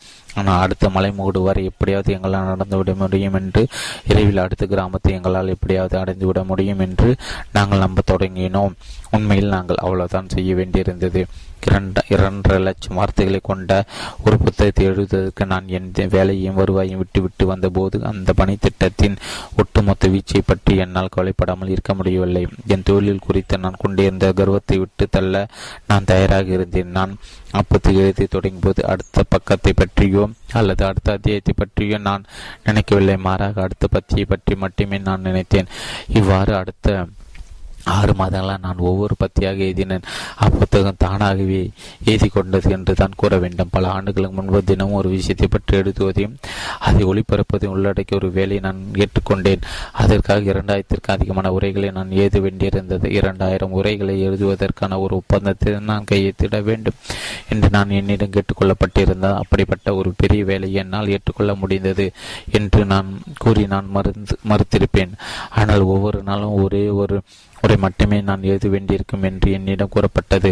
நான் துல்லியமாக அதை தான் செய்தேன். அடுத்த மைல் கொள்கை கொள்கை எரிக்கை சவடிற்கு நன்றாக வேலை செய்து அது உங்களுக்கும் வேலை செய்யும். எந்த ஒரு குறிக்கோளை அடைவதற்கு படிப்படையான வழிமுறை தான் ஒரு அறிவார்ந்த வழியாகும். புகைப்பிடிக்கும் பழக்கத்தை விட்டு ஒடிப்பது நான் கேள்விப்பட்டுள்ள சிறந்த வழி. ஒவ்வொரு மணி நேரமாக வழிமுறையாகும். என் நண்பர்கள் பலருக்கு இதே வழிமுறை உதவி உள்ளது. இனி ஒருபோதும் புகைப்பிடிக்கப் போவதில்லை என்று தீர்மானித்தது மூலம் புகைப்பிடிக்கும் பழக்கத்திலிருந்து விடுபடுதல் என்ற உச்சக்கட்ட இலக்கை அடைமுயற்சிப்பதற்கு பதிலாக இந்த வழிமுறையில் அடுத்த ஒரு மணி நேரம் புகைப்பிடிக்கப் போவதில்லை என்று ஒருவர் தீர்மானிக்கிறார். ஒரு மணி நேரம் முடிவடையும் போது அடுத்த ஒரு மணி நேரத்துக்கு தான் புகைப்பிடிக்கப் போவதில்லை என்று அவர் இன்னொரு தீர்மானம் மேற்கொள்கிறார். பின்னர் புகைப்பிடிக்க வேண்டும் என்ற ஆர்வம் மெல்ல மெல்ல குறையும் போது அந்த ஒரு மணி நேர கட்டுப்பாட்டை அவர் இரண்டு மணி நேரமாக அதிகரிக்கிறார். கதை ஒரு நாளாக நீட்டுகிறார் இறுதியில் அவர் தன் இலக்கை வெற்றிகரமாக அடைந்து விடுகிறார். ஒரு நொடியில் ஒரு பழக்கத்திலிருந்து ஊடுபட விரும்புகின்ற அவர் தோற்று விடுகிறார். ஏனில் அவருக்கு ஏற்படுகின்ற உலக ரீதியான வேதனை அவரால் தாங்கிக் கொள்ள முடியாத அளவுக்கு அதிகமாக இருக்கிறது. ஒரு மணி நேரம் என்பது சுலபமானது. ஆனால் என்றைக்கும் என்பது கடினமானது. எந்த ஒரு குறிக்கோளும் அடைவதற்கு ஒரு படிப்படையான வழிமுறை அவசியம். ஒரு இளநிலை அதிகாரி தனக்கு கொடுக்கப்படுகின்ற ஒவ்வொரு வேலையும் முன்னோக்கி ஒரு அடி எடுத்து வைப்பதற்கான ஒரு வாய்ப்பாகவே பார்க்க வேண்டும். அந்த வேலை முக்கியமற்றாக தோன்றினால் கூட ஒரு உறுப்பினர் தனக்கு மேலாண்மை பொறுப்புகள் கிடைக்கும் அளவுக்கு தன்னை உயர்த்தி கொள்ள விரும்பினால் ஒரு நேரத்தில் ஒரு விற்பனை பரிவர்த்தனை என்ற முறையில் அதை அவரால் சாதிக்க முடியும். ஒரு பாதிரியாரை பொறுத்தவரை ஒவ்வொரு பிரசங்கம் ஒரு பேராசிரியரை பொறுத்தவரை ஒவ்வொரு சொற்பொழியும் ஒரு அறிவியல் அறிஞரை பொறுத்தவரை ஒவ்வொரு பரிசோதனையும் ஒரு நிர்வாகிக்கு பொறுத்தவரை ஒவ்வொரு கருத்தரங்கும் பெரிய இலக்கை நோக்கி ஒரு அடி முன்னோக்கி எடுத்து வைக்கப்படுவதற்கான ஒரு வாய்ப்பாகும். சில சமயங்கள் யாரோ ஒருவர் உடனடியாக வெற்றி பெற்றிருப்பது போல தோன்றக்கூடும். ஆனால் திடீரென்று உயர்ந்த நிலைகளை அடைந்துள்ளது போல தோன்றுகின்ற மக்களின் கடந்த கால வரலாறுகளை நீங்கள் ஆய்வு செய்தால் முன்னதாகவே அவர்கள் ஒரு வலிமையான அடித்தளத்தை அமைத்திருந்ததை நீங்கள் கண்டறிவீர்கள். விரைவில் வெற்றியாளர்களாக ஆகிய அதே வேகத்தில் தங்கள் புகழை இழக்கின்ற மக்களை நீங்கள் ஆய்வு செய்தால் அவர்கள் ஒரு வலிமையான அடித்தளத்தை அமைந்திருக்கவில்லை என்பதை நீங்கள் கண்டறிவீர்கள். ஒரு அழகான கட்டடம் கட்டப்பட வேண்டும் என்றால் ஒவ்வொரு கல்லாக தான் அது கட்டியெழுப்பப்பட வேண்டும். தனித்தனியாக பார்க்கும்போது அந்த கற்கள் முக்கியத்துவம் அற்றவை போல தெரியக்கூடும். ஆனால் ஒட்டுமொத்தமாக பார்க்கும்போது தான் அவற்றின் முக்கியத்துவம் நமக்கு புலப்படும். ஒரு வெற்றிகரமான வாழ்க்கையும் இதே வழியில் தான் உருவாக்கப்படுகிறது. பின்வரும் பயிற்சி செய்து பாருங்கள். நீங்கள் அடுத்து செய்ய விரும்புகின்ற காரிய முக்கியத்துவம் அட்டது போல தோன்றினாலும் உங்களுடைய உச்சகட்ட இலக்கை நோக்கி நீங்கள் மேற்கொண்டுள்ள ஒரு சரியான நடவடிக்கையாக அது இருக்கும்படி பார்த்து கொள்ளுங்கள். நீங்கள் பிறகு தொடர்ந்து ஒவ்வொரு அடியாக எடுத்து வைத்து முன்னே செல்லுங்கள். நான் மேற்கொள்கின்ற இந்த நடவடிக்கையை நான் போக விரும்புகின்ற இடத்திற்கு என்னை கொண்டு போவதற்கு உதவுமா என்ற கேள்வியை உங்கள் மனதில் பதிவு வைத்துக்கொண்டு நீங்கள் செய்கின்ற ஒவ்வொரு காரியத்தையும் கேள்வியை கொண்டு மதிப்பீடு செய்யுங்கள். இல்லை என்பது உங்கள் கேள்விக்கான விடையாக இருந்தால் உடனடியாக அதை நடவடிக்கையிலிருந்து பின்வாங்கிவிடுங்கள். ஆமாம் என்பது அதன் விடையாக இருந்தால் தொடர்ந்து முன்னே செல்லுங்கள். ஒரு பெரிய தாவலில் நாம் வெற்றி பெறுவதில்லை. ஒவ்வொரு அடியாக முன்னெடுத்து வைத்து சென்று தான் நாம் அந்த வெற்றியை கைவசப்படுத்துகிறோம். நீங்கள் விரும்புகின்ற ஒரு காரியத்தை சாதிப்பதற்கு ஒரு மாதாந்திர இலக்குகளை நிர்ணயித்துக் கொள்வது ஒரு அற்புதமான திட்டமாகும். உங்களை நீங்களே ஆய்வு செய்யுங்கள். உங்களை அதிக செயல்திறன் கொண்டவராக ஆகுவதற்கு நீங்கள் செய்ய வேண்டிய திட்டவட்டமான விஷயங்கள் எவை என்பதை தீர்மானிங்கள் கீழே கொடுக்கப்பட்டுள்ள படிவத்தை ஒரு வழியை வழிகாட்டியாக பயன்படுத்திக் கொள்ளுங்கள். ஒவ்வொரு தலையின் கீழும் அடுத்த முப்பது நாட்களில் நீங்கள் செய்ய போகின்ற விஷயங்கள் குறிப்பெடுத்துக் கொள்ளுங்கள். பிறகு அந்த முப்பது நாள் காலக்கெடு முடியும் போது உங்கள் முன்னேற்றத்தை மதிப்பிட்டு ஒரு புதிய முப்பது நாள் இலக்கை வகுத்துக் கொள்ளுங்கள். பெரிய விஷயங்களை நீங்கள் சாதிக்க விரும்பினால் முதலில் சிறிய விஷயங்களை ஒழுங்காக செய்து முடிப்பது கவனம் செலுத்துங்கள். முப்பது நாள் மேம்பாட்டிற்கான வழிகாட்டி இன்றிலிருந்து டேஷ் தேதிக்குள் நான் செய்ய போகின்ற விஷயங்கள். நாம் கைவிடவிருக்கும் பழக்கங்கள் பரிந்துரைகள். ஒன்று விஷயங்களை தள்ளி போடுதல். இரண்டு எதிர்மறையான பேச்சு. மூன்று தினம் ஒரு மணி நேரத்துக்கு அதிகமாக தொலைக்காட்சி நிகழ்ச்சியில் பார்த்தல் நான்கு வம்பு பேச்சில் ஈடுபடுதல் நான் கைவசப்படுத்த போகும் படங்கள் பரிந்துரைகள். ஒன்று தினமும் காலையில் என் புறத்தோட்டம் கண்ணியமானதாகவும் அழகாக இருப்பதை உறுதி செய்தல். இரண்டு அடுத்த நாள் நான் செய்ய வேண்டிய வேலைகளை முதல் நாள் இரவி திட்டமிட்டுக் கொள்ளுதல். மூன்று கிடைக்கும் ஒவ்வொரு வாய்ப்பிலும் மக்களை உண்மையிலே பாராட்டுதல். பின்வரும் வழிகளில் என் முதல் ஆதரவுக்கு நான் மதிப்பு கூட்டுவேன். பரிந்துரைகள் ஒன்று என் கீழ் பணியாற்றுகின்றவர்கள் வளர்ச்சிக்கு உண்மையாக உடைத்தல். இரண்டு என் நிறுவனத்தை பற்றி அது என்ன செய்கிறது என்பது பற்றியும் அதன் வாடிக்கையாளர்கள் பற்றியும் அதிகமாக தெரிந்து கொள்ளுதல். மூன்று என் நிறுவனம் அதிகமாக செயல்திறன் கொண்டதாக ஆவதற்கு உதவக்கூடிய மூன்று திட்டவட்டமான பரிந்துரைகளை வழங்குதல். பின்வரும் வழிகளில் என் குடும்பத்திற்கு நான் மதிப்பு கூட்டுவேன். பரிந்துரைகள் ஒன்று நான் இதுவரை கண்டுகொள்ளாமல் இருந்துவிட்ட என் வாழ்க்கையை துணைவர் செய்கின்ற சிறு சிறு விஷயங்களை உண்மையாக பாராட்டுதல். இரண்டு வாரத்திற்கு ஒரு முறை என் ஒட்டுமொத்த குடும்பத்தினோடு சேர்ந்து தனிச்சிறப்பு கொண்ட ஏதேனும் செய்தல். மூன்று எந்த விதமான கவனச்சிதறல் இடம் கொடுக்காமல் தினமும் ஒரு மணி நேரத்தை என் குடும்பத்திற்காக செலவிடுதல். பின் ஒரு வழிகளில் என் மனத்தை நான் கூர்த்திட்டுவேன் பரிந்துரைகள். ஒன்று என்னுடைய துறை தொடர்பான தொழில்முறை பத்திரிகைகளை படிப்பதற்கு வாரத்தில் இரண்டு மணி நேரத்தை முதலீடு செய்தல். இரண்டு ஒரு சுய முன்னேற்றத்து புத்தகத்தை படித்தல். மூன்று நான் நான்கு புதிய நண்பர்களை பெறுதல். நான்கு தினமும் அமைதியாக இடையூறு என்று சிந்திப்பதற்கு முப்பது நிமிடங்களை செலவிடுதல். அடுத்த முறை மிடுக்காக உடை அணிந்து தெளிவான சிந்தனை கொண்ட சிறந்த இங்கீதங்களை கொண்ட செயல்திறன் மிக்க ஒரு நபரை நீங்கள் பார்க்கும்போது அவர் பிறக்கும்போது எப்படி பிறக்கவில்லை என்பதை உங்களுக்கு நீங்களே நினைவுபடுத்திக் கொள்ளுங்கள். ஒவ்வொரு நாளும் பிறங்கியவுடன் அவர் மேற்கொண்ட ஏராளமான முயற்சிகள் அவரை அப்படிப்பட்ட ஒருவராக ஆக்கியுள்ளன. புதிய நேர்மறையான பழக்க வழக்கங்களை உருவாக்கிக் கொள்வதும் பழைய எதிர்மறையான பழக்கங்களை அழி அளிப்பதும் ஒரு தினசரி செயல்முறையாகும். உங்களுடைய முதல் முப்பது நாள் மேம்பாட்டு வழிகாட்டி இக்கணமே உருவாக்க இலக்குகள் நிர்ணயிப்பது பற்றி நாம் பேசும்போது மக்கள் என்னிடம் ஒரு குறிக்கோளை நோக்கி செயல்படுவது முக்கியம் என்பதை என்னால் பார்க்க முடிகிறது. ஆனால் பெரும்பாலான சமயங்களில் ஏதோ ஒன்று நிகழ்ந்தது. என்னுடைய திட்டங்களை தடம்பொருள் செய்து விடுகின்றது என்ற ரீதியில் பேசுவார். உங்கள் கட்டுப்பாட்டிற்கு அப்புறப்பட்ட பல காரணங்கள் உங்கள் இலக்கை பாதிக்கின்றன என்பது உண்மைதான். உங்கள் குடும்பத்தில் யாரேனும் தீவிரமாக நோய் கூடும். அல்லது ஏதேனும் மரணங்கள் கூடும் நீங்கள் மிகவும் விரும்புகின்ற ஒரு வேலை உங்களுக்கு கிடைக்காமல் போகக்கூடும். நீங்கள் ஏதேனும் விபத்தில் சிக்கிக் கொள்ளக்கூடும் எனவே நீங்கள் உங்கள் மனதில் பதிவைத்துக் கொள்ள வேண்டிய முக்கிய கருத்து இதுதான். உங்கள் வாழ்வில் ஏற்படக்கூடிய பின்னாடுகளை எதிர்கொள்ள உங்களை தயார்படுத்திக் கொள்ளுங்கள். நீங்கள் ஒரு சாலை வழியாக பயணித்துக் கொண்டிருக்கும் போது சாலை மூடப்பட்டுள்ளது என்ற அறிவிப்பை நீங்கள் காண நேர்ந்தால் நீங்கள் அங்கே முகாமிட்டு தங்கிவிட மாட்டீர்கள். அல்லது உங்கள் வீட்டிற்கு திரும்பிச் செல்ல மாட்டீர்கள். சாலை மூடப்பட்டுள்ளது என்ற தகவல் நீங்கள் போய் சேர விரும்புகின்ற இடத்திற்கு இந்த குறிப்பிட்ட பாதை வழியாக உங்களால் செல்ல முடியாது என்று மட்டுமே அர்த்தமாகிறது. நீங்கள் போக விரும்புகின்ற இடத்திற்கு செல்வதற்கு நீங்கள் இன்னொரு பாதையை கண்டுபிடிப்பீர்கள் இல்லையா? இராணுவ தலைவர்கள் என்ன சொல் செய்கிறார்கள் என்பதை கவனிங்கள் ஒரு குறிக்கோளை அடைவதற்கு அவர்கள் ஒரு திட்டத்தை உருவாக்கும் போது மாற்றுத் திட்டங்களை அவர்கள் வகுப்பார். எதிர்பாராத ஏதோ ஒன்று நிகழ்ந்தது அவர்களுடைய முதல் திட்டம் செயல்படுத்த முடியாமல் போனால் அவர்கள் மாற்று திட்டத்தை செயல்படுத்தார் நீங்கள் ஒரு விமானத்தில் பயணித்துக் கொண்டிருக்கும் போது நீங்கள் தரையிறங்க வேண்டிய விமானம் நிலையம் மூடப்பட்டிருந்தாலும் நீங்கள் கவலைப்பட மாட்டார். எனவே தரையிறங்குவதற்கான மாற்று தளங்கள் விமானிக்கு தெரியுமா? விமானத்தில் கூடுதல் எரிபொருளும் எப்போதும் இருக்கும். மாபெரும் வெற்றிகளில் குவித்தவர்கள் நிச்சயமாக தங்கள் வாழ்வில் மாற்று வழிகளை எடுத்திருப்பார். அப்படி எடுக்காதவர்கள் மிக அரிதாக இருப்பார். நாம் ஒரு மாற்று வழியை எடுக்கும் போது நம் இலக்குகள் நம் மாற்ற தேவையில்லை. நம் வேறு பாதையில் பயணித்துக் கொண்டிருக்கிறோம். அவ்வளவுதான். நான் டேஷாம் ஆண்டு டேஷ் பங்குகளை வாங்கியிருந்தால் நன்றாக இருந்திருக்கும் என்று என்னிடம் ஏகப்பட்ட இருந்திருக்கும் என்று சிலர் புலம்பி நீங்கள் கேட்டிருக்கிறோம் பங்குகள் பத்திரங்கள் வீடு மனைகள் அல்லது வேறு வகையான சொத்துக்களை தங்கள் பணத்தை முதலீடு செய்வதை பற்றி மக்கள் சிந்திக்கின்றனர். ஆனால் உங்களுக்கு வெகுமதி அளிக்கக்கூடிய மிகப்பெரிய முதலீடு சுய முதலீடு தான். அதாவது உங்கள் மனதிலான வல்லமை வளர்த்திருக்கக்கூடியவற்றை வாங்குவது நீங்கள் செய்யக்கூடிய மிக சிறந்த முதலீடாக இருக்கும். இன்றிலிருந்து ஐந்து ஆண்டுகளுக்கு பிறகு தாங்கள் எவ்வளவு வலிமை வாய்ந்தவர்களாக இருப்போம் என்பது எதிர்காலத்து ஐந்து ஆண்டுகளுக்கு பிறகு தாங்கள் செய்யவிருக்கின்ற விஷயங்கள் சார்ந்திருப்பதில்லை. மாறாக இந்த ஆண்டில் தாங்கள் என்ன செய்கிறோம் என்பதை முதலீடு செய்கிறோம் என்பதை சார்ந்திருக்கிறது என்பதை ஒரு முற்போக்கான வியாபாரம் அறிந்திருக்கின்றது. முதலீடு என்ற ஒரு மூலாதாரத்திலிருந்து மட்டுமே லாபம் வருகிறது. நாம் ஒவ்வொரும் கற்றுக்கொள்ள வேண்டிய ஒரு பாடம் இருக்கிறது. இனி வரும் ஆண்டுகள் நம்முடைய வழக்கமான வருவாயை விட அதிகமான வெகுமதிகளை நாம் பெற விரும்பினால் நாம் ஒரு கணிசமான லாபம் சம்பாதிக்க விரும்பினால் நம்மில் நாம் முதலீடு செய்ய வேண்டும். நம்முடைய இலக்குகள் அடைவதற்கு நாம் முதலீடு செய்ய வேண்டியது அவசியம். இனி வரும் காலங்களில் கணிசமான லாபங்களை உங்களுக்கு கொடுக்கின்ற இரண்டு சுய முதலீடுகளுக்கு இடையே கொடுக்கப்பட்டுள்ளன.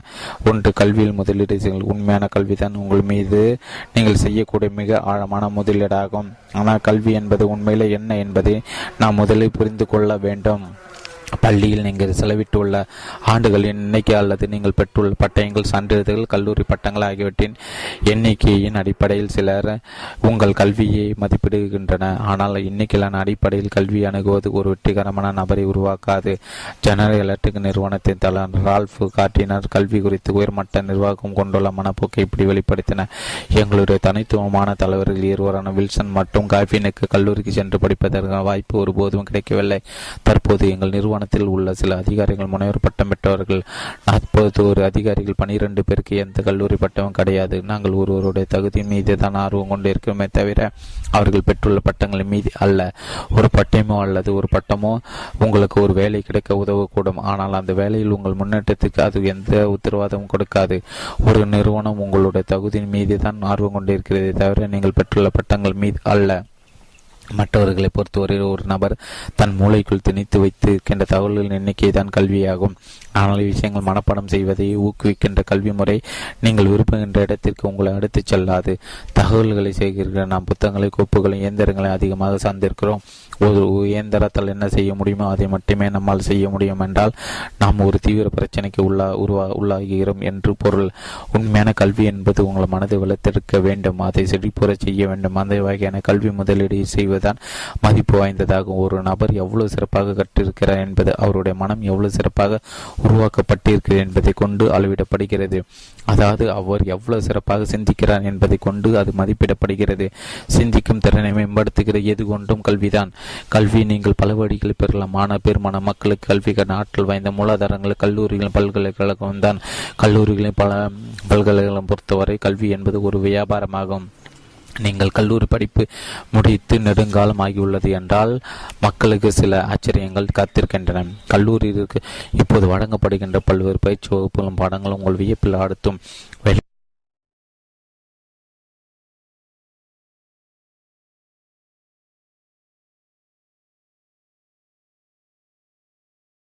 பொறுத்தவரை கல்வி என்பது ஒரு வியாபாரமாகும்.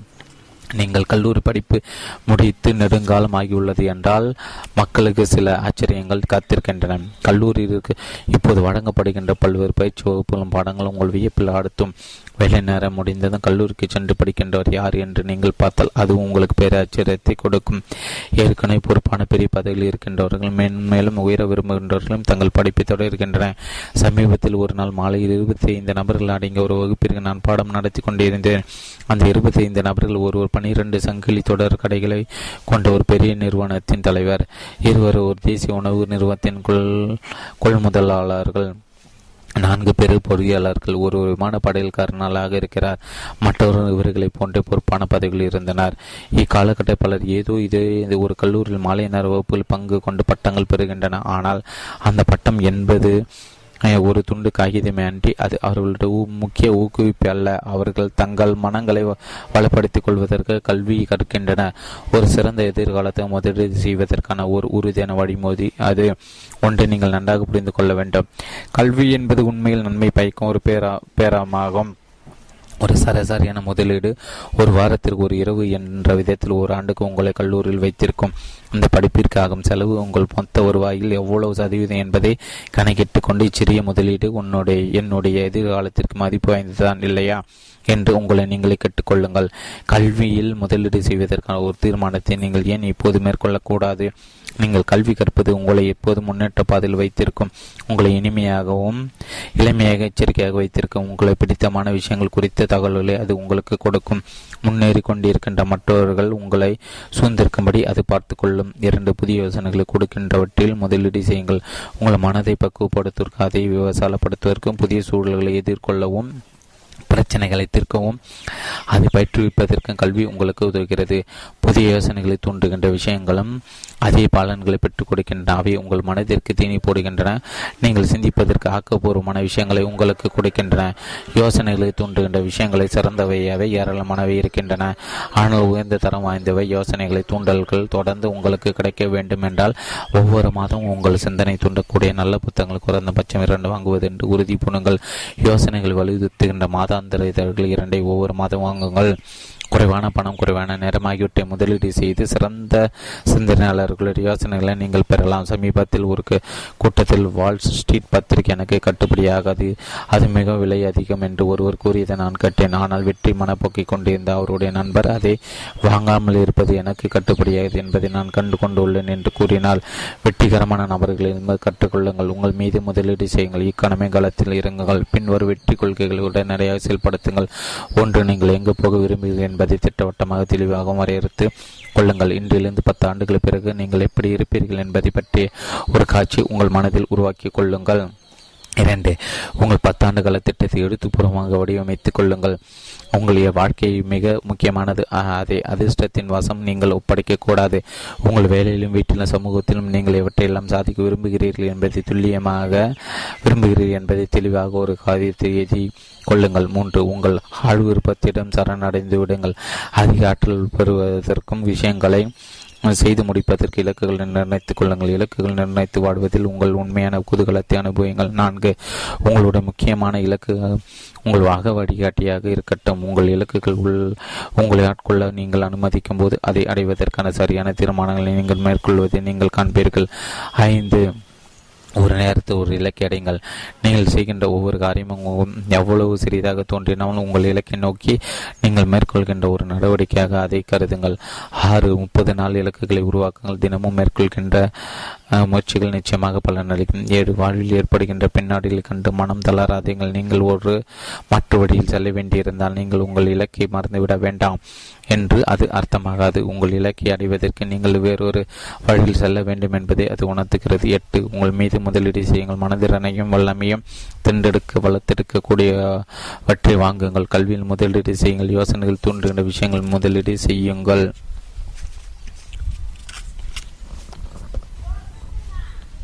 பிரம்மாண்ட சிந்தனையின் மாயாஜலம். பிரம்மாண்ட சிந்தனையின் மாயாஜலம். பிரம்மாண்ட சிந்தனையின் மாயாஜலம். அத்தியாயம் பதிமூன்று. ஒரு தலைவர் போல சிந்திப்பது எப்படி?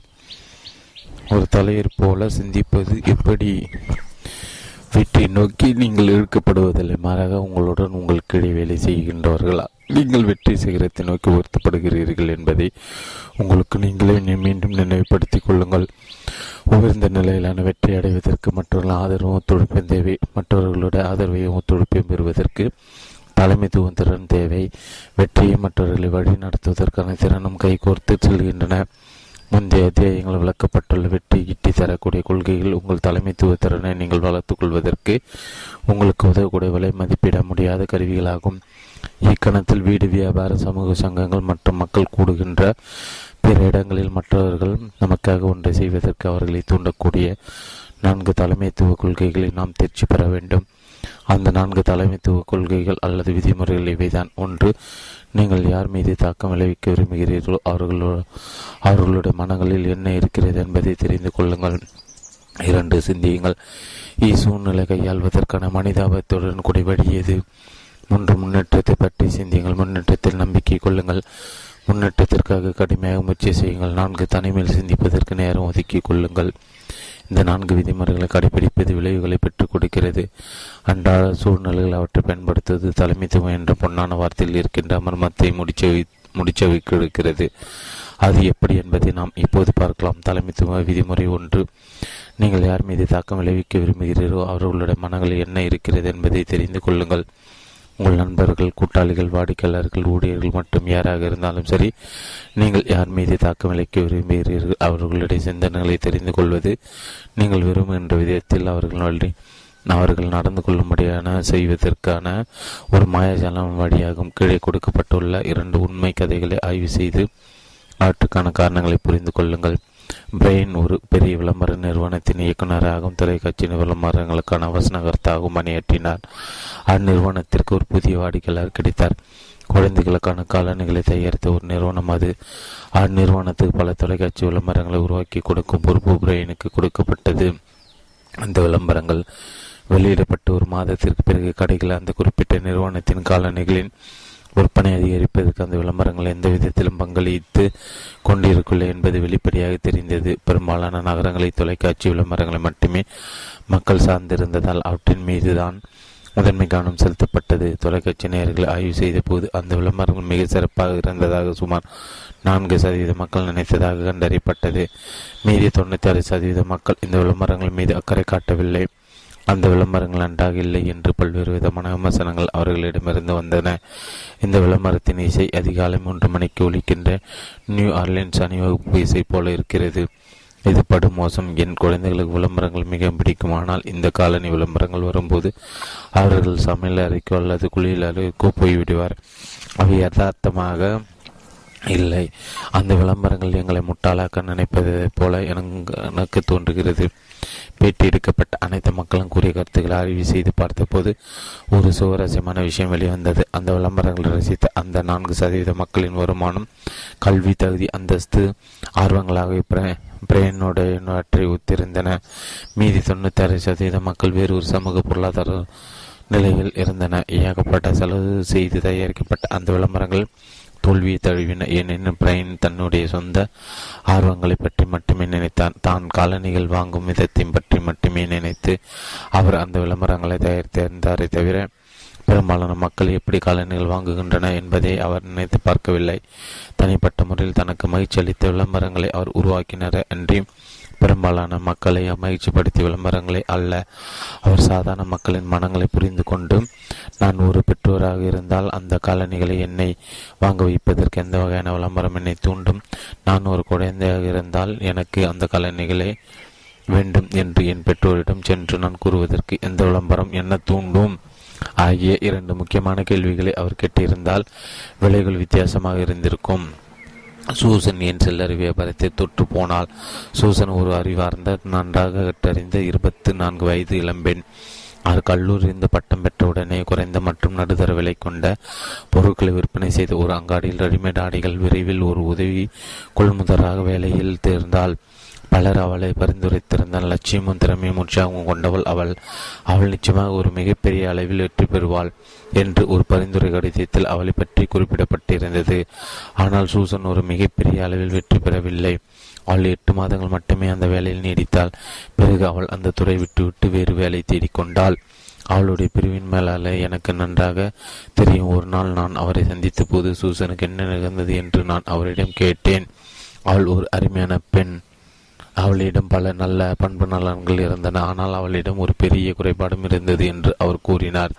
அது என்ன என்று நான் கேட்டேன்.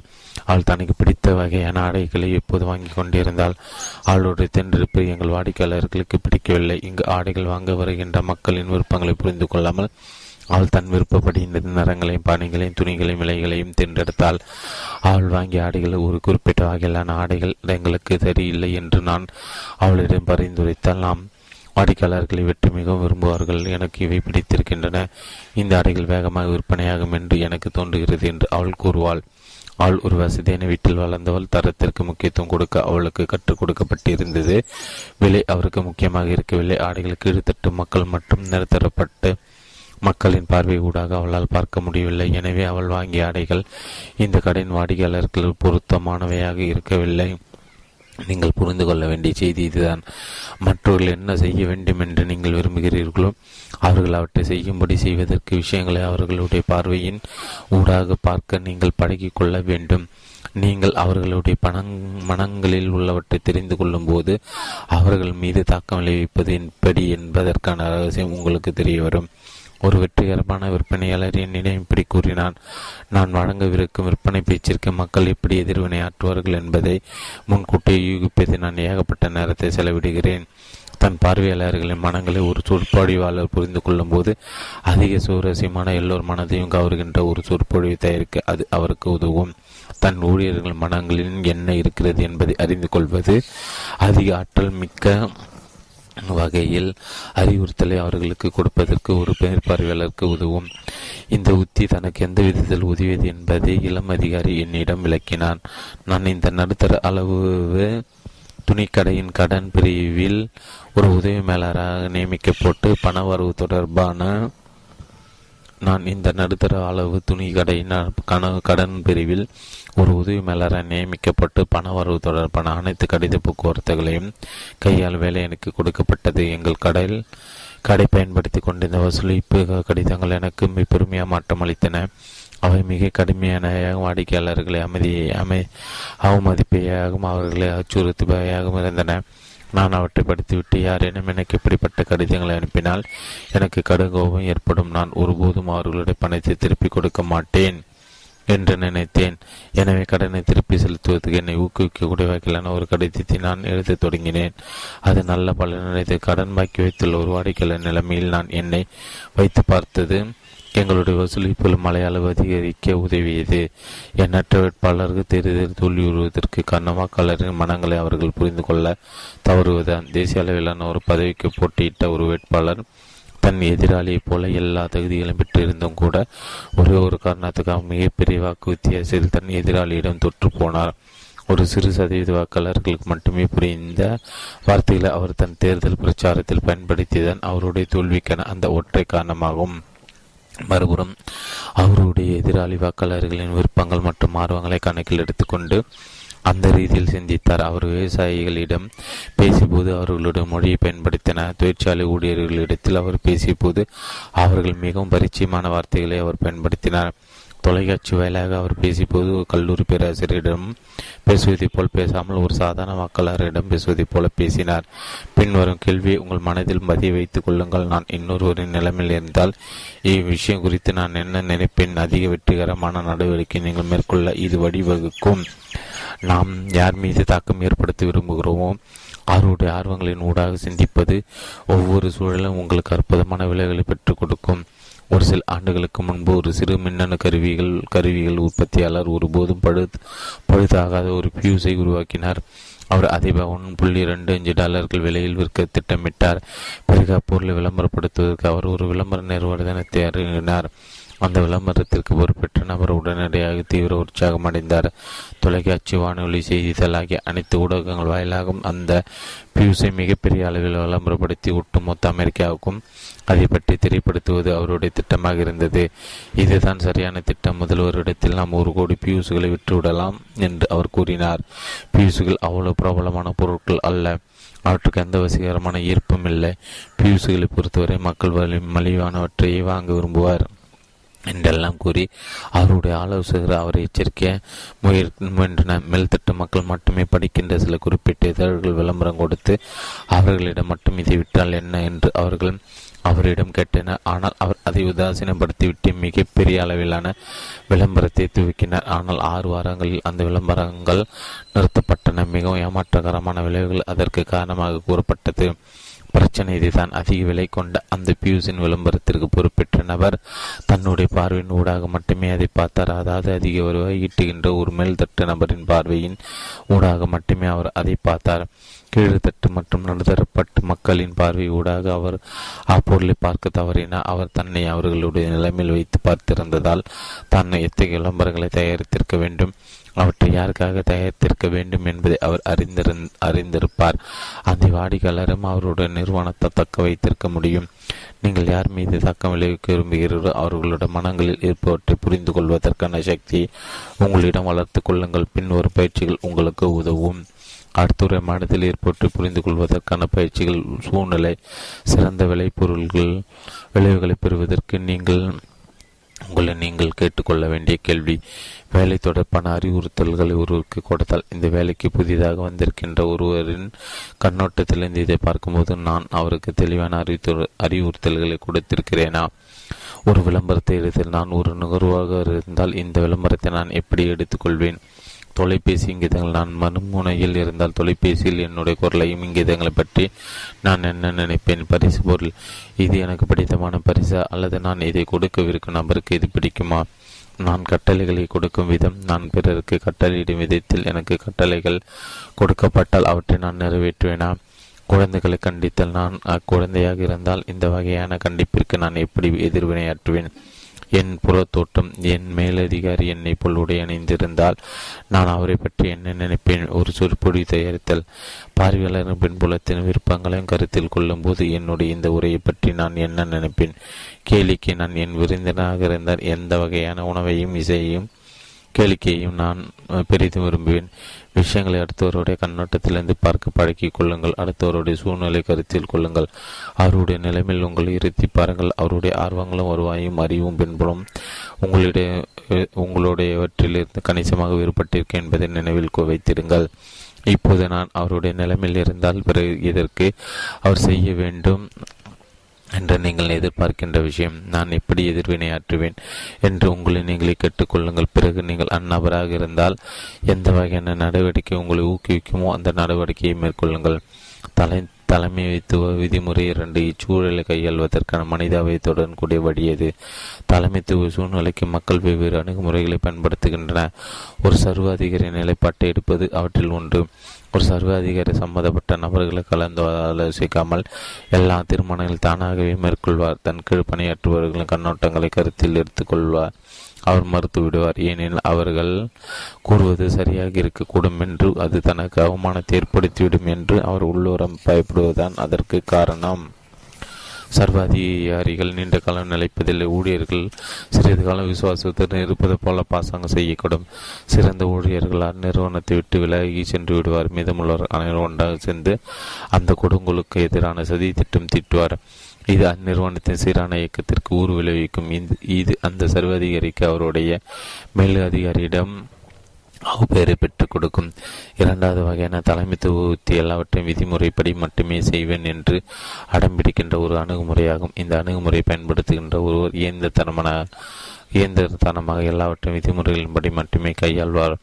விதிமுறைகளும் கொள்கைகளும் திட்டங்களும் வழக்கமான சூழ்நிலைக்கான ஒரு வழிகாட்டி மட்டுமே என்பதே அவர் உணர்வதில்லை. இவர்கள் மற்றவர்கள் இயந்திரங்கள் போல நடத்தும் மக்கள் வெறுக்கின்ற விஷயங்கள் மிக மோசமான தங்கள் தாங்கள் ஒரு இயந்திரத்தை போல நடத்தப்படுவதுதான் மற்றவர்களுடைய உணர்வுகளை புரிந்து கொள்ளாத இத்தகைய தலைவர் ஒரு கச்சிதமான தலைவர் அல்ல.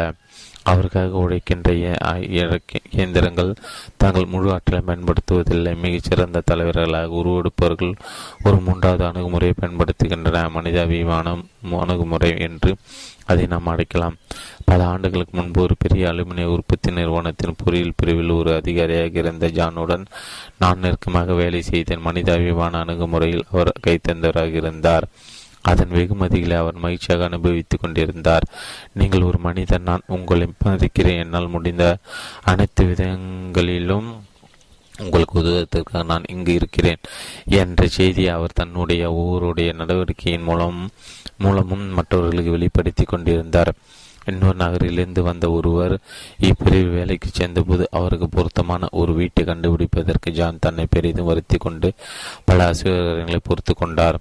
தன் கீழ் பணியாற்றிய ஒவ்வொரு ஊழியரின் பிறந்த நாளின் போதும் தன்னுடைய செயலாளர் மற்றும் வேறு இரண்டு பொன் பெண் ஊழியர்கள் ஒத்துழைப்புடன் அவர்களுக்கு பிறந்த நாள் கொண்டாட்டங்களை ஏற்பாடு செய்தார். சுமார் முப்பது முப்பது முப்பது இரு முப்பது நிமிடங்கள் நீடித்த கொண்டாட்டங்களை அவர் ஒரு செலவாக பார்க்கவில்லை. மாறாக ஊழியர்களின் விசுவாசத்தையும் உண்மையான உழைப்பையும் பெறுவதற்கான ஒரு முதலீடாக அவர் அவற்றை பார்த்தார். தன் ஊழியர்கள் ஒரு சிறுபான்மை மதத்தைச் சேர்ந்தவர் என்பது ஜானுக்கு தெரிய வந்தபோது அந்த ஊழியரை அழைத்து உங்களோட மத ரீதியான விதி விடுமுறைகளை நீங்கள் எடுத்துக்கொள்வதற்கு நான் ஏற்பாடு செய்கிறேன் என்று கூறினார். ஒரு ஊழியரோ அல்லது அவருடைய குடும்பத்தில் ஒரு ஒரு நோய் வாய்ப்பட்டால் ஜான் அதை நினைவில் வைத்திருந்து நலம் விசாரித்தார். வேலைக்கு அப்பாற்பட்ட ஏதேனும் சாதனை நிகழ்த்திய ஊழியர்களை பாராட்ட அவர் நேரம் எடுத்துக்கொண்டார் ஒரு ஊழியரை பணி நீக்கம் செய்ய வேண்டியிருந்த போது அவர் அதை கையாண்ட விதம் அவருடைய மனிதாபிமான அணுகுமுறைக்கான மிகப்பெரிய சான்றாக அமைந்தது. ஜானுக்கு முன்பாக அவருடைய பதவி வகித்த ஒருவரால் வேலைக்கு எடுத்துக் கொள்ளப்பட்டிருந்த ஒருவர் தன் வேலையில் ஆர்வம் காட்டவில்லை. அந்த வேலைக்கான திறமை அவருக்கு இருக்கவில்லை. ஜான் இப்பிரச்சனையை அற்புதமாக கையாண்டார். வழக்கமாக நிகழ்வது போல அவர் அந்த ஊழியரை தன் அறைக்குள் அடைத்தது. பணி நீக்கம் பற்றிய அந்த மோசமான செய்தியை அவருக்கு தெரிவித்துவிட்டு பிறகு அவர் வெளியேறுவதற்கு பதினைந்து அல்லது முப்பது நாட்கள் அவகாசம் கொடுத்து அனுப்புகின்ற வேலையை ஜான் செய்யவில்லை. மாறாக வழக்கத்திற்கு மாறான இரண்டு விஷயங்களை அவர் செய்தார். முதலில் அந்த ஊழியரின் திறன்களும் ஆர்வங்களும் அதிகமாக பயன்படக்கூடிய ஒரு புதிய வேலையை கண்டுபிடித்து கொள்வது தனிப்பட்ட முறையில் அவருக்கு எவ்வளவு அனுகூலமாக இருக்கும் என்பதை ஜான் அந்த ஊழியருக்கு விளக்கினார். அவருக்கு வேலை கிடைக்க உதவுவதற்கு ஒரு ஆலோசனையாளரையும் ஜான் அவருக்கு ஏற்பாடு செய்து கொடுத்தார். அடுத்து அவர் இன்னொரு அற்புதமான காரியத்தை செய்தார். அதை செய்ய வேண்டிய கட்டாயம் அவருக்கு இருக்கவில்லை. என்ற போதிலும் தானே வழியே அவர் அதை செய்தார். அந்த ஊழியரின் திறமைகள் தேவைப்பட்ட பிற நிறுவனங்கள் வாயிலாக இருந்த வேலைக்கான நேர்முக தேர்வுக்கு ஜான் ஏற்பாடு செய்தார். அந்த ஊழியருக்கு ஒரு புதிய வேலையை கண்டுபிடித்து கொடுக்க அவரும் தன்னால் என்ற எல்லாவற்றையும் செய்தார். பணி நீக்கம் செய்யப்பட்ட அந்த ஊழியர் வெறும் பதினெட்டு நாட்கள் வளர்ச்சிக்கு வாய்ப்பு இருந்த ஒரு புதிய வேலையில் சேர்ந்தார். இந்த பணி நீக்க முறை எனக்கு சுவாரஸ்யம் முட்டியதால் இதற்கு பின்னால் இருந்த சிந்தனை விளக்கும்படி நான் ஜானியிடம் கேட்டுக்கொண்டேன். அவர் அதை இவ்வாறு விளக்கினார். நான் ஒரு பழைய பழமொழியை உருவாக்கி அதை என் மனதில் பதிவித்து உள்ளேன். ஒவ்வொரு ஒருவருடைய அதிகாரத்தின் கீழ் இருக்கின்ற ஒருவர் அந்த அதிகாரியின் பாதுகாப்பிலும் இருக்கிறார். இந்த குறிப்பிட்ட நபரை முதலில் நாங்கள் இதை இந்த வேலைக்கு எடுத்திருக்கவே கூடாது. இந்த வேலைக்கு அவர் தகுதியானவர் அல்ல. ஆனாலும் நாங்கள் அவர் வேலைக்கு எடுத்துக்கொண்டிருந்ததால் அவருக்கு வேறு ஒரு வேலை கிடைக்க உதவுவது என் கடமை என்று நான் நினைத்தேன். யாராலும் ஒருவரை பணி நியமனம் செய்ய முடியும். ஆனால் அவர் வேலையிலிருந்து நீக்குவது எப்படி ஒருவர் கையாள்கிறார் என்பதுதான் தலைமைத்துவத்திற்கான சோதனையாகும். நான் பணி நீக்கம் செய்த நபர் எங்கள் நிறுவனத்தை விட்டு போவதற்கு முன்பாகவே அவருக்கு வேறொரு வேலை கிடைக்க நான் உதவியது. என் துறையைச் சேர்ந்த அனைத்து ஊழியர்களிடத்தும் தங்கள் வேலையை குறித்த ஒரு பாதுகாப்பு உணர்வை தொற்றுவித்தது. நான் இங்கு இருக்கும் வரை யாரும் வேலையிலிருந்து தெருவில் நிற்க மாட்டார்கள் என்பதை அந்த எடுத்துக்காட்டின் மூலம் நான் அவர்களுக்கு தெரியப்படுத்தினேன். ஜானின் மனிதமைத்துவனுக்குடைய தலைமைத்துவம் அணுகுமுறை சிறப்பாக பலனளித்தது. ஜானை பற்றிய ரகசியமாக வரும். யாரும் வம்பு பேச்சில் ஈடுபடவில்லை. எல்லோரும் அவரிடம் விசுவாசமாக இருந்தனர் அவருக்கு தங்கள் ஆதரவை கொடுத்தனர் அவர் தன் கீழ் பணியாற்றியவர்களுக்கு வேலைவாய்ப்பு பாதுகாப்பை கொடுத்ததால் அவரும் உச்சபட்ச வேலைவாய்ப்பு பாதுகாப்பை பெற்றார். சுமார் பதினைந்து ஆண்டுகளாக சார்லி என்பவருடன் நான் ஒரு நெருங்கிய நட்புரை வளர்த்து வந்துள்ளேன். அவர் ஐம்பது வயதை கடந்தவர் வாழ்வில் மிகவும் சிரமப்பட்டு நல்ல நிலைமைக்கு வந்தவர் அவர். அவர் அவ்வளவாக கல்வி கற்கவில்லை. அவரிடம் பணமும் இருக்கவில்லை. ஆயிரத்தி தொள்ளாயிரத்தி முப்பத்தி ஓராம் ஆண்டு அவருக்கு வேலை போய்விட்டது. ஆனால் அவர் ஒருபோதும் ஓய்ந்து இருக்கவில்லை அவர் தன் வீட்டு பின்னால் இருந்த வாகன கொட்டகையில் வீட்டிற்கான அலங்கார பொருட்கள் விற்பனை செய்வதற்கான ஒரு கடையை துவக்கினார். அவருடைய அயராத உழைப்பினால் அவருடைய வியாபாரம் செழித்தது. இன்று முன்னூறுக்கும் அதிகமான ஊழியர்கள் கொண்ட ஒரு நவீன அறைகளின் உற்பத்தி நிறுவனமாக அது உயர்ந்து வளர்ந்துள்ளது. சார்லி இப்போது ஒரு கோடீஸ்வரராக இருக்கிறார். பணத்தையும் பொருட்களையும் பற்றிய கவலை அவருக்கு இல்லை. அவர் வீடு வீடுகளும் பணக்காரராக இருக்கிறார். நண்பர்கள் மனநிறைவு மகிழ்ச்சி ஆகிய விஷயங்கள் அவர் செழிப்பாக இருக்கிறார். சார்லின் மிக அருமையான பண்பு நலனின் தனித்துவம் வாய்ந்ததாக திகழ்வது மற்றவர்களுக்கு உதவுவது குறித்து அவர் கொண்டிருக்கும் அளப்பரிய ஆழ்விருப்பம்தான் சார்லி ஒரு நல்ல மனிதன் நாங்கள் எப்படி நடத்தப்பட வேண்டும் என்று மனிதர்கள் விரும்புகிறார்கள். அவர்களை அவ்விதத்தில் நடத்துவதில் அவர் கை தேர்ந்தவர். மக்களை விமர்சிப்பது பற்றி நானும் அவரும் ஒரு நாள் பேசிக்கொண்டிருந்தோம். ஒருவரை விமர்சிக்க வேண்டியிருக்கும் போது மனித நேயத்தோடு அதை செய்வதற்கு அவர் ஒரு அற்புதமான சுத்திரத்தை வைத்திருந்தார். அதை அவர் இவ்வாறு விளக்கினார். நான் மிகவும் மென்மையானவன் அல்லது பலவீனமானவன் என்று என்னை பற்றி யாரும் கூறி நீங்கள் ஒருபோதும் கேள்விப்பட மாட்டீர்கள். ஏனெனில் நான் ஒரு தொழிற்சாலை தொழிலை நடத்தி கொண்டிருக்கிறேன். ஏதேனும் தவறாக போகும்போது நான் அதை சரி செய்கிறேன். ஆனால் நான் அதை சரி செய்யும் விதம்தான் இங்கு முக்கியம். என் ஊழியர்கள் எதையேனும் தவறாக செய்து கொண்டிருந்தாலோ அல்லது ஒரு தவறை செய்து கொண்டிருந்தாலோ அவர்களுடைய உணர்வுகளை நான் கைப்படுத்திவிடக் கூடாது என்பதில் நான் எச்சரிக்கையாக இருக்கிறேன். அதோடு அவர்களை சிறுமிப்படுத்தவோ அல்லது தர்ம சங்கடத்திற்கு ஆளாக்கிவிடவோ கூடாது என்பதிலும் நான் மிகவும் கவனமாக இருக்கிறேன். அதற்கு நான் நான்கு எளிய செயல்களை மேற்கொள்கிறேன் முதலில் நான் அவர்களை தனியாக அடித்து பேசுகிறேன். இரண்டாவதாக அவர்கள் சிறப்பாக செய்து கொண்டிருக்கின்ற வேலைகளுக்காக நான் அவர்களை பாராட்டுகிறேன். மூன்றாவது கணத்தில் அவர்கள் மேலும் சிறப்பாக செய்யக்கூடிய ஒரு விஷயத்தை நான் நான் அவர்களுக்கு சுட்டிக்காட்டி அதற்கான வழியை கண்டுபிடிக்க நான் அவர்களுக்கு உதவுகிறேன். நான்காவதாக அவர்களிடம் உள்ள நல்ல விஷயங்களை குறித்து மீண்டும் நான் அவர்களை பாராட்டுகிறேன். இந்த நான்கு அம்ச சூத்திரம் சிறப்பாக பலனளிக்கிறேன் நான் இவ்வழியில் அவர்களை விமர்சிக்கும் போது மக்கள் எனக்கு நன்றி கூறுகின்றனர். ஏனெனில் இந்த இந்த வழிதான் அவர்களுக்கு பிடித்திருக்கிறது என்பதை நான் கண்டுபிடித்துள்ளேன். அவர்களின் அறையை விட்டு வெளியேறுவது தாங்கள் சிறந்த ஊழியர்கள் மட்டுமல்ல தங்களால் மேலும் சிறப்பாக செயல்பட முடியும் என்று அவர்களுக்கு நினைவுபடுத்தப்பட்டுள்ளது. நான் என் வாழ்நாள் முழுவதும் மக்களின் மீது பந்தயம் பற்றி வந்துள்ளேன்.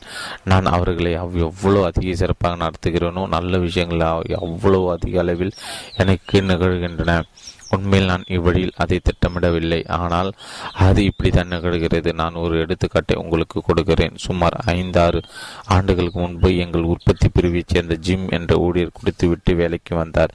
சிறிது நேரத்தில் எங்கள் தொழிற்சாலையில் ஒரு குழப்பம் அடித்தது. அந்த ஊழியர் ஒரு பத்தொன்பது லிட்டர் அற அரக்கு சாயம் அடங்கிய ஒரு பெரிய குடுவை எடுத்து அதிலிருந்து அரக்கு சாயத்தை எல்லா இடங்களும் வீசியறிந்து கொண்டிருந்த மற்ற ஊழியர்கள் அந்த குடுவையை அவரிடமிருந்து பிடுங்கினர். பிறகு அத்தொழிற்சாலையின் மேற்பார்வையில் ஜிம்மை அழைத்து கொண்டு தொழிற்சாலைக்கு வெளியே அவர் விட்டு விட்டு வந்தார். நான் வெளியே சென்று பார்த்தபோது ஜிம் ஒரு மயக்க நிலையில் ஒரு சூரியன் மீது சாய்ந்தபடி அமைந்திருந்ததை நான் கண்டேன். நான் அவரை தூக்கி நிறுத்தி என் காரில் ஏறி உட்கார வைத்துவிட்டு அவருடைய வீட்டிற்கு அவரை அழைத்துச் சென்றேன். அவரை அந்த கோலத்தில் கண்டதும் அவருடைய மனைவி பதட்டம் அடைந்த ஜிம்முக்கு வேலையில் எந்த பிரச்சனையும் ஏற்படாது. என்று நான் அப்பெண்ணுக்கு உத்தரவாதம் அளித்தேன். அதற்கு அவள் நிலைமை உங்களுக்கு புரியவில்லை என்று நினைக்கிறேன். குடித்துவிட்டு வேலைக்கு வரும் நபர்களை இவருடைய முதலாளி பொறுத்து கொள்ள மாட்டார். இவருக்கு வேலை போய்விட்டது. நாங்கள் இப்போது என்ன செய்வோம் என்று புலம்பினால் உங்கள் கணவருக்கு வேலை போகாது என்று நான் அவரிடம் கூறினேன். அது உங்களுக்கு எப்படி தெரியும் என்று அவர் கேட்டார். நான் தான் அந்த முதலாளி என்று நான் பதிலளித்தேன். இதை கேட்டவுடன் பெண் கிட்டத்தட்ட மயங்கி விழுந்து விட்டார். நான் அவரிடம் தொழிற்சாலையில் உங்கள் கணவருக்கு உதவுவதற்கு என்னால் என்ற எல்லா உதவிகளும் நான் நிச்சயமாக செய்வேன். வீட்டில் அவருக்கு உதவுவதற்கு நீங்கள் உங்களால் என்ற எல்லாவற்றையும் செய்வீர்கள் என்று நான் நம்புகிறேன். நாளை காலையில் அவர் மீண்டும் வேலைக்கு வரும்படி பார்த்து கொள்ளுங்கள் என்று கூறினேன். நான் தொழிற்சாலை திரும்பி வந்தபோது நேராக ஜிம்மின் துறைக்கு சென்று அவருடைய சக ஊழியர்கள் பேசினேன். இன்று ஒரு இனிமேற்ற நிகழ்வை நீங்கள் பார்த்திருக்கிறீர்கள். ஆனால் அதை நீங்கள் மறந்துவிட வேண்டும். என்று நான் விரும்புகிறேன். ஜிம் நாளைக்கு வேலை மீண்டும் வேலைக்கு வருவார். அவரிடம் அன்பாக நடந்து கொள்ளுங்கள். அவர் நெடுங்காலமாக ஒரு நல்ல ஊழியராக இருந்து வந்துள்ளார். அவருக்கு இன்னொரு வாய்ப்பு கொடுக்க வேண்டியது நம்முடைய கடமை என்று நான் கூறினேன். மறுநாள் காலை காலையில் ஜிம் மீண்டும் வேலைக்கு திரும்பி வந்தார். அவரோட குடிப்பழக்கம் அதன் பிறகு ஒருபோதும் ஒரு பிரச்சனையாக இருக்கவில்லை. நான் விரைவில் அந்த நிகழ்வை மறந்துவிட்டேன். ஆனால் ஜிம் அதை மறக்கவில்லை. இரண்டு ஆண்டுகளுக்கு முன்பு உள்ளூர் தொழிற்சங்கத்தின் தலைமையகத்திலிருந்து சிலர் இங்கு வந்து உள்ளூர் தொழிலாளருக்கான ஒப்பந்தத்தை பற்றிய பேச்சுவார்த்தை நடத்த வந்தனர். அவர்களுடைய கோரிக்கைகள் யதார்த்தமற்ற திகைப்பட்டுவாக இருந்தன. அதுவரை அமைதியாக இருந்த ஜிம் அப்போது திடீரென்று ஒரு தலைவராக ஆனார். அவர் எங்கள் தொழிற்சாலையில் இருந்த மற்ற ஊழியர்களை பார்த்து நமக்கு இதுவரை நம்முடைய முதலாளியிடம் நியாயமான சம்பளம் கிடைத்து வந்துள்ளது. நம்முடைய விவகாரங்களை எப்படி நடத்த வேண்டும்? என்று வெளியிலிருந்து யாரோ ஒருவர் வந்து நமக்கு கூற வேண்டிய தேவையில்லை என்று கூறினார். இதை தொடர்ந்து வெளியிலிருந்து வந்தவர் திரும்பி சென்று விட்டனர். நாங்கள் நண்பர்களைப் போல எங்கள் எங்கள் ஒப்பந்தம் குறித்து பேச்சுவார்த்தை நடத்தினோம். அதற்கு ஜிம் தான் காரணம். மனித நேயத்துடன் கூடிய அணுகுமுறையை பயன்படுத்தி ஒரு சிறந்த தலைவராக ஆவதற்கு இரண்டு வழிகள் இருக்கின்றன. முதலில் மக்களை உள்ளடக்கி ஒரு கடினமான விவகாரத்தை நீங்கள் எதிர்கொள்கின்ற ஒவ்வொரு முறையும் இதை கையாள்வதற்கு மனிதாபியத்துடன் கூடிய வழி ஏது என்று உங்களை நீங்களே கேட்டுக்கொள்ளுங்கள் உங்கள் ஊழியர்களுக்கு இடையே ஒரு சச்சரவு ஏற்படும் போது அதை ஒரு ஊழியர் ஒரு பிரச்சனையை உருவாக்கும் போதோ இக்கேள்வியை கேட்டுக்கொள்ளுங்கள். மற்றவர்கள் தங்கள் பொறுப்பு தவறுகளை திருத்திக் கொள்ள உதவுவதற்கு சார்லின் சூத்திரத்தை நினைவில் கொள்ளுங்கள். சந்தேகம் கொள்வதை தவிர்த்து விடுங்கள். மக்களை சிறுமைப்படுத்துவதை தவிர்த்து விடுங்கள். அவர்களை அடக்கி ஒடுக்குவதை தவிர்த்து விடுங்கள். மக்களை கையாள்வதற்கு மனிதாபியத்துடன் கூடிய வழியேது என்று உங்களை நீங்களே கற்றுக்கொள்ளுங்கள் அது எப்போது வெகுமதிகளை பெற்றுக் கொடுக்கும். மனித நேயத்துடன் அணுகுவதிலிருந்து பலன் பெறுவதற்கான இன்னொரு வழி மக்களுக்கு நீங்கள் முன்னுரிமை கொடுக்கிறீர்கள் என்பதை உங்கள் நடவடிக்கை மூலம் அவர்களுக்கு வெளிப்படுத்துவது. உங்கள் ஊழியர்கள் தங்கள் வேலையை தாண்டி சாதிக்கின்ற விஷயங்கள் மீது ஆர்வம் காட்டுங்கள். எல்லோரையும் கண்ணியமாக நடத்துங்கள். வாழ்க்கை மகிழ்ச்சியாக அனுபவித்தன் வாழ்வின் முதன்மையான நோக்கம் என்பதை உங்களுக்கு நீங்களே நினைவூட்டிக் கொள்ளுங்கள். ஒரு நபரின் மீது நீங்கள் எவ்வளவு அதிக ஆர்வம் காட்டுகிறீர்களோ எவ்வளவு அதிகமாக அவர் உங்களுக்கு விளைவுகளை பெற்றுக் கொடுப்பார். அவர் உருவாக்கி கொடுக்கின்ற விளைவுகள் தான் உங்கள் மாபெரும் வெற்றிக்கு இட்டுச் செல்கின்றன. கிடைக்கும் ஒவ்வொரு வாய்ப்பிலும் உங்களின் கீழ் பணியாற்றும் ஊழியர்களை பற்றி உங்கள் மேலே அதிகாரிகள் புகழ்ந்து பேசுங்கள். உங்கள் பாராட்டுகளை உங்கள் ஊழியர்கள் மெச்சுவார். இதன் விளைவாக அவர்கள் உங்கள் மீது கொண்டிருக்கும் விசுவாசம் மேன்மேலும் வளரும். இது உங்கள் மேலதிகாரின் பார்வையில் உங்கள் சொந்த முக்கியத்துவத்தை குறைத்துவிடும் என்று நீங்கள் பயப்பட தேவையில்லை. தன் சாதனைகள் குறித்து மற்றவர்களுடைய கவனத்தை ஈர்க்க துடிக்கின்ற பாதுகாப்பின்மை உணர்வு மேலோங்க பெற்றுள்ள ஒருவரை விட பணியுடன் இருக்கின்ற ஒரு மாபெரும் மனிதர் அதிக தன்னம்பிக்கை கொண்டவராக இருக்கிறார். பணிவு என்னும் பண்பு நலன் வாழ்வில் உங்கள் வெகு உயரத்திற்கு அடித்துச் செல்லும் ஒவ்வொரு வாய்ப்பிலும் உங்கள் ஊழியர்கள் தனிப்பட்ட முறையில் பாராட்டுங்கள். அவர்களுடைய ஒத்துழைப்பிற்காக அவர்களை புகழ்ந்து பேசுங்கள். அவர்கள் மேற்கொள்கின்ற கூடுதல் முயற்சிக்காக அவர்களை மெச்சுங்கள். பாராட்டு தான் மக்களுக்கு நீங்கள் கொடுக்கக்கூடிய மாபெரும் ஊக்கமாகும். அது உங்களுக்கு எந்த செலவும் வைப்பதில்லை. மேலும் உங்களின் கீழ் பணியாற்றுகின்றவர்கள் எப்போது உங்கள் சார்பில் வாதாடி உங்களை பாதுகாப்பார்கள் என்று உங்களுக்கு தெரியாது. மக்களை புகழ்ந்து பேச பழகிக் கொள்ளுங்கள். மக்களை மனிதாபியத்துடன் நடத்துங்கள். அவர்களை மனிதர்களாக நடத்துங்கள். தலைமைத்துவ விதிமுறை மூன்று. முன்னேற்றத்தை பற்றி சிந்தியுங்கள். முன்னேற்றத்தில் நம்பிக்கை கொள்ளுங்கள். முன்னேற்றத்திற்காக கடுமையாக முயற்சி செய்யுங்கள். அவர் முன்னேற்றத்துக்கு ஆதரவாக இருக்கிறார். அவர்தான் இந்த வேலைக்கு பொருத்தமானவர் என்று ஒருவர் உங்களை பற்றி கூறுவதுதான் உங்களுக்கு கிடைக்கூட மிக சிறந்த பாராட்டு ஆக இருக்கும். முன்னேற்றத்தில் நம்பிக்கை கொண்டுள்ள அதை நோக்கி தன்னை உயர்த்தி தள்ளுகின்ற நபர்களே அனைத்து துறைகளின் பதவி உயர்வுகளை பெறுகின்றன. உண்மையான தலைவர்கள் மிக குறைவாக இருக்கின்றன. தற்போதைய நிலைமையில் மனநிறைவு கொள்கின்றார்கள். மேன்மேலும் முன்னேற துடிக்கின்ற முற்போக்கான நபர்களுடைய எண்ணிக்கை மிக அதிகமாக உள்ளனர் தல சிறந்த தலைவர்களுடன் இணைந்து கொள்ளுங்கள் முன்னோக்கி பார்வை வளர்த்துக் கொள்ளுங்கள். முற்போக்கான கண்ணோட்டத்தை வளர்த்துக் கொள்வதற்கு நீங்கள் செய்யக்கூடிய இரண்டு சிறப்பு விஷயங்கள் இவை. ஒன்று நீங்கள் செய்கின்ற எல்லாவற்றையும் மேம்பாட்டை பற்றி சிந்தியுங்கள். இரண்டு நீங்கள் செய்கின்ற எல்லாவற்றிலும் உயர்ந்த தரங்களை பற்றி சிந்தியுங்கள். பல மாதங்கள் முன்பு ஒரு நடுத்தர அளவு நிறுவனத்தின் தலைவர் முக்கிய தீர்மானம் மேற்கொள்வதற்கு தனக்கு உதவும்படி என்னிடம் கேட்டுக்கொண்டார்.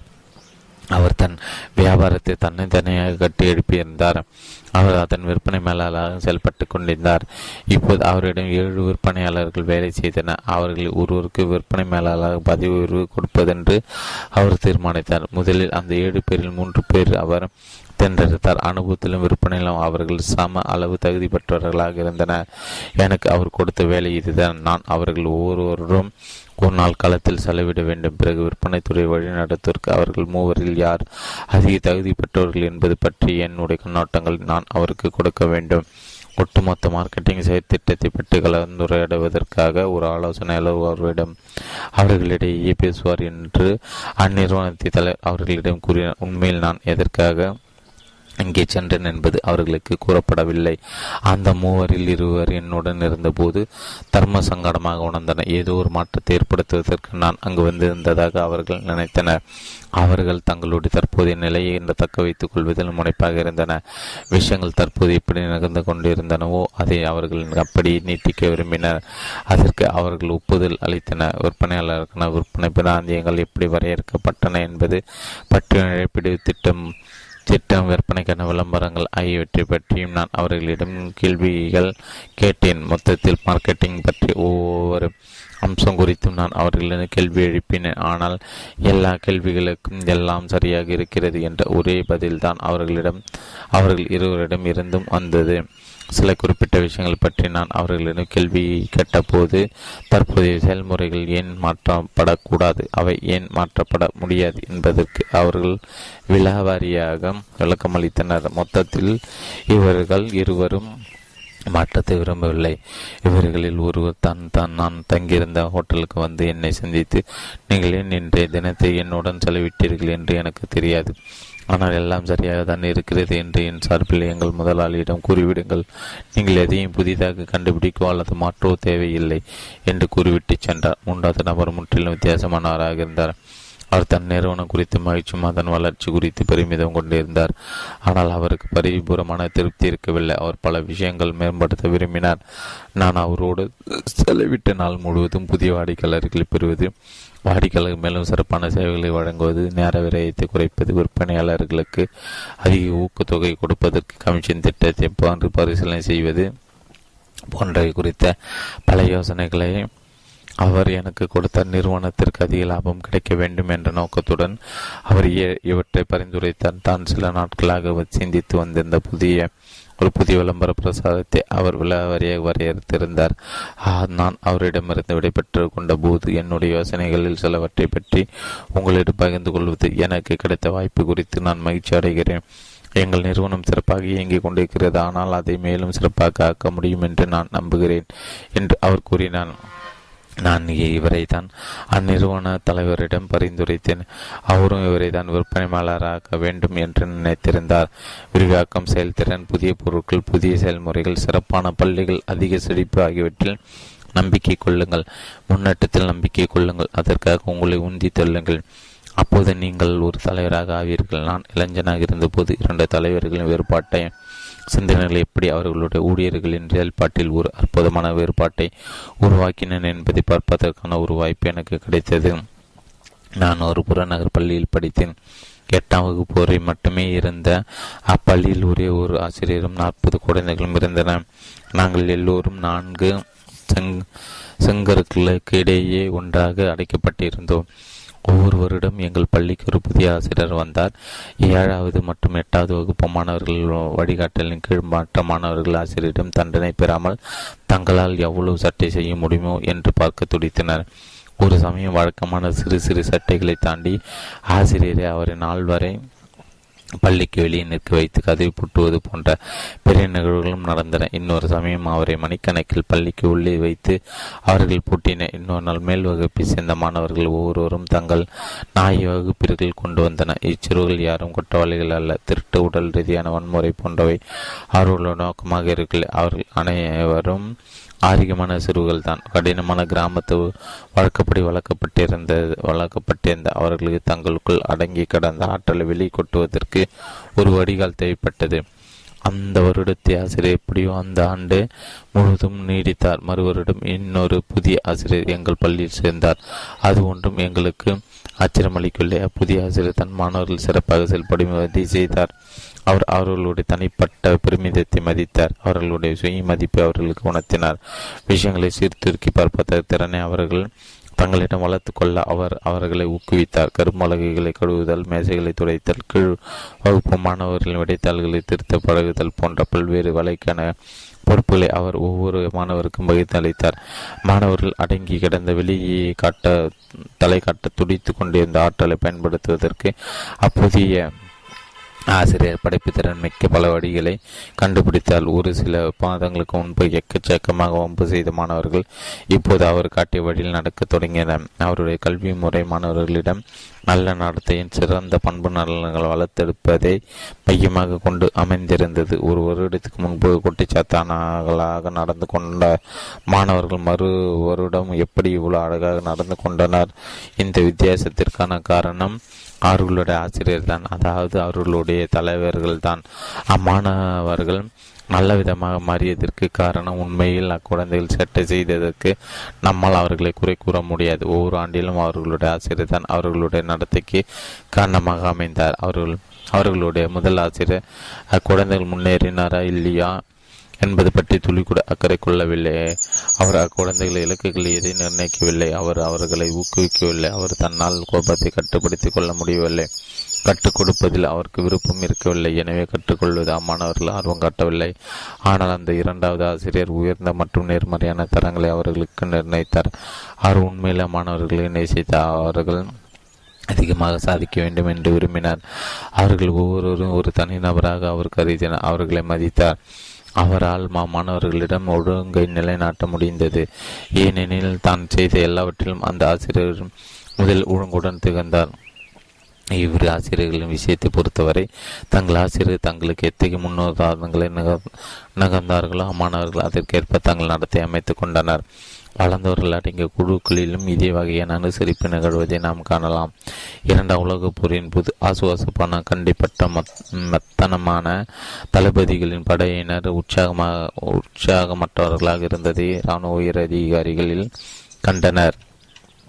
இராணுவ ஒழுங்கை தங்கள் படையினட படையினரிடையே நியாயமாக முறையாக செயல்படுத்திய தளபதிகள் படைகள் தான் மிகுந்த உற்சாகத்தோடு செயல்பட்டன. குறைந்த தரங்களை கொண்ட அதிகாரிகளை இராணுவ வீரர்கள் மிச்சுவதுமில்லை மதிப்பதுமில்லை. கல்லூரி மாணவர்கள் கூட தங்கள் பேராசிரியர்கள் மனப்போக்கையும் அவர்கள் நடந்து கொள்ளும் விதத்தையும் கவனிக்கின்றனர்.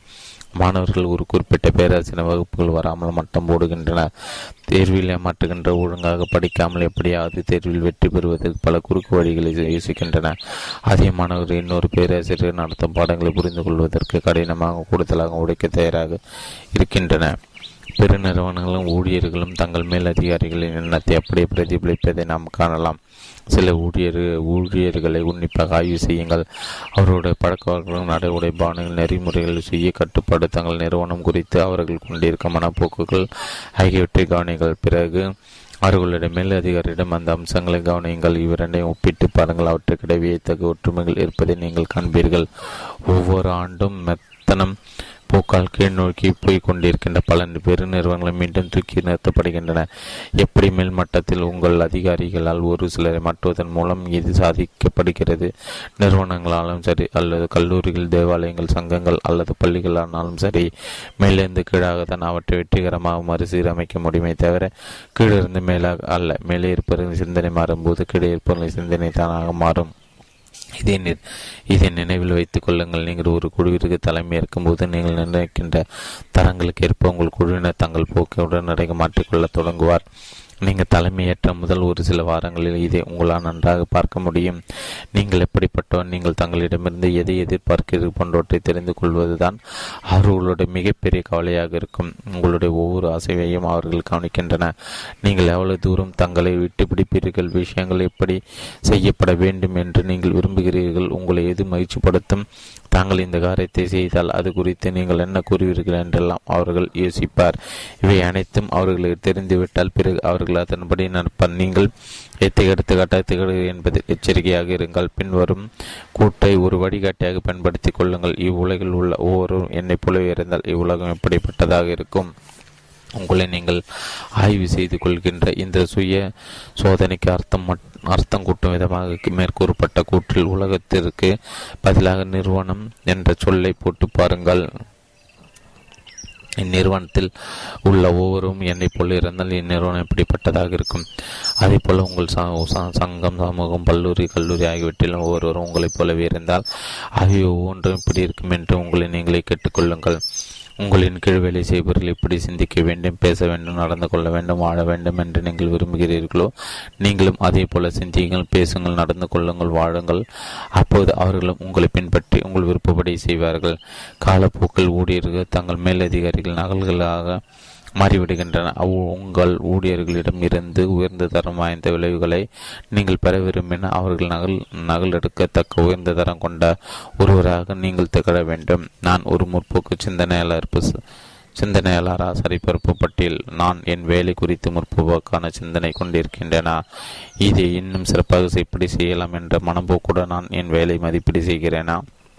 கிடைக்கும். ஒவ்வொரு வாய்ப்பிலும் என் நிறுவனத்தையும் அதில் உள்ள மக்களையும் என் நிறுவனம் விற்பனை செய்கின்ற பொருட்களையும் நான் போடுகிறேனா? அளவிலும் சரி தரத்திலும் சரி ஆறு மாதங்களுக்கு முன்பு என்னுடைய செயல்பாடு எப்படிப்பட்டதாக இருந்தது. இப்போது என் செயல்பாட்டின் அளவும் தரமும் கூடிய கூடியிருக்கின்றனவா?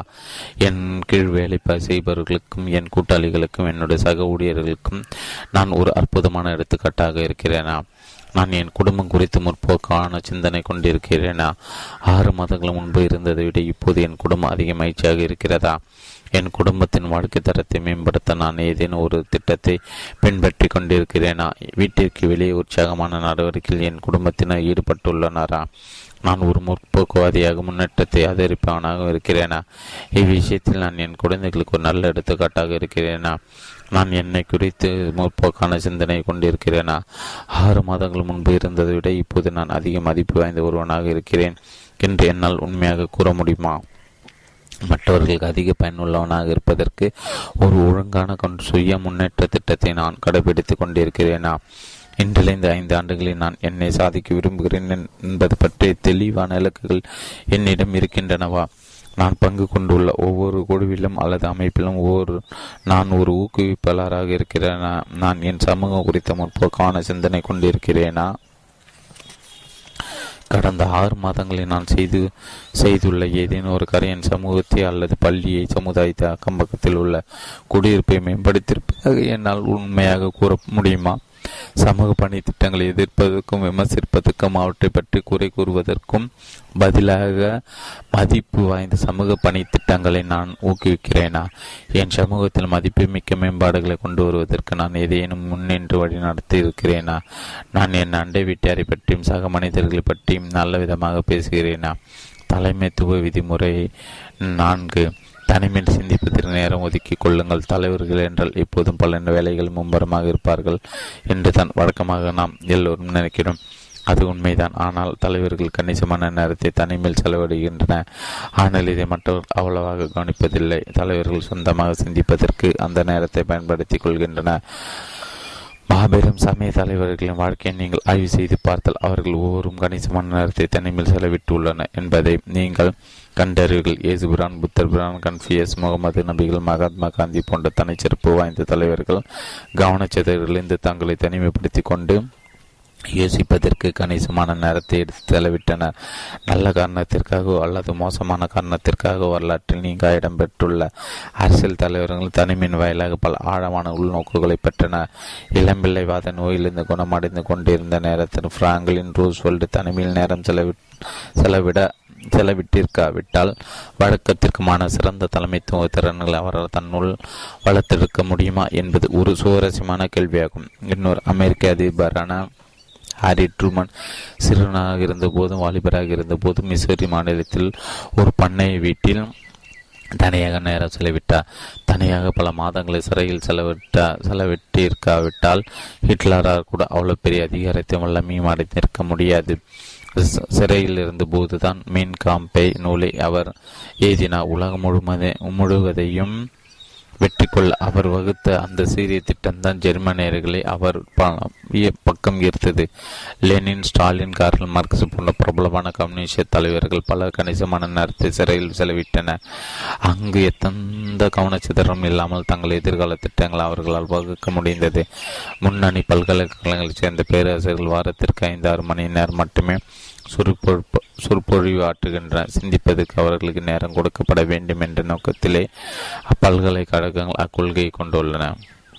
பல வெற்றிகரமான தொழிலதிபர் தினமும் இருபத்தி நான்கு மணி நேரம் உதவியாளர்கள் செயலாளர்கள் தொலைபேசிகள் மற்றும் அறிக்கைகளால் சூழப்பட்டிருக்கிறார்கள் ஆனால் வாரத்திற்கு நூற்றி அறுபத்தெட்டு மணி நேரம் மாதத்துக்கு எழுநூற்றி இருபது மணி நேரம் நீங்கள் அவர்களை பின்தொடர்ந்து சென்றீர்கள் என்றால் சிந்திப்பதற்கு ஏகப்பட்ட நேரத்தை அவர்கள் தனியாக செலவிடத்தை நீங்கள் காண்பீர்கள். நான் கூற வருகின்ற விஷயம் இதுதான். எந்த ஒரு துறையும் சேர்ந்த வெற்றிகரமான நபர்கள் தனிமையில் சிந்திக்கும் தங்களுக்குள் விவாதித்துக் கொள்ளும் நேரம் ஒதுக்கிக் கொள்கின்றன. ஒரு பிரச்சனைக்கு தீர்வு காண்பதற்கு பலவற்றை திட்டமிடுவதற்கு தனிமையை அவர்கள் பயன்படுத்திக் கொள்கின்றன. சுருக்கமாக கூறினார் தனிமையில் தான் சிறந்த யோசனைகள் அவர்கள் பெறுகின்றன.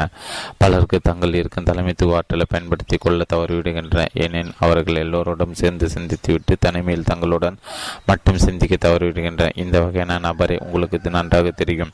நாம் தனியாக இல்லாமல் இருக்க தன்னால் என்ற எல்லாவற்றையும் அவர் செய்வார். மக்கள் எப்போதும் தன்னை சூழ்ந்திருக்கும்படி பார்த்துக் கொள்வதற்கு அவர் கடுமையாக முயற்சிப்பார்.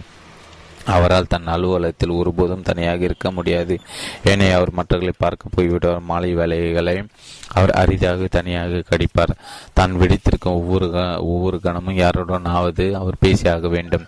ஒன்று பேச்சு அவருக்கு மிகவும் பிடிக்கும். சூழ்நிலை காரணமாக அவர் தனியாக இருக்க நேர்ந்தால் மனதளவில்லாது தான் தனியாக இல்லாமல் இருப்பதற்கான வழிகளை அவர் கண்டுபிடிப்பார். அப்படிப்பட்ட சமயங்கள் ஒரு தொலைக்காட்சி வானொலி செய்தித்தாள் தொலைபேசி போன்ற தன்னை சிந்திக்க விடாமல் செய்கின்றவற்றில் அவர் தன்னை மூழ்கடித்துக் கொள்வார் சுருக்கமாக கூறினார் தொலைக்காட்சி வானொலி என் மனத்தை ஆக்கிரமித்துக் கொள் என் சொந்த எண்ணங்களால் என் மனதை ஆக்கிரமிக்க எனக்கு பயமாக இருக்கிறேன் என்று அவர் கூறுகிறார். அவர் சுய சிந்தனை ஒதுக்கி தல்கிறார் தன் மனம் பெருமையாக இருக்கும்படி பார்த்துக் கொள்கிறார் அவர் உல ரீதியாக தன் சொந்த எண்ணங்களை கண்டு பயப்படுகிறார். காலம் செல்ல செல்ல அவர் மிகவும் மேலோட்டமானவராக ஆகிவிடுகிறார். சரியாக சிந்திக்காமல் அவர் பல நடவடிக்கைகளை மேற்கொள்கிறார். உறுதியான குறிக்கோள் தனிப்பட்ட நிலை உறுதி நிலை உறுதி ஆகிய எதையும் அவர்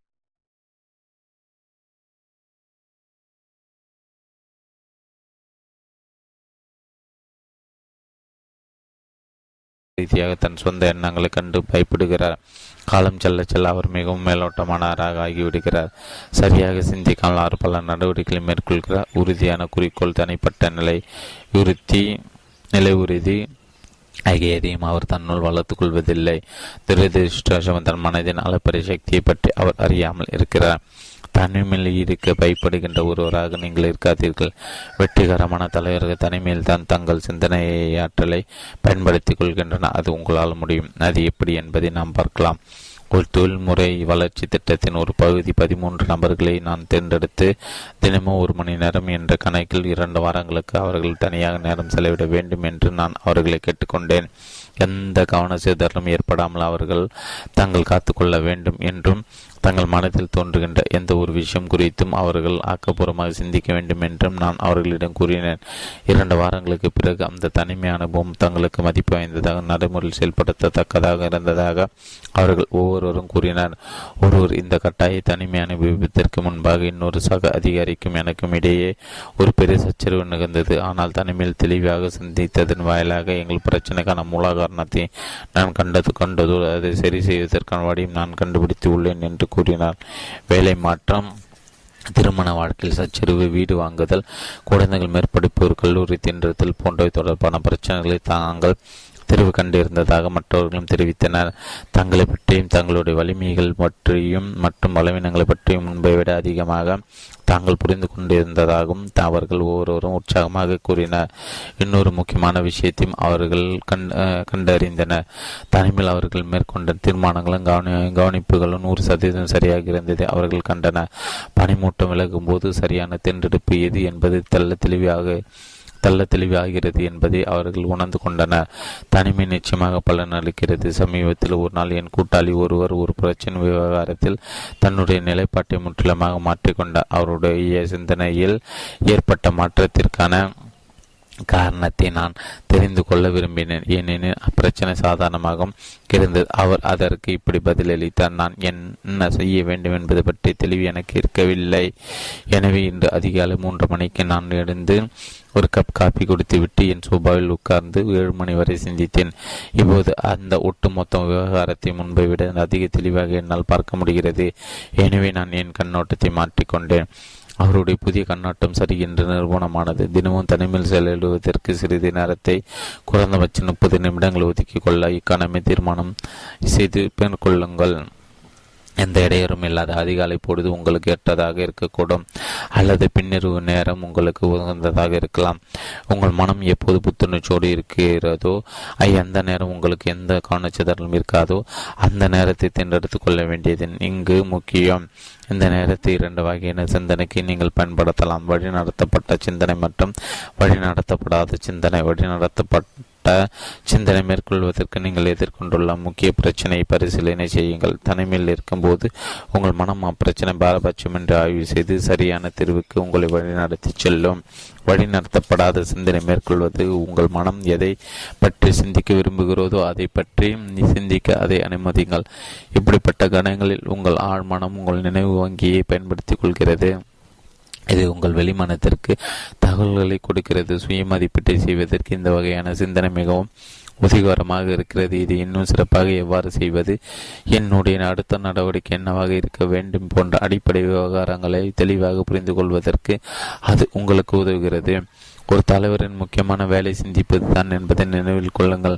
தலைமைத்துவ பொறுப்பை ஏற்றுக்கொள்வதற்கு உங்களை தயார்படுத்திக் கொள்வதற்கான சிறந்த வழி சிந்திப்பதுதான் தினமும் தனிமையில் இருப்பதற்கு சிறிது நேரத்தை செலவிடுங்கள். வெற்றியை நோக்கி உங்கள் சிந்தனையை உருமுகப்படுத்துங்கள் சாராம்சம். அதிக ஆற்றல் வாய்ந்த ஒரு தலைவராக இருப்பதற்கு பின்வரும் நான்கு தலைமைத்துவ கொள்கைகளை நடைமுறையில் செயல்படுத்துங்கள். ஒன்று நீங்கள் யார் மீது ஆதிக்கம் செலுத்த விரும்புகிறீர்களோ அவர்களுடைய மனதில் உள்ளவற்றை புரிந்து கொள்ள கற்றுக்கொள்ளுங்கள். விஷயங்களை மற்றவர்களின் கண்ணோட்டத்திலிருந்து நீங்கள் பார்க்கும்போது அவர்கள் என்ன செய்ய வேண்டும் என்று நீங்கள் விரும்புகிறீர்களோ அதை அவர்கள் செய்ய வைப்பது சுலபமாகிவிடும். நீங்கள் எந்த ஒரு நடவடிக்கை எடுப்பதற்கு முன்பாக நான் இன்னொருடைய இடத்தில் இருந்த இவ்விஷயத்தை பற்றி நான் என்ன நினைப்பேன் என்று நீங் உங்களை நீங்களே கேட்டுக்கொள்ளுங்கள். இரண்டு மற்றவர்களுடன் நீங்கள் கலந்துரையாடும் போது மனிதாபிமான அணுகுமுறையை பயன்படுத்துங்கள். இவ்விஷயத்தை மனிதாபயத்துடன் கையாள்வதற்கான வழி எது என்று உங்களை நீங்களே கேட்டுக்கொள்ளுங்கள். நீங்கள் செய்கின்ற எல்லாவற்றிலும் நீங்கள் மக்களுக்கு முன்னுரிமை கொடுக்கிறீர்கள் என்பதை காட்டுங்கள். மற்றவர்கள் உங்களை எப்படி நடத்த வேண்டும் என்று நீங்கள் விரும்புகிறீர்களோ மற்றவர்கள் நீங்கள் அப்படியே நடத்துங்கள். அப்போது நீங்கள் வெகுமதியாக அறுவடை செய்வீர்கள்.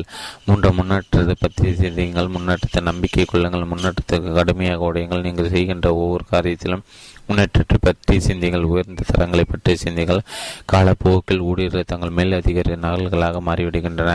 எனவே அசல் மதிப்பு வாய்ந்ததாக இருப்பதை உறுதி செய்து கொள்ளுங்கள். வீட்டிலும் வேலையிலும் சமூக வாழ்க்கையிலும் முன்னேற்றமே என் குறிக்கோள் என்று ஒரு தனிப்பட்ட உறுதிமொழி எடுத்துக் கொள்ளுங்கள். நான்கு தனிமையில் சிந்திப்பது நேரம் ஒதுக்கி கொள்ளுங்கள். அது நிச்சயமாக பலன் அளிக்கிறது. உங்கள் படைப்பாற்றலை விடுவிக்க அதை பயன்படுத்திக் கொள்ளுங்கள். தனிப்பட்ட பிரச்சனைகளுக்கும் வியாபார பிரச்சனைகளுக்கும் தீர்வுகள் காண அதை பயன்படுத்திக் கொள்ளுங்கள். எனவே தனிமை சிந்திப்பதற்கு தினமும் சிறிது நேரம் ஒதுக்கி கொள்ளுங்கள். வெற்றியாளர்கள் அனைவரும் பயன்படுத்துகின்ற தனிமையில் சிந்தித்தல் உத்தியை பயன்படுத்துங்கள். வாழ்க்கை வாழ்வின் மிக நெருக்கடியான சூழல் பிரம்மாண்டமான சந்திர மயாஜலத்தை பயன்படுத்துவது எப்படி? பிரம்மாண்டமாக சிந்திப்பது ஒரு மாயாஜலம் இருக்கிறது. ஆனால் அது சுலபமாக மறக்கப்படக்கூடியது. நீங்கள் சில முட்டுக்கட்டைகளை எதிர்கொண்டால் உங்கள் சிந்தனையின் அளவு சுருங்குவதற்கான ஆபத்து இதில் அதில் இருக்கிறது. அப்படி நிகழும்போது நீங்கள் தொற்று விடுவீர்கள்.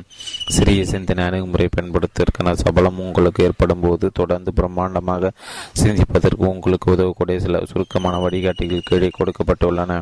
இவற்றை சிறு சிறு அட்டைகளில் எழுதி சுலபமாக எடுத்து படிக்கக்கூடிய விதத்தில் உங்கள் கையெட்டும் தூரத்தில் உங்கள் பரிசிலோ அல்லது கைப்பிலோ வைத்துக் கொள்ளுங்கள். சிறிய சிந்தனை கொண்ட மக்கள் உங்கள் கீழ் நோக்கி எடுக்க முயற்சிக்கும் போது பிரம்மாண்டமாக சிந்தியுங்கள்.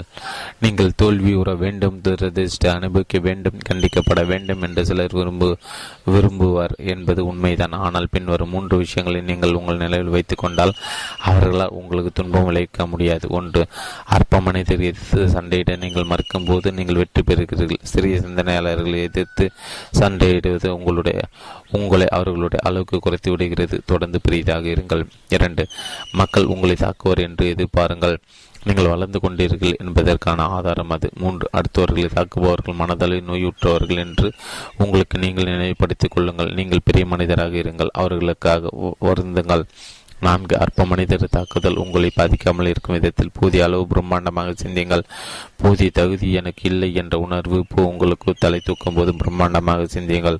ஒரு விஷயத்தை நன்றாக நினைவில் வைத்துக் கொள்ளுங்கள். நீங்கள் பலவீனமானவர் என்று நீங்கள் நினைத்தால் நீங்கள் பலவீனமானதான் நீங்கள் போதுமானவர் அல்ல என்று நீங்கள் நினைத்தால் நீங்கள் போதுமானவர் அல்ல அல்லதான். நீங்கள் இரண்டாம் தரமானவர் என்று நீங்கள் நினைத்தால் நீங்கள் அப்படிப்பட்டவர்தான் உங்களை நீங்களே சிறுமிப்படுத்திக் கொள்ளும் இயல்பான போக்கை களைவதற்கான பின்வரும் கருவிகளை பயன்படுத்திக் கொள்ளுங்கள். ஒன்று முக்கியமானவர் போல தோன்றுங்கள். நீங்கள் முக்கியமானவர் என்று நீங்கள் நினைக்காது. உங்களுக்கு உதவும். உங்கள் புறத்தோட்டம் உங்களுக்குள் நீங்கள் எப்படி உணர்கிறீர்கள் என்பதன் அளப்பரிய தாக்கம் ஏற்படுத்துகிறது. இரண்டு உங்களிடம் திறமைகள் மற்றும் வலிமைகள் மீது கவனம் செலுத்துங்கள். உங்களை ஒரு வெற்றிகரமாக விற்பனை செய்வதற்கு ஒரு சுய விளம்பரத்தை உருவாக்கிக் கொள்ளுங்கள். உங்களை நீங்களே ஊக்குவிக்கும். உத்வேகப்படுத்திக் கொள்ளவும் நீங்களே ஊக்குவிக்கவும் உத்வேகப்படுத்திக் கொள்ளவும் நீங்களே ஊக்குவிக்கப்படுத்தியும் கற்றுக்கொள்ளுங்கள். உங்களுடைய நேர்மறையான பக்கத்தை அறிந்து கொள்ளுங்கள். மூன்று மற்றவர்களை முறையான கண்ணோட்டத்தில் வைத்து பாருங்கள். அடுத்து வரும் ஒரு மனிதர் தான். எனவே நீங்கள் ஏன் அவரை கண்டு பயப்பட வேண்டும்? நான்கு நீங்கள் உண்மையிலே எவ்வளவு சிறந்தவர் என்பதை பார்க்க போதுமான அளவு பெரிதாக சிந்தியுங்கள். ஒரு வாக்குவாதமோ அல்லது சச்சரவு தவிர்க்கப்பட முடியாதது போல தோன்றும்போது பிரம்மாண்டமாக சிந்தியுங்கள். வாக்குவாதம் செய்வதற்கும் சச்சரவில் ஈடுபடுவதற்கு ஏற்படக்கூடிய சபலத்தை வெற்றிகரமாக தவிர்ப்பதற்கு பின்வரும் வழிகளை பயன்படுத்திக் கொள்ளுங்கள். ஒன்று வாக்குவாதம் செய்ய வேண்டிய அளவுக்கு இந்த விஷயம் உண்மையிலே முக்கியமானதானா என்று உங்களை நீங்களே கேட்டுக்கொள்ளுங்கள். இரண்டு ஒரு வாக்குவாதத்தை நீங்கள் எதையேனும் இழக்கத்தான் செய்வீர்களே அன்றி ஒருபோதும் எதையும் பெறுவதில்லை என்பதை உங்களுக்கு நீங்களே நினைவூட்டிக் கொள்ளுங்கள். மூன்று சச்சரவுகள் வாக்குவாதங்கள் சண்டைகள் ஆகியவை நீங்கள் போய் சேர விரும்புகின்ற இடத்திற்கு ஒருபோதும் உங்களை அழைத்துச் செல்லப் போவதில்லை என்பதை புரிந்து கொள்ளக்கூடிய அளவுக்கு பிரம்மாண்டமாக சிந்தியுங்கள். நீங்கள் வருத்தப்பட்டுள்ளதாக நினைக்கும் போது பிரம்மாண்டமாக சிந்தியுங்கள். சிரமங்களையும் பின்னாடி எதிர்கொள்ளாமல் பெரிய வெற்றிகளை பெறுவது சாத்தியமில்லை. ஆனால் வீழ்ச்சி அடையாமல் உங்களை எஞ்சிய வாழ்நாள் முழுவதையும் வாழ்வது சாத்தியம். பிரம்மாண்ட சிந்தனையாளர் பின்னடைகள் ஒரு படமாக கருதி கொள்கின்றன. அவற்றில் கற்றுக்கொள்கின்றன அவற்றை ஆராய்ச்சி செய்கின்றன. பிறகு தங்களை முன்னோக்கி உந்தி தள்ளுவதற்கு அவற்றை பயன்படுத்திக் கொள்கின்றன. எனவே நீங்கள் ஒவ்வொரு பின்னடைவிலிருந்தும் ஏதேனும் கற்றுக்கொள்ளுங்கள். விடாமுயற்சியும் புதுமை புனைவையும் ஒன்று சேருங்கள். ஒரு புதிய அணுகுமுறை பயன்படுத்தி புதிதாக துவக்கங்கள் தோல்வி என்பது ஒரு மனநிலை அன்றி வேறு எதுவும் இல்லை என்பதை நீங்கள் பார்க்கக்கூடிய அளவுக்கு பிரம்மாண்டமாக சிந்திங்கள். காதல் குறைய தொடங்கும் போது பிரம்மாண்டமாக சிந்திகள் எதிர்மறையான அற்பமான படிவாங்க மனப்போக்கானது காதல் அடிக்கிறது. பாசத்தை பழக்குகிறது. காதலை பொறுத்தவரை உங்கள் வாழ்வில் விஷயங்கள் சரியாக போகாத போது பின்வரும் விஷயங்களை முயற்சி செய்து பாருங்கள். ஒன்று யார் உங்கள் மீது காதல் கொள்ள வேண்டும் என்று நீங்கள் விரும்புகிற அவர்களிடம் உள்ள சிறந்த பண்பு நலன்கள் மீது கவனம் செலுத்துங்கள். சிறிய விஷயங்களை ஒதுக்கி தள்ளுங்கள். இரண்டு உங்கள் துணைவருக்கு ஏதேனும் சிறப்பானதை செய்யுங்கள். அதை அடிக்கடி செய்யுங்கள். மூன்று திருமண வாழ்க்கையில் மகிழ்ச்சி அனுபவத்திற்கான ரகசியத்தை கண்டுபிடிக்கும் அளவுக்கு நீங்கள் பிரம்மாண்டமாக சிந்திங்கள். வேலையில் உங்கள் முன்னேற்றம் குறைந்து கொண்டிருப்பது போல நீங்கள் உணர்ப்பது பிரம்மாண்டமாக சிந்தியுங்கள். நீங்கள் என்ன வேலை செய்து கொண்டிருந்தாலும் சரி உங்கள் தொழில் எதுவாக இருந்தாலும் சரி உயர்ந்த அந்தஸ்தும் உயர்ந்த சம்பளம் ஒரே ஒரு விஷயத்திலிருந்து தான் வருகின்றன. நீங்கள் செய்யக்கூடிய வேலை தருகின்ற விளைவுகளின் தரம் மற்றும் அளவை அதிகரிப்பு தான் அது. என்னால் சிறப்பாக செயல்பட முடியும் என்று சிந்தியுங்கள். அது சாத்தியம்தான். எந்த ஒரு காரியத்தையும் மேலும் சிறப்பாக செய்வதற்கு இடம் இருக்கத்தான் செய்கிறது. இவ்வுலகில் செய்யப்படுகிறது எது ஒன்றும் முற்றிலும் சிறப்பாக செய்யப்படுவது இல்லை என்னால் அதிக சிறப்பாக அதை செய்ய முடியும் என்று நீங்கள் நினைக்கும் போது அதற்கான வழிகள் தோன்றும். இத்தகைய சிந்தனை உங்கள் படைப்பாற்றலை முடுக்கிவிடுகிறது. நீங்கள் சேவைக்கு முன்னுரிமை கொடுத்தால் பணம் தானாக உங்கள் நீங்கள் சேவைக்கு முன்னுரிமை கொடுத்தால் பணம் தானாக உங்களை வந்தடையும் என்பதை பார்க்கக்கூடிய அளவுக்கு நீங்கள் பிரம்மாண்டமாக சிந்தியுங்கள். பிரபல லத்தீன் எடுத்தாளன புல் புள்ளி லியூஸ் சைரேஸின் வார்த்தைகள் அதை இப்படி கூறலாம். ஒரு அறிவாளி தன் மனதின் எஜமானனாக இருப்பான் ஒரு முட்டால் அதன் அடிமையாக இருப்பான். ஒரு அறிவாளி தன் மனதின் எஜமானனாக இருப்பான் ஒரு முட்டால் அதன் அடிமையாக இருப்பான். நாகலட்சுமி சண்முகம் மொழிபெயர்ப்பாளர். நாகலட்சுமி ஒரு மிகச்சிறந்த ஊக்குவிப்பு பேச்சாளர் அமெரிக்காவின் தலைச்சிறந்த பேச்சாளர் ஒருவரான சிக்கன் சூ ஃபார் த சோல் சோல் புத்தக வரிசையை உருவாக்கியிருப்பான் ஜாக் என்ஃபீல்டின் வெற்றி கொள்கைகள் பயிலரங்கு நடத்துவதற்கு அவர் நேரடியாக பயிற்சி பெற்றவர் இவர். நாகலட்சுமி கடந்த ஏழு வருடங்களாக பயிலரங்க இந்தியாவில் நடத்தி வந்துள்ளார். பெருநிறுவனங்கள் லாபநோக்கற்ற நிறுவனங்கள் கல்லூரிகள் பள்ளிகள் பெண்கள் உதவி செய்ய குழுக்கள் பல மற்றும் பலதரப்பட்ட மக்களுக்கு அவர் இப்பயிலரங்கை வழங்கியுள்ளார். ஒரு ஒரு சிறந்த மொழிபெயர்ப்பாளர் கூட கடந்த ஐந்து ஆண்டுகளில் அறுபதுக்கும் மேற்பட்ட இவர் ஒரு சிறந்த மொழிபெயர்ப்பாளரும் கூட.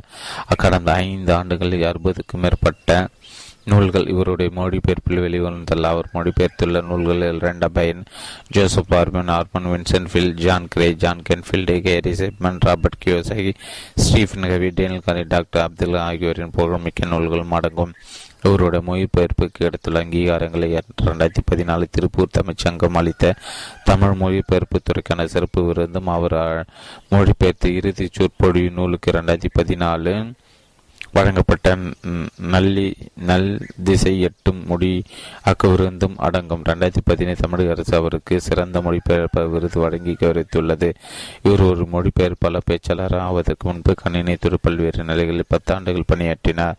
தமிழ் நாடகத்துறையின் முன்னோடி மேதைகளான டி கே எஸ் சகோதரிகள் ஒருவரான திரு முத்துல முத்துசாமி அவர்களின் பேத்தியும் இவர்.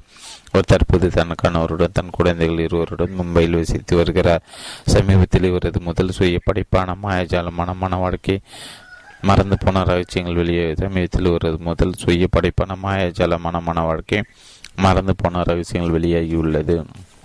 டாக்டர் டே டேவிட் ஷூவார்ட்ஸ் நூலாசிரியர் டாக்டர் டேவிட் ஷூவார்ட்ஸ் ஆயிரத்தி தொள்ளாயிரத்தி இருபத்தி ஏழுலேருந்து ஆயிரத்தி தொள்ளாயிரத்தி எண்பத்தி ஏழு ஒரு அமெரிக்க ஊக்குவிப்பு பேச்சாளர் மற்றும் பயிற்றுவிப்பாளர்.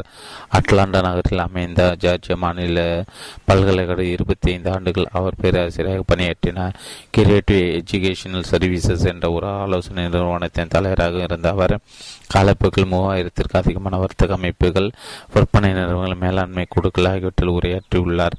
அமெரிக்க இந்தியான மாநிலத்தில் பிறந்த அவர் இரண்டாம் உலகப் போரின் போது அமெரிக்க கப் கப்பற்படையில் பணியாற்றினார்.